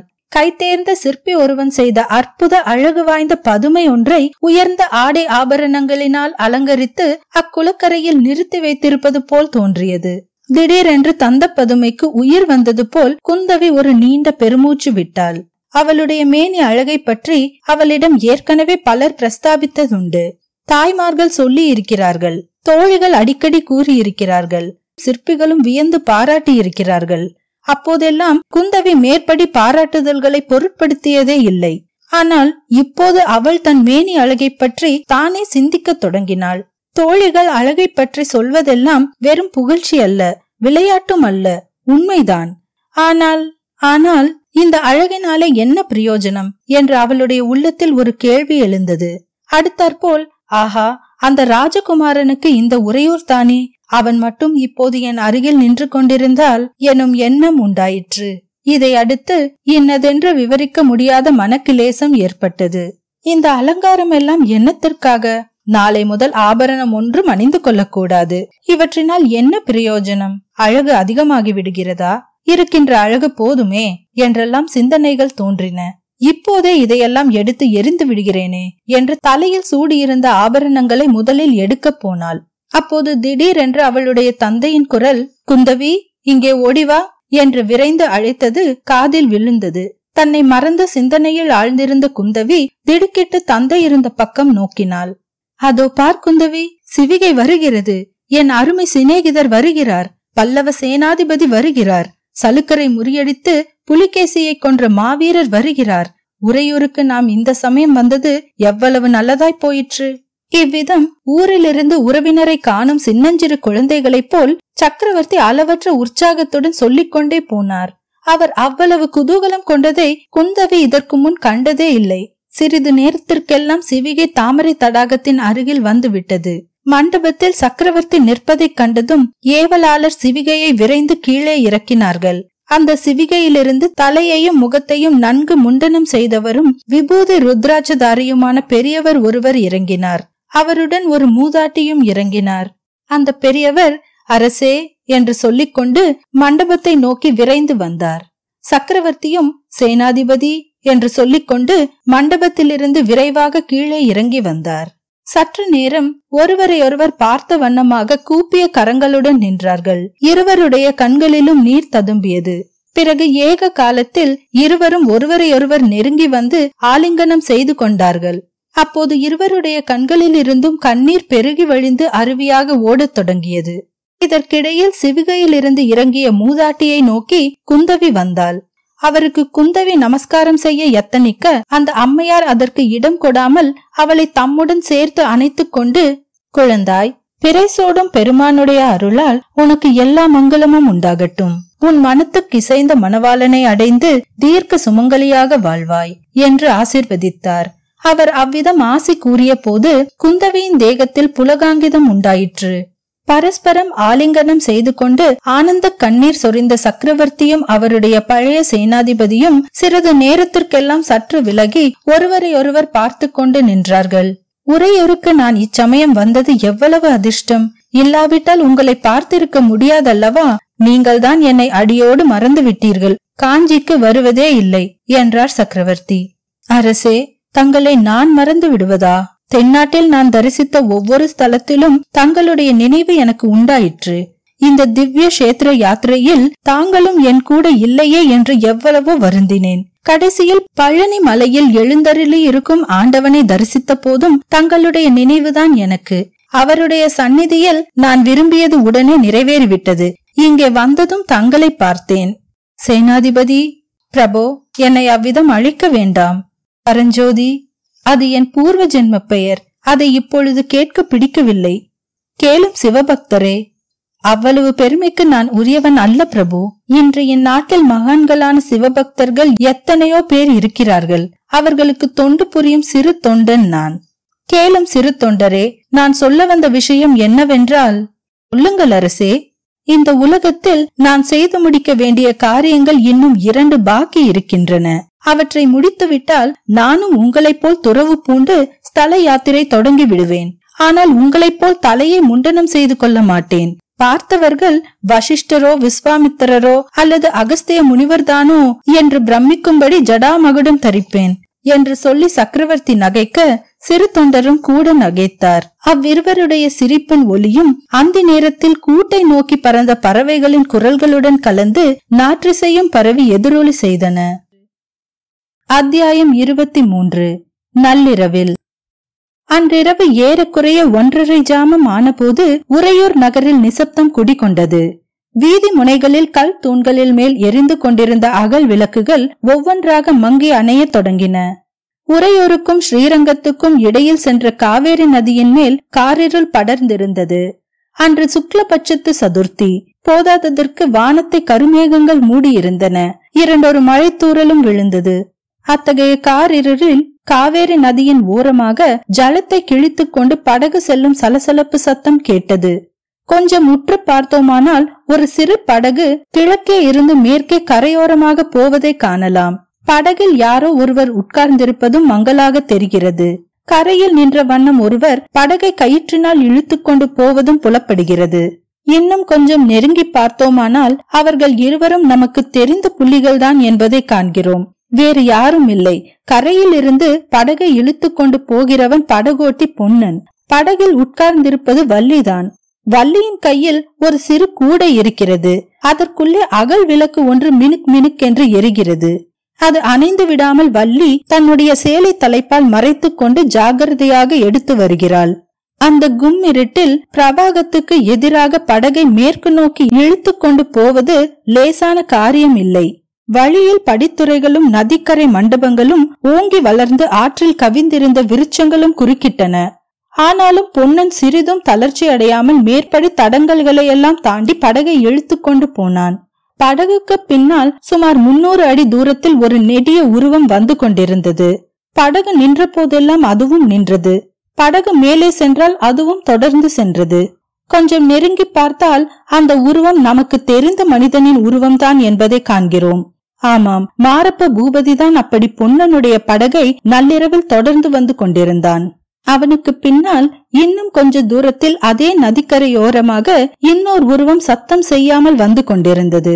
ஜடா மகுடம் தரித்த சந்நியாசியின் உருவம் அது. ஆம், போர்க்களத்தில் பார்த்திபனுக்கு வரம் அளித்தவரும் பொன்னன் குடிசையில் நாம் சந்தித்தவருமான அதே சிவனடியார்தான். ஏறக்குறைய நள்ளிரவு ஆன சமயத்தில் பொன்னன் படகை நிறுத்தி மிகவும் மெல்லிய குரலில், "வள்ளி, இறங்கு, வந்துவிட்டோம்" என்றான். அந்த சமயத்தில் ஸ்ரீரங்கநாதரின் ஆலயத்தில் அர்த்தஜாம பூஜைக்குரிய மணி சத்தம் ஓம் ஓம் என்று கிளம்பி நள்ளிரவின் நிசப்தத்தை பீறிக்கொண்டு வானவெளியெங்கும் வியாபித்து எதிரொலி செய்தது. பொன்னனுக்கும் வள்ளிக்கும் உடம்பு நடுங்கிற்று. "நல்ல சகுனம் வள்ளி, காரியம் ஜெயந்தான், சீக்கிரம் இறங்கு" என்றான் பொன்னன். வள்ளி விளக்கு கூடையை ஜாகிரதையாக எடுத்துக்கொண்டு படகிலிருந்து இறங்கினாள். பொன்னன் படகை அங்கிருந்த மரத்தின் வேரில் கட்டினான். பிறகு இருவரும் கரைமேல் ஏறினார்கள். அங்கே ஒரு நீண்ட மதிர்ச்சுவர் இருந்தது. அந்த சுவரில் ஒரு வாசற்படி காணப்பட்டது. அதன் கதவு பூட்டி இருந்தது. பொன்னன் தன் மடியிலிருந்து ஒரு கொத்து சாவியை எடுத்து ஒரு சாவியினால் பூட்டை திறந்தான். இருவரும் கதவை தள்ளிக்கொண்டு உள்ளே பிரவேசித்தார்கள். கம் என்று செண்பகப்பூவின் நறுமணம் வந்தது. "பார்த்தாயா வள்ளி செண்பகப்பூவின் வாசனையை? இந்த அரண்மனை தோட்டத்திற்குள் இதற்கு முன் நீ வந்தது கிடையாதே" என்றான். "இறையாதே" என்றாள் வள்ளி. பொன்னன் மறுபடியும் கதவை சாத்தி உட்புறம் தாளிட்டான். "பயப்படாதே, என் பின்னோடு வா. நீ சத்தம் போடுவதில்தான் எனக்கு பயம்." இருவரும் அந்த செண்பக தோட்டத்திற்குள் புகுந்து சென்றார்கள். சிறிது நேரத்திற்கெல்லாம் அதே மதில் வாசற்படியண்டை மாரப்ப பூபதி வந்தான். கதவின் வெளிப்புற நாதாங்கியை இழுத்து மாட்டினான். பிறகு அவன் நதியில் இறங்கி பொன்னன் மரத்தின் வேரில் கட்டியிருந்த படகை அவிழ்த்து ஆற்றோடு மிதந்து போகும்படி இழுத்து விட்டான். பின்னர் மதிர்ச்சுவர் ஓரமாக மிக விரைவாய் நடந்து சென்றான். படகு கரையோரமாக மிதந்து கொண்டு சிறிது தூரம் போயிற்று. அங்கே வந்து கொண்டிருந்த சிவனடியார் அதை பிடித்து நிறுத்தினார். நிறுத்திய இடத்துக்கு அருகில் ஒரு பெரிய விருட்சத்தின் வேரில் அதை இழுத்து கட்டினார். மறுபடியும் மேல் நோக்கி சென்று அதே மதிர்ச்சுவரின் வாசற்படிக்கு வந்தார். மாரப்ப பூபதி இழுத்து போட்ட நாதாங்கியை கழற்றி விட்டார். மீண்டும் திரும்பிச் சென்று படகு கட்டியிருந்த மரத்திற்கு பின்னால் அமர்ந்தார். அச்சமயம் நதியின் அக்கறையில் அநேக தீவர்த்திகளுடன் ஒரு கும்பல் காணப்பட்டது. சிறிது நேரத்திற்கெல்லாம் அந்த தீவர்த்திகள் நதியின் நடு மத்திக்கு வந்துவிட்டன. பல படகுகள் நதியை கடந்து வந்து கொண்டிருந்தன என்று தெரிந்தது. சிவனடியார் மறைந்திருந்த மரத்துக்கு சிறிது கிழக்கே படகுகள் கரைக்கு வந்து சேர்ந்தன. படகுகளிலிருந்து பலர் இறங்குகிறது தீவர்த்திகளின் ஜோதியில் தெரிந்தது. அவர்களில் சிறு தொண்டரும் அவர் மனைவியாரும் குந்தவி தேவியும் காணப்பட்டனர். சக்கரவர்த்தியின் பிரதிநிதியாக உறையூரை ஆண்டு வந்த தளபதி அச்சுதவர்மர் அவர்கள் எல்லோருக்கும் முன்னால் சென்றார். மற்ற பரிவாரங்களும் ஏவலாளர்களும் பின்னால் வந்தார்கள். ஸ்ரீரங்கநாதரின் அர்த்தஜாம ஆராதனையை தரிசித்துவிட்டு திரும்பிய அந்த பக்தர் குழாத்தில் சக்கரவர்த்தி நரசிம்மவர்மரை மட்டும் காணவில்லை. காவேரி கரையை ஒளிமயமாக்கிய தீவர்த்திகளுடன் அந்த கும்பல் படகிலிருந்து கரையில் இறங்கிய போது சிவனடியார் தாம் இருந்த மரத்தின் மறைவில் இன்னும் நன்றாக மறைந்து கொண்டு அசையாமல் நின்றார். அவர் மூச்சுவிடும் சப்தம் கூட அப்போது கேட்கவில்லை. தீவர்த்திகளுடனேயே அந்த கும்பல் நகருக்குள் புகுந்து மறைந்த பிறகு காவேரி நதி தீரத்தில் முன்னால் இருந்ததை விட அதிகமாக கனாந்தகாரம் குடிகொண்டது. சிவனடியார் மரத்தின் மறைவிலிருந்து மறுபடியும் வெளிவந்து நதிக்கரையில் படகின் அருகில் அமர்ந்தார். அந்த கார் இருளிலும் கூட மேற்கூறிய மதில் வாசலின் பக்கம் அவருடைய கண்கள் கூர்மையாக பார்த்தன. அவருடைய செவிகளும் கதவு திறக்கப்படும் சத்தத்தை எதிர்நோக்கி கூர்மையாய் கேட்கலாயின. அத்தியாயம் இருபத்தி நான்கு. மாரப்பனின் மனக்கலக்கம். பொன்னனையும் வள்ளியையும் நள்ளிரவில் மாரப்ப பூபதி தொடர்ந்து போன காரணம் என்ன? இதை அறிந்து கொள்வதற்கு நாம் மறுபடியும் அன்று சாயங்கால நிகழ்ச்சிகளுக்கு போக வேண்டும். சக்கரவர்த்தியின் சந்நிதியிலிருந்து வெளியேறிய போது மாரப்பன் அளவிலாத மனச்சோர்வு கொண்டிருந்தான். சாம்ராஜ்யத்துக்காக தான் செய்த சேவையெல்லாம் இவ்விதம் பிரதிபலன் இல்லாமற் போகும் என்று அவன் எதிர்பார்க்கவே இல்லை. பார்த்திபன் போர்க்களத்தில் மாண்டு ஏறக்குறைய ஏழு வருஷம் ஆயிற்று. அந்த போரில் தான் கலந்து கொள்ள மறுத்ததற்காகவே உறையூர் சிம்மாசனம் தனக்கு கிடைக்கும் என்று மாரப்பன் எதிர்பார்த்தான். அந்த ஆசை நிறைவேறவே இல்லை. அதனால் அதிருப்தியோ வெறுப்போ கொண்டதாக அவன் காட்டிக் கொள்ளவில்லை. பல்லவ சாம்ராஜ்யத்தில் அவனுடைய பக்தி குன்றியதாகவும் தெரியப்படுத்தவில்லை. தன்னுடைய உண்மையான சாம்ராஜ்ய சேவைக்கு ஒரு நாள் நிச்சயம் பலம் கிட்டும் என்ற நம்பிக்கையுடன் அவன் வருஷக்கணக்காக காத்திருந்தான். கடைசியாக விக்கிரமனுடைய சதி ஆலோசனையை பற்றி அவனுக்கு செய்தி தெரிந்த போது தளபதி அச்சுதவர்மரிடம் உடனே சென்று தெரியப்படுத்தினான். அதன் பலனாக அச்சதி ஆலோசனையை முளையிலேயே கிள்ளி எறிவது சாத்தியமாயிற்று. இதன் பிறகாவது தன்னுடைய சேவைக்கு தகுந்த சன்மானம் கிடைக்கும் என்று அவன் நிச்சயமாக நம்பியிருந்தான். அவன் ஆசைப்பட்டது பல்லவ சக்கரவர்த்திக்கு கப்பம் செலுத்தி கொண்டு உறையூரை ஆளும் பதவிதான். அது உடனே கிடைக்காவிட்டாலும் தான் முன்னர் வகித்து வந்த சேனாதிபதி பதவியாவது கிடைக்கும் என்று நினைத்தான். ஆனால் நடந்தது என்ன? சக்கரவர்த்தி தன் பேரிலேயே சந்தேகம் கொள்ளலாயிற்று. கேவலம் ஓர் ஊடக்காரன், அவன் பெண்டாட்டி, இவர்கள் முன்னிலையில் சோழ நாட்டு பட்டத்துக்கு உரியவனான தான் அவமானப்பட நேர்ந்தது. இதை நினைத்த போது மாரப்பனுடைய நெஞ்சு வெடித்துவிடும் போல் இருந்தது. இது என்ன உலகம், இது என்ன வாழ்வு என்ற உலகத்தையே வெறுக்கும் வழியில் மனம் திரும்பிற்று. எங்கே போகிறோம் என்ற சிந்தனையே இல்லாதவனாய் குதிரை போன வழியை போக விட்டு கொண்டிருந்தான். அறிவு மிக்க பிராணியான குதிரை தன் எஜமானனுடைய மனநிலையை உணர்ந்து மந்த நடையுடன் எதேச்சையாக போய்க் கொண்டிருந்தது. உறையூரின் வீதிகளில் அங்குமிங்குமாக அது சிறிது நேரம் சுற்றுவிட்டு கடைசியில் காவேரி கரையை அடைந்தது. பிறகு காவேரி கரை சாலையோடு கிழக்கு திக்கை நோக்கி செல்லலாயிற்று. சூரியன் அஸ்தமித்தது. அன்று சுக்லபட்சத்து சதுர்த்தி ஆதலால் மேற்கு திசையில் நாலாம் பிறை தோன்றிற்று. வானத்தில் நட்சத்திரங்கள் ஒவ்வொன்றாய் தோன்றி மினுக்கத் தொடங்கின.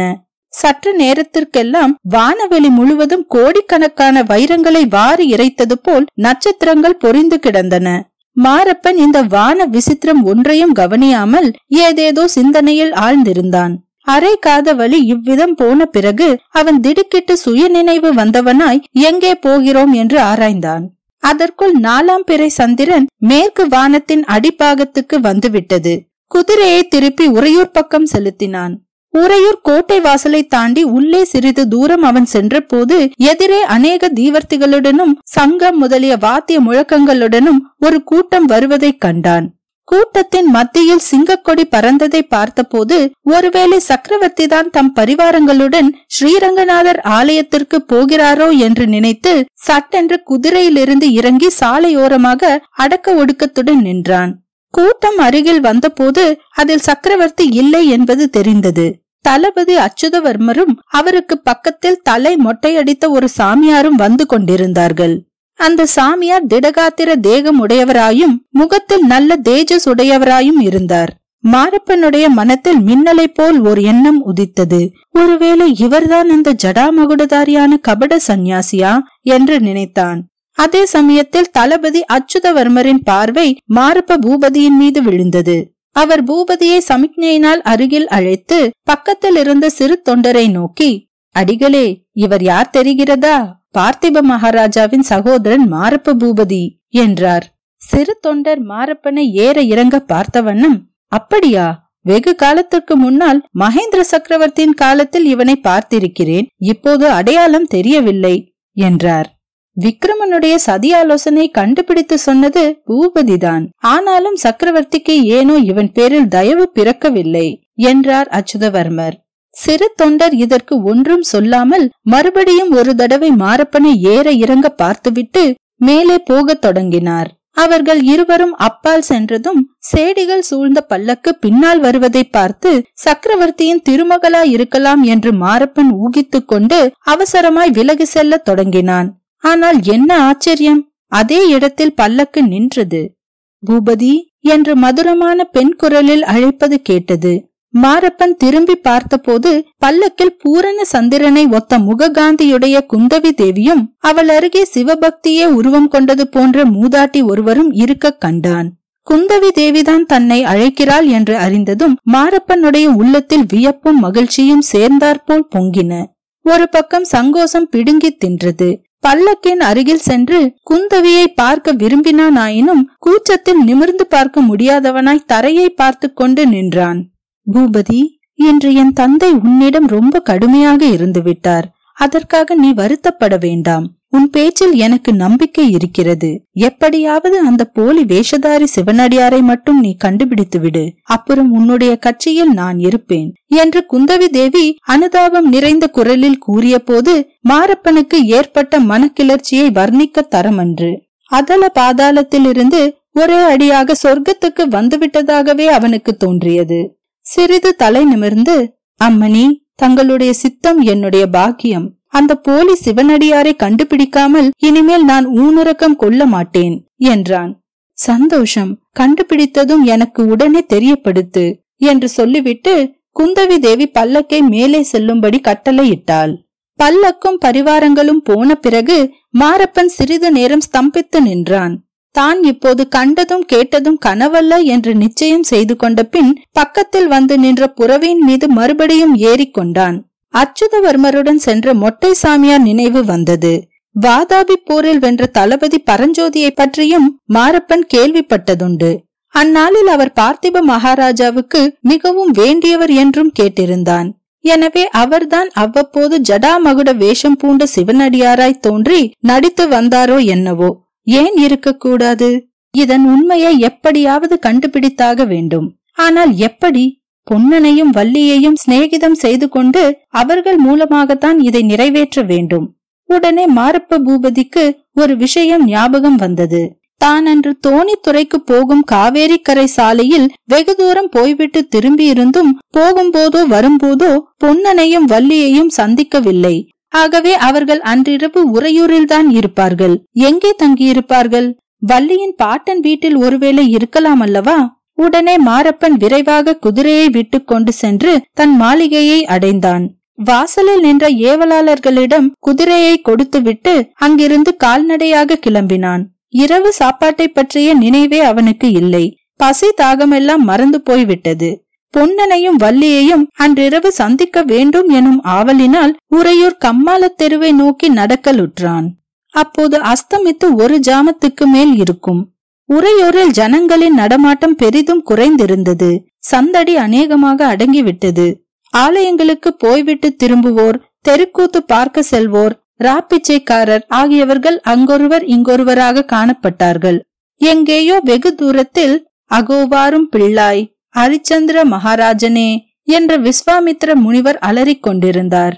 மாரப்பன் வீதிகளின் ஓரமாக தன்னை யாரும் கவனிக்காதபடி விரைந்து நடந்து போய்கொண்டிருந்தான். அவன் கம்மாளத் தெருவை நெருங்கிய போது திடீரென்று பேய் பிசாசை கண்டவன் போல் ஒரு கணம் திகைத்து நின்று விட்டான். ஏனென்றால் கம்மாளத் தெரு திரும்பும் முனையில் அப்போதுதான் அணைந்து கொண்டிருந்த அகல் விளக்கின் வெளிச்சத்தில் அவன் ஓர் உருவத்தை கண்டான். அது அவனுடைய உள்ளத்தில் நிலை பெற்றிருந்த சிவனடியாரின் உருவம்தான். அந்த உருவத்தை அவன் பார்த்த அதே சமயத்தில் விளக்கு அணைந்து போய்விட்டது. திகைத்து நின்ற மாரப்ப பூபதி மறுகணம் அந்த உருவம் நின்ற இடத்தை நோக்கி விரைந்து ஓடினான். ஆஹா, அந்த பொல்லாத வஞ்சக வேஷதாரியை அன்றிரவு கையும் மெய்யுமாக பிடித்து கொண்டு போய் சக்கரவர்த்தி திருமகளின் முன்னால் நிறுத்தினால் எவ்வளவு நன்றாயிருக்கும். அந்த ஆவலுடனே அவன் ஓடினான். ஆனால் விளக்கு தூணின் அருகில் சென்று பார்த்தபோது அங்கு ஒருவரையும் காணவில்லை. அந்த இடத்திலிருந்து நான்கு திசைகளிலும் நான்கு வீதிகள் போய்கொண்டிருந்தன. அவற்றுள் எந்த வீதி வழியாக சிவனடியார் போயிருக்க கூடும் என்று தீர்மானிக்க முடியவில்லை. மாரப்ப பூபதியின் உள்ளத்தில் சட்டென்று ஒரு யோசனை உதித்தது. ஆம், தான் பார்த்த உருவம் அந்த சிவனடியாராயிருக்கும் பட்சத்தில் அவர் பொன்னனையும் வள்ளியையும் பார்ப்பதற்காகத்தான் அங்கு வந்திருக்க வேண்டும். வீரபத்ர ஆச்சாரியின் வீட்டுக்குத்தான் போயிருப்பார். இன்னும் என்ன சதி ஆலோசனைக்காக அவர்கள் கூடுகிறார்களோ என்னவோ தெரியவில்லை. நரசிம்ம சக்கரவர்த்தி உறையூருக்கு வந்திருக்கும் சமயத்தில் இந்த சதி ஆலோசனை நடக்கிறது. ஆஹா, குற்றம் செய்வதில் ஈடுபட்டிருக்கும் போதே மூன்று பேரையும் கையும் மெய்யுமாக பிடித்துவிட முடியுமானால்? சக்கரவர்த்திக்கு தன் பேரில் அகாரணமாய் ஏற்பட்டிருக்கும் சந்தேகத்தை நிவர்த்தி செய்து விடலாம் அல்லவா? பிறகு இப்படி சிந்தித்துக் கொண்டே மாரப்பன் வீரபத்ர ஆச்சாரியின் வீட்டை நெருங்கிய போது இன்னொரு அதிசயம் அங்கே அவனுக்கு காத்திருந்தது. அந்த வீட்டின் கதவை திறந்து கொண்டு இருவர் வெளிவந்தார்கள். மாரப்பன் ஒரு வீட்டு திண்ணையோரத்தில் தூண் மறைவில் நின்றபடி உற்று கவனித்தான். வெளியே வந்தவர்கள் பொன்னனும் வள்ளியும் தான். வள்ளி கூடையில் வைத்திருந்த விளக்கை சேலை தலைப்பினால் மறைத்து எடுத்துக்கொண்டு வந்ததும் தெரிந்தது. அவர்கள் இருவரும் வீரபத்ர ஆச்சாரி வீட்டுக்கு பக்கத்தில் இருந்த சந்தின் வழியாக வடக்கு நோக்கி சென்றார்கள். இதில் ஏதோ மர்மம் இருக்கிறது. இவர்கள் இன்று ஏதோ பெரிய சதித்தொழில் செய்ய போகிறார்கள். இதில் அந்த சிவனடியாரும் சேர்ந்திருக்கிறார். அவர் முன்னால் போயிருக்கும் இடத்திற்கு இவர்கள் பின்தொடர்ந்து போகிறார்கள் என்று மாரப்பன் தீர்மானித்துக் கொண்டான். சொல்ல முடியாத பரபரப்பும் உற்சாகமும் அவனை ஒரு புது மனிதனாக செய்துவிட்டன. பொன்னனும் வள்ளியும் போன வழியே அவர்கள் கண்ணுக்கு மறையாத தூரத்தில் மாரப்பன் சிறிதும் ஓசை கேட்காதபடி நடந்து போனான். அந்த சந்து வழியே பொன்னனும் வள்ளியும் சென்று காவேரி கரையை அடைந்தார்கள். அங்கே ஒரு மரத்தின் வேரில் கட்டப்பட்டிருந்த படகில் வள்ளி ஏறி உட்கார்ந்து கொண்டாள். கூடையை படகின் அடியில் வைத்து பத்திரமாய் மூடிக்கொண்டாள். சென்ற அத்தியாயத்தில் நாம் பார்த்தபடியே பொன்னன் படகை இழுத்து கொண்டு போய் அரண்மனை தோட்டத்தின் மதிலை அடைந்ததும் படகை அங்கே கட்டி போட்டுவிட்டு வள்ளியையும் அழைத்து கொண்டு தோட்டத்துக்குள்ளே பிரவேசித்தான். அந்த தோட்டம் பார்த்திப மகாராஜா வாழ்ந்த பழைய சோழ வம்சத்து அரண்மனை தோட்டம் என்பதை மாரப்பன் அறிந்திருந்தான். அந்த அரண்மனையில் அச்சமயம் யாரும் இல்லை. அது சக்கரவர்த்தியின் கட்டளையினால் பூட்டி கிடந்தது என்பதும் அவனுக்கு தெரிந்ததுதான். ஆகவே பொன்னனும் வள்ளியும் அந்த அரண்மனைக்குள் கொல்லைப்புறத்தின் வழியாக நுழைவது ஏதோ ஒரு கெட்ட காரியத்துக்காகத்தான் என்றும், அநேகமாக அந்த அரண்மனைக்குள் அச்சமயம் சிவனடியார் இருக்கலாம் என்றும் மாரப்ப பூபதி ஊகித்தான். இன்னும் ஒரு பயங்கரமான விபரீதமான சந்தேகம் அச்சமயத்தில் அவனுடைய உள்ளத்தில் உதித்தது. பார்த்திப மகாராஜா போர்க்களத்தில் இறந்த செய்தியே ஒரு சமயம் பொய்யா இருக்குமோ? அவர்தான் போர்க்களத்திலிருந்து தப்பி ஓடி பிறகு இப்படி சிவனடியாரின் வேஷத்தில் வந்து விபரீதமான காரியங்களை எல்லாம் செய்து கொண்டிருக்கிறாரோ என்று நினைத்தான். எப்படி இருந்தாலும் இன்று இரவு எல்லா மர்மங்களும் வெளியாகிவிடப் போகின்றன. இந்த நம்பிக்கையுடன் அவன் மதிற்கதவின் வெளிப்புற நாத்தாங்கியை போட்டுவிட்டு பொன்னன் திரும்பி வருவதற்குள் தன்னுடைய ஆட்களை உதவிக்கு அழைத்து கொண்டு இங்கே வந்து விடுவது என்ற தீர்மானத்துடன் விரைந்து சென்றான். அத்தியாயம் இருபத்தி ஐந்து. சமய சஞ்சீவி. தன்னை பின்தொடர்ந்து இரண்டு பேர் வந்து கொண்டிருக்கிறார்கள் என்பதை அறியாத பொன்னன் அரண்மனை தோட்டத்திற்குள் உற்சாகத்துடன் போய்கொண்டிருந்தான். இடையிடையே அவன், வள்ளி, இதோ இந்த மரத்தடியிலேதான் மகாராஜாவும் மகாராணியும் சாயங்கால வேளையில் உட்காருவது வழக்கம். அதோ பார்த்தாயா, அந்த மூலையில் ஒரு தாமரை குளம் இருக்கிறது. அதில்தான் முதல் முதலில் அரசர் நீந்த கற்றுக்கொண்டார் என்று இவ்விதம் சொல்லிக்கொண்டே போனான். வள்ளி ஒவ்வொரு தடவையும் கொஞ்சம் மெதுவாய் பேசு என்று எச்சரித்துக் கொண்டு வந்தாள். இவர்களுடைய பேச்சு குரலை கேட்டு மரங்களின் மீது உறங்கிக் கொண்டிருந்த பட்சிகள் சில விழித்து சிறகுகளை அடித்துக் கொண்டன. அப்போது பொன்னன் கையை தட்டி ஓசைப்படுத்தியதுடன் ஷ் என்று சத்தமிட்டான். ஆமாம், உன்னுடைய தைரியம் எல்லாம் பாதி ராத்திரியில் தூங்குகிற பட்சிகளிடம்தான். எதிரிகளின் கையில் கத்தியை கண்டால் உடனே விழுந்தடித்து ஓடி வந்து விடுவாய் என்று வள்ளி சொன்ன பிறகு பொன்னன் சற்று வாயை மூடினான். அரண்மனையின் பின்புறத்தை அடைந்ததும் பொன்னன், வள்ளி, உள்ளே போயெல்லாம் பார்க்கலாமா அல்லது வந்த காரியத்தை பார்த்து கொண்டு திரும்புவோமா என்றான். விளக்கில் எண்ணெய் கூட ஆகிவிட்டது. சீக்கிரம் வந்த காரியத்தை பார்க்கலாம். கோயில் எந்த பக்கம் இருக்கிறது என்று வள்ளி கேட்டாள். அப்படியானால் இங்கே வா என்று பொன்னன் கிழக்கு பக்கமாக அவளை அழைத்து சென்றான்.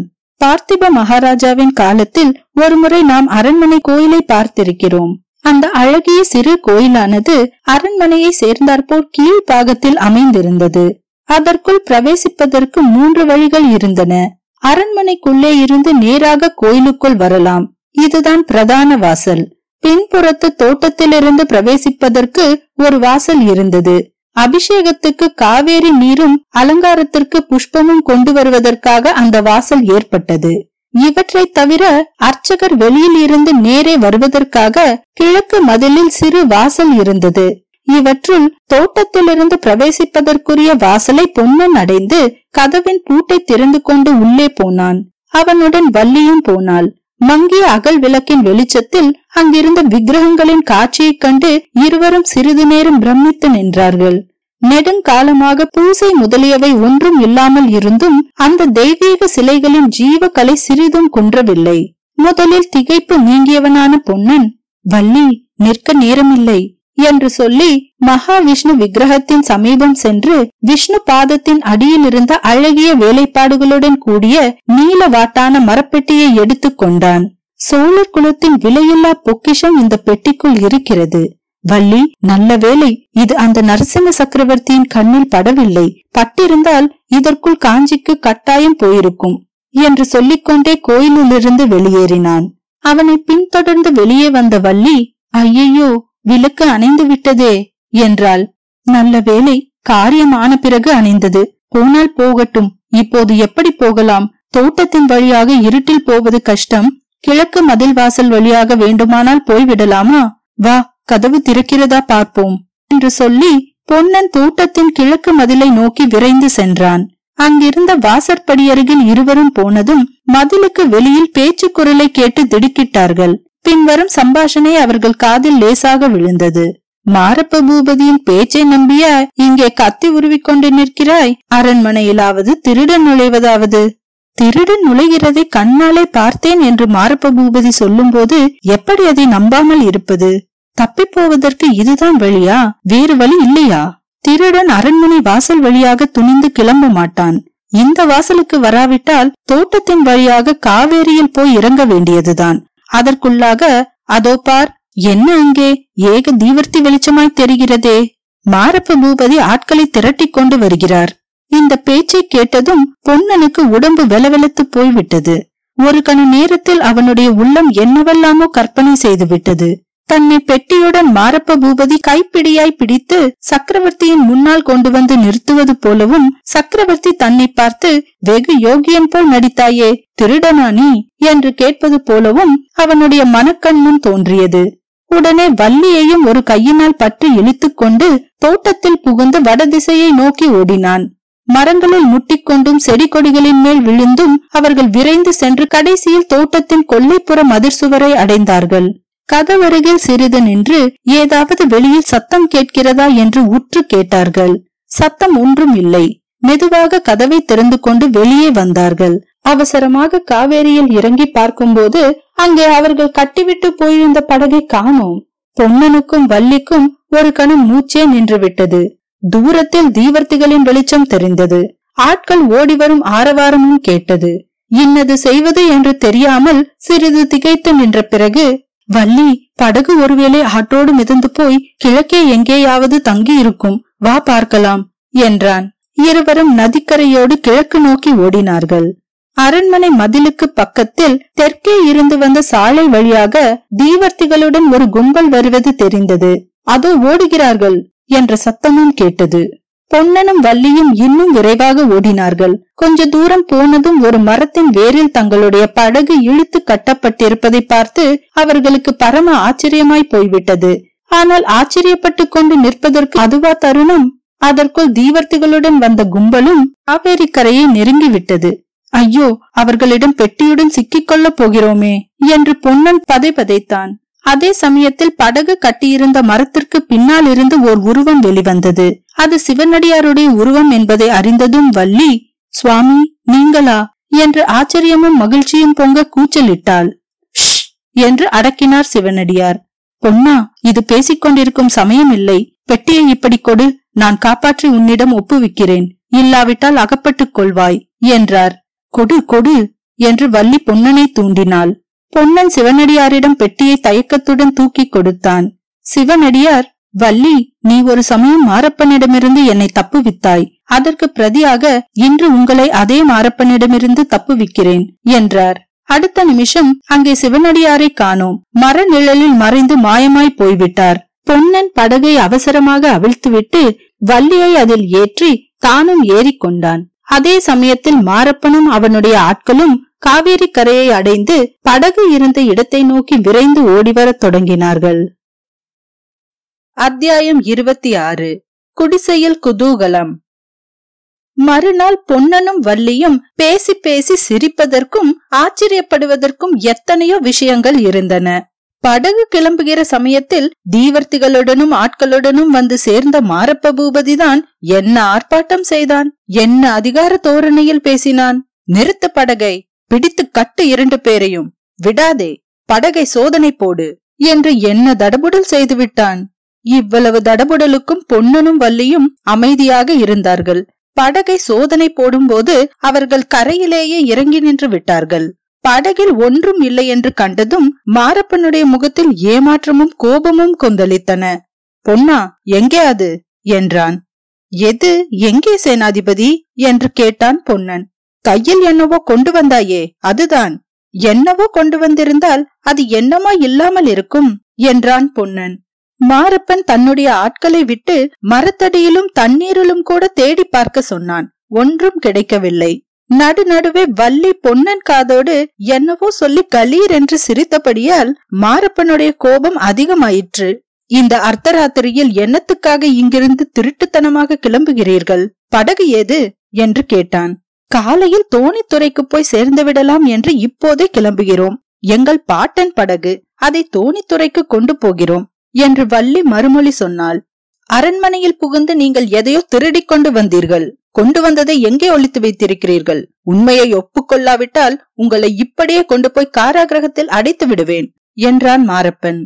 எந்த காராகிரகத்தில் அடைப்பீர்கள் என்றான் பொன்னன். நீ என்னத்துக்காக அவரோடு சண்டையிடுகிறாய்?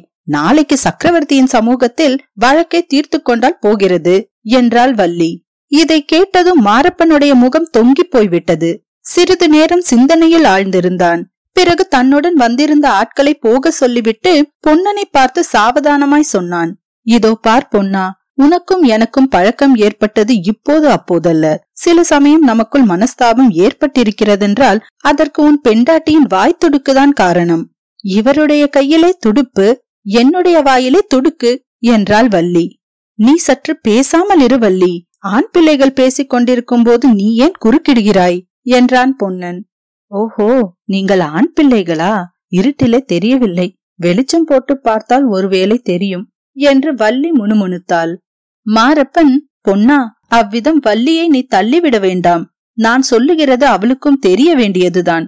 உங்களால் எனக்கும் ஒரு முக்கிய காரியம் ஆக வேண்டியிருக்கிறது. அதை மட்டும் நீங்கள் செய்து கொடுத்தீர்களானால் உங்கள் உதவியை நான் மறக்க மாட்டேன். என்னாலும் உங்களுக்கு ஏதாவது ஒத்தாசை வேண்டியதாக இருக்கும். சிறு துரும்பும் பல்லு குத்த உதவும் என்றான். உங்களை சிறு துரும்பு என்று யாராவது சொல்வார்களா சேனாதிபதி என்றான் பொன்னன். சரிதான், இந்த துரும்பினால் பல்லை குத்தினால் பல்லு உடைந்து போய்விடும் என்று வள்ளி முணுமுணுத்தாள். என்னால் தங்களுக்கு ஆகக்கூடிய ஒத்தாசை என்ன இருக்கிறது சேனாதிபதி? இந்த ஏழை படகோட்டி மறுபடியும் வள்ளி குறுக்கிட்டு, நீ ஏழை என்றால் யாராவது நம்புவார்களா? உன்னை உருக்கினால் ஒரு ராஜ்யத்தை வாங்கலாமே என்றாள். மாரப்பன் கூட சிரித்து விட்டான். ஆமாம் பொன்னா, உன் பெயரே உனக்கு விரோதமாயிருக்கிறது. போகட்டும், நான் சொல்ல வந்தது என்னவென்றால், அந்த கபட சாமியார் இருக்கிறார் அல்லவா, அவர் இருக்கிற இடத்தை மட்டும் சொல்லிவிடு. அவரை பிடித்து கொடுப்பதாக சக்கரவர்த்தி குமாரிக்கு வாக்களித்திருக்கிறேன். உன் பேரிலும் வள்ளி பேரிலும் குந்தவிக்கு ரொம்ப கோபம். நீங்கள் எனக்கு ஒத்தாசை செய்தால் குந்தவி தேவியிடம் உங்களை பற்றி சொல்லி கோபம் தீரும்படி செய்வேன். சேனாதிபதி, நாங்கள் படகோட்டி பிழைப்பவர்கள். யார் கோபம் எங்களை என்ன செய்யும் என்றான் பொன்னன். சிவனடியார் எங்கே இருக்கிறார் என்று சொல்ல மாட்டாயா? தெரிந்தால் தானே சொல்லுவேன். அந்த வேஷதாரி சிவனடியார் இன்றைக்கு கூட இந்த உறையூரிலேதான் இருக்கிறார். இல்லை என்று சத்தியமாய் சொல்வாயா? அது எப்படி சொல்கிறது? சாமியார் மந்திர சக்தி உள்ளவராச்சே. எந்த நேரத்தில் எங்கே இருக்கிறாரோ யாருக்கு தெரியும் என்றாள் வள்ளி. இந்த சமயம் அவர் எங்கே இருக்கிறார் என்று உனக்கு சத்தியமாய் தெரியாதா? சத்தியமாய் தெரியாது என்று பொன்னனும் வள்ளியும் ஏக காலத்தில் உண்மையை சொன்னார்கள். நிஜமாகவே அவர்களுக்கு தெரியாதுதானே. இருக்கட்டும் பொன்னா, நான் மட்டும் மீசை முளைத்த ஆண் பிள்ளையானால் ஒரு நாளைக்கு அந்த சடை சாமியாரை கையும் மெய்யுமாக பிடித்து அவர் சடையை பீத்தெறிந்து அவருடைய உண்மை சொரூபத்தை வெளிப்படுத்துவேன். அப்போது உங்களையும் லேசில் விடமாட்டேன் என்று கருவிக்கொண்டே மாரப்பன் போய் சேர்ந்தான். அவற்றையெல்லாம் ஒவ்வொன்றாக இப்போது நினைத்து கொண்டு சிரித்த வள்ளி, ஆஹா, சாமியாருடைய சடையை மட்டும் நிஜமாகவே பீய்த்து விட்டு பார்த்தால் மனுஷன் உடனே மூர்ச்சை போட்டு விழுந்து விட மாட்டானா என்றாள். ஆமாம் வள்ளி, அந்த சாமியார் யார் சொல்கிறேன் என்று பயமுறுத்தி கொண்டிருக்கிறாயே என்று பொன்னன் கேட்டான். பெட்டிக்குள் என்ன இருக்கிறது என்று நீ சொல்லு, பிறகு சாமியார் யார் என்று நான் சொல்லுகிறேன். அதை நினைத்தால்தான் எனக்கு வேதனையாயிருக்கிறது. பெட்டி மட்டும் கிடைக்காமற் போனால் ஐயோ, மகாராணியின் முகத்தில் நான் எப்படி விழிப்பேன்? அப்படி என்னதான் அந்த அதிசய பெட்டிக்குள் இருக்கிறது சொல்லேன். அது அதிசய பெட்டிதான் வள்ளி. அதற்குள் சோழ வம்சத்தின் பரம்பரை பொக்கிஷம் இருக்கிறது. கரிகால சக்கரவர்த்தியின் உடைவாலும் வள்ளுவர் பெருமான் தம் கையினால் எழுதிய தமிழ் வேத சுவடியும் இருக்கின்றன. பார்த்திப மகாராஜா போர்க்களத்துக்கு கிளம்பிய போது அந்த பெட்டியை மகாராணியிடம் ஒப்புவித்தார். இளவரசருக்கு வயது வந்து சுதந்திர மன்னராகும் போது அவரிடம் ஒப்புவிக்கும்படி சொல்லிவிட்டு போனார். இத்தனை நாளும் அரண்மனையில் இருந்ததை இப்போது என்னத்துக்காக மகாராணி எடுத்து வர சொன்னார்? இளவரசருக்கு அனுப்பி வைக்கலாம் என்றா? இளவரசருக்கு எப்படி அனுப்புகிறது? அவர் இருக்கும் இடம்தான் யாருக்கு தெரியும்? பாவம், எந்த தண்ணீரில்லாத தீவிலே என்ன கஷ்டப்பட்டு கொண்டிருக்கிறாரோ. அதற்காக இல்லை வள்ளி, பல்லவ சக்கரவர்த்தி உறையூருக்கு வருகிறார் என்ற செய்தி தெரிந்தவுடனே மகாராணி எனக்கு இந்த கட்டளையை இட்டார். பல்லவ குலத்தோரின் வழக்கம் தெரியுமோ இல்லையோ, நல்ல வேலைப்பாடான பொருள் எதை கண்டாலும் கொண்டு போய் விடுவார்கள். சிற்பிகள் சித்திரக்காரர்கள் இருந்தால் அழைத்து போய் விடுவார்கள். சுவரில் எழுதியிருக்கும் சித்திரங்களை மட்டும்தான் அவர்களால் கொண்டு போக முடியாது. அதற்காகத்தான் நமது பார்த்திப மகாராஜா உறையூரில் சித்திரக்காட்சி மண்டபம் மட்டும் ஏற்படுத்தி இருந்தார். ஐயையோ, அப்படியா சமாசாரம்? எனக்கு தெரியாமல் போச்சே. அதனால் தான் நான் சிவனடியாரிடம் பெட்டியை கொடுக்க தயங்கினேன். நீ கொடு கொடு என்று அவசரப்படுத்தினாய். நான் என்ன செய்வேன்? அந்த அவசரத்தில் வேறு என்னதான் பண்ணியிருக்க முடியும்? இருந்தாலும் என் மனத்துக்குள் ஏதோ சொல்கிறது, பெட்டி பத்திரமாய் வந்துவிடும் என்று. வந்தால் நல்லதுதான், இல்லாவிட்டால் மகாராணியின் முகத்திலே நாம் விழிக்க முடியாது. ஆமாம், அந்த சிவனடியார் யார் வள்ளி? அவரை பற்றி உனக்கு என்ன சந்தேகம்? அப்போது வள்ளி பொன்னன் காதோடு ஏதோ சொன்னாள். அதை கேட்டதும் அவனுக்கு உண்டான ஆச்சரியம் முகத்தில் தெரிந்தது. அதே சமயத்தில் வெளியில் குதிரைகளின் குளம்பு சத்தமும் பல்லக்கு சுமப்பவர்களின் குரலொலி முதலியவை கேட்கவே பொன்னன் வள்ளி இரண்டு பேருமே வியப்படைந்து குடிசை வாசலுக்கு வந்து பார்த்தார்கள். அத்தியாயம் இருபத்தி ஏழு. கண்ணீர் பெருக்கு. வள்ளியும் பொன்னனும் குடிசைக்கு வெளியில் வந்தபோது பார்த்திப மகாராஜாவின் காலத்திற்கு பிறகு அவர்கள் பார்த்திராத அதிசயமான காட்சியை கண்டார்கள். உறையூர் பக்கத்தில் இருந்து காவேரிக்கரை சாலை வழியாக அரச பரிவாரங்கள் வந்து கொண்டிருந்தன. குதிரை வீரர்களும் காலாட்படைகளும் கொடி பரிவட்டம் அலங்கரித்த உயர்ஜாதி புறவிகளும் ராஜ ஸ்திரீகளுக்குரிய முத்து விதானம் கட்டிய தந்த பல்லக்குகளும் வந்து கொண்டிருந்தன. இந்த ராஜ பரிவாரங்கள் எல்லாம் தோணித்துறை தோப்பில் வந்து இறங்க தொடங்கிய போது ஓடைக்கார பொன்னனும் அவன் மனைவியும் ஆச்சரிய கடலில் மூழ்கினார்கள். இதோடு ஆச்சரியம் முடிந்த பாடில்லை. காவேரி நதியில் அதே சமயத்தில் ஒரு விந்தை காட்சி காணப்பட்டது. உறையூர் பக்கத்தில் இருந்து அலங்கரித்த பல படகுகள் அன்னப்பச்சுகளை போல் மிதந்து கிழக்கு நோக்கி வந்து கொண்டிருந்தன.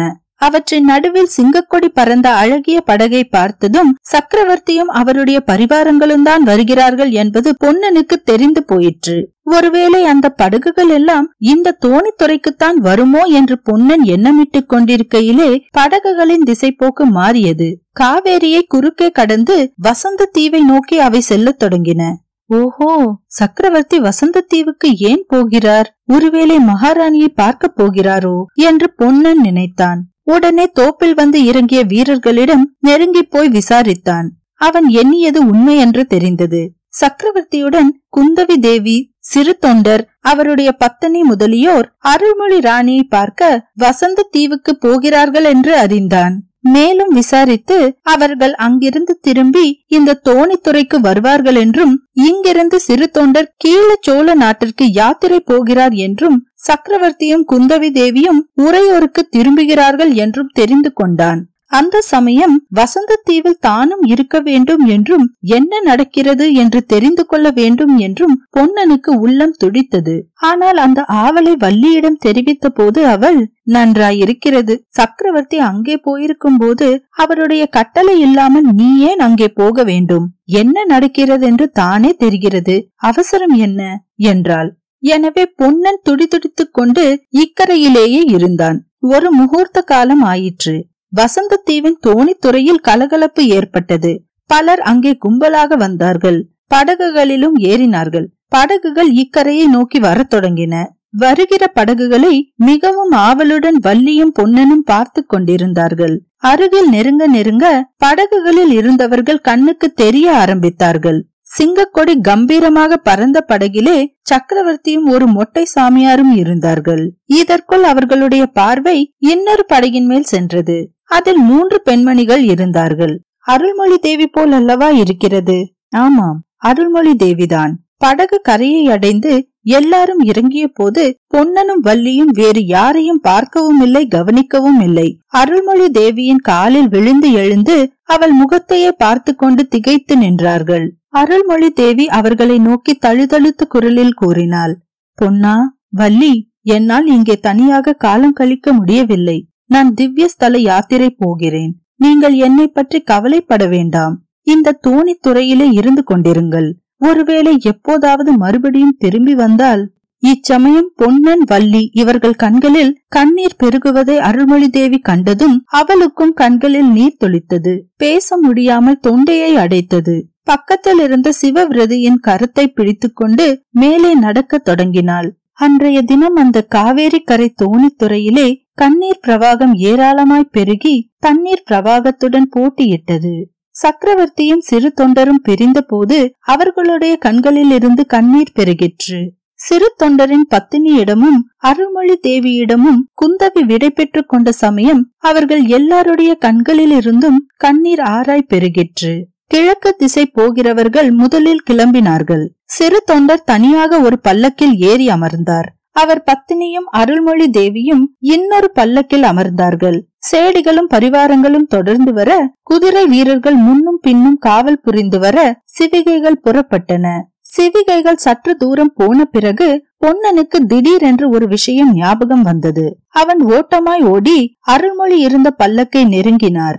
தேவியும் சிவிகையை நிறுத்த சொல்லி, பொன்னா, என்ன இவ்வளவு படபடப்பு ஏன் என்றாள். தேவி என்று பொன்னன் மேலே பேச நாவெழாமல் திகைத்தான். ஏதோ சொல்ல விரும்புகிறாய் போலிருக்கிறது, பயப்படாமல் சொல்லு, இந்த அம்மையார் இருப்பதினால் பாதகம் இல்லை என்றாள் ராணி. தேவி, பெட்டியை பற்றி சொன்னீர்கள் அல்லவா, என்ன கிடைத்து விட்டதா என்று ராணி ஆவலுடன் கேட்டாள். ஆமாம், சீக்கிரம் கிடைத்துவிடும் அதை என்று தடுமாறினான் பொன்னன். அருள்மொழி சிறிது நேரம் சிந்தனையில் ஆழ்ந்திருந்தாள். பிறகு, பொன்னா, பெட்டியை நீதான் பத்திரப்படுத்தி வைக்க வேண்டும். முன்னமே உன்னிடம் ஒப்புவிப்பதாகத்தான் இருந்தேன். ஒருவேளை ஒருவேளை நான் இல்லாத சமயத்தில் அவன் வந்தால். ராணி மேலே பேச முடியாமல் விம்ம தொடங்கினாள். பொன்னன், ஆகட்டும் அம்மா, இளவரசரிடம் பத்திரமாய் ஒப்புவித்து விடுகிறேன் என்று அழுது கொண்டே சொன்னான். சிவிகை மேலே சென்றது. பொன்னன் திரும்பி வந்த போது சாலையில் பல்லக்கின் அருகில் நின்று குந்தவி தேவி கண்ணீர் விடுவதையும் சக்கரவர்த்தி அவளை தேற்றுவதையும் கண்டான். எனக்கு தாயார் கிடைத்ததாக எண்ணி மனம் மகிழ்ந்தேன். அப்பா அதற்கு கொடுத்து வைக்கவில்லை என்று குந்தவி சொன்னது பொன்னன் காதில் விழுந்தது. குந்தவி சிவிகையில் ஏறினாள். சக்கரவர்த்தி குதிரை மீது ஆரோகணித்தார். உறையூரை நோக்கி அவர்கள் கிளம்பினார்கள். பொன்னன் குடிசைக்குள் நுழைந்ததும் வள்ளி கண்ணீர் பெருக்கிக் கொண்டிருப்பதை கண்டான். ஐயோ, எனக்கு முன்னமே தெரியாமல் போச்சே. தெரிந்திருந்தால் மகாராணியுடன் நானும் வருவதாக சொல்லி இருப்பேனே.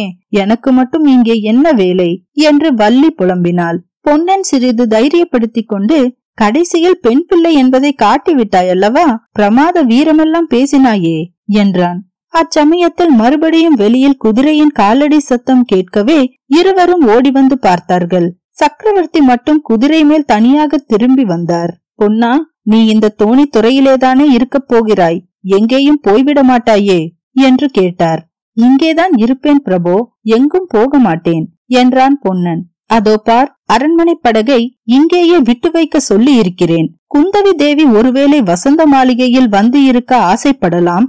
அப்போது நீதான் படகு ஓட்ட வேண்டும். காத்திருக்கிறேன் பிரபோ. இன்னொரு சமாசாரம், சிவனடியார் ஒருவர் என் சிநேகிதர் உன்னிடம் ஒப்புவிக்கும்படி ஒரு பெட்டியை கொடுத்தார். அது அந்த படகின் அடியில் இருக்கிறது, பார்த்து எடுத்துக்கொள்.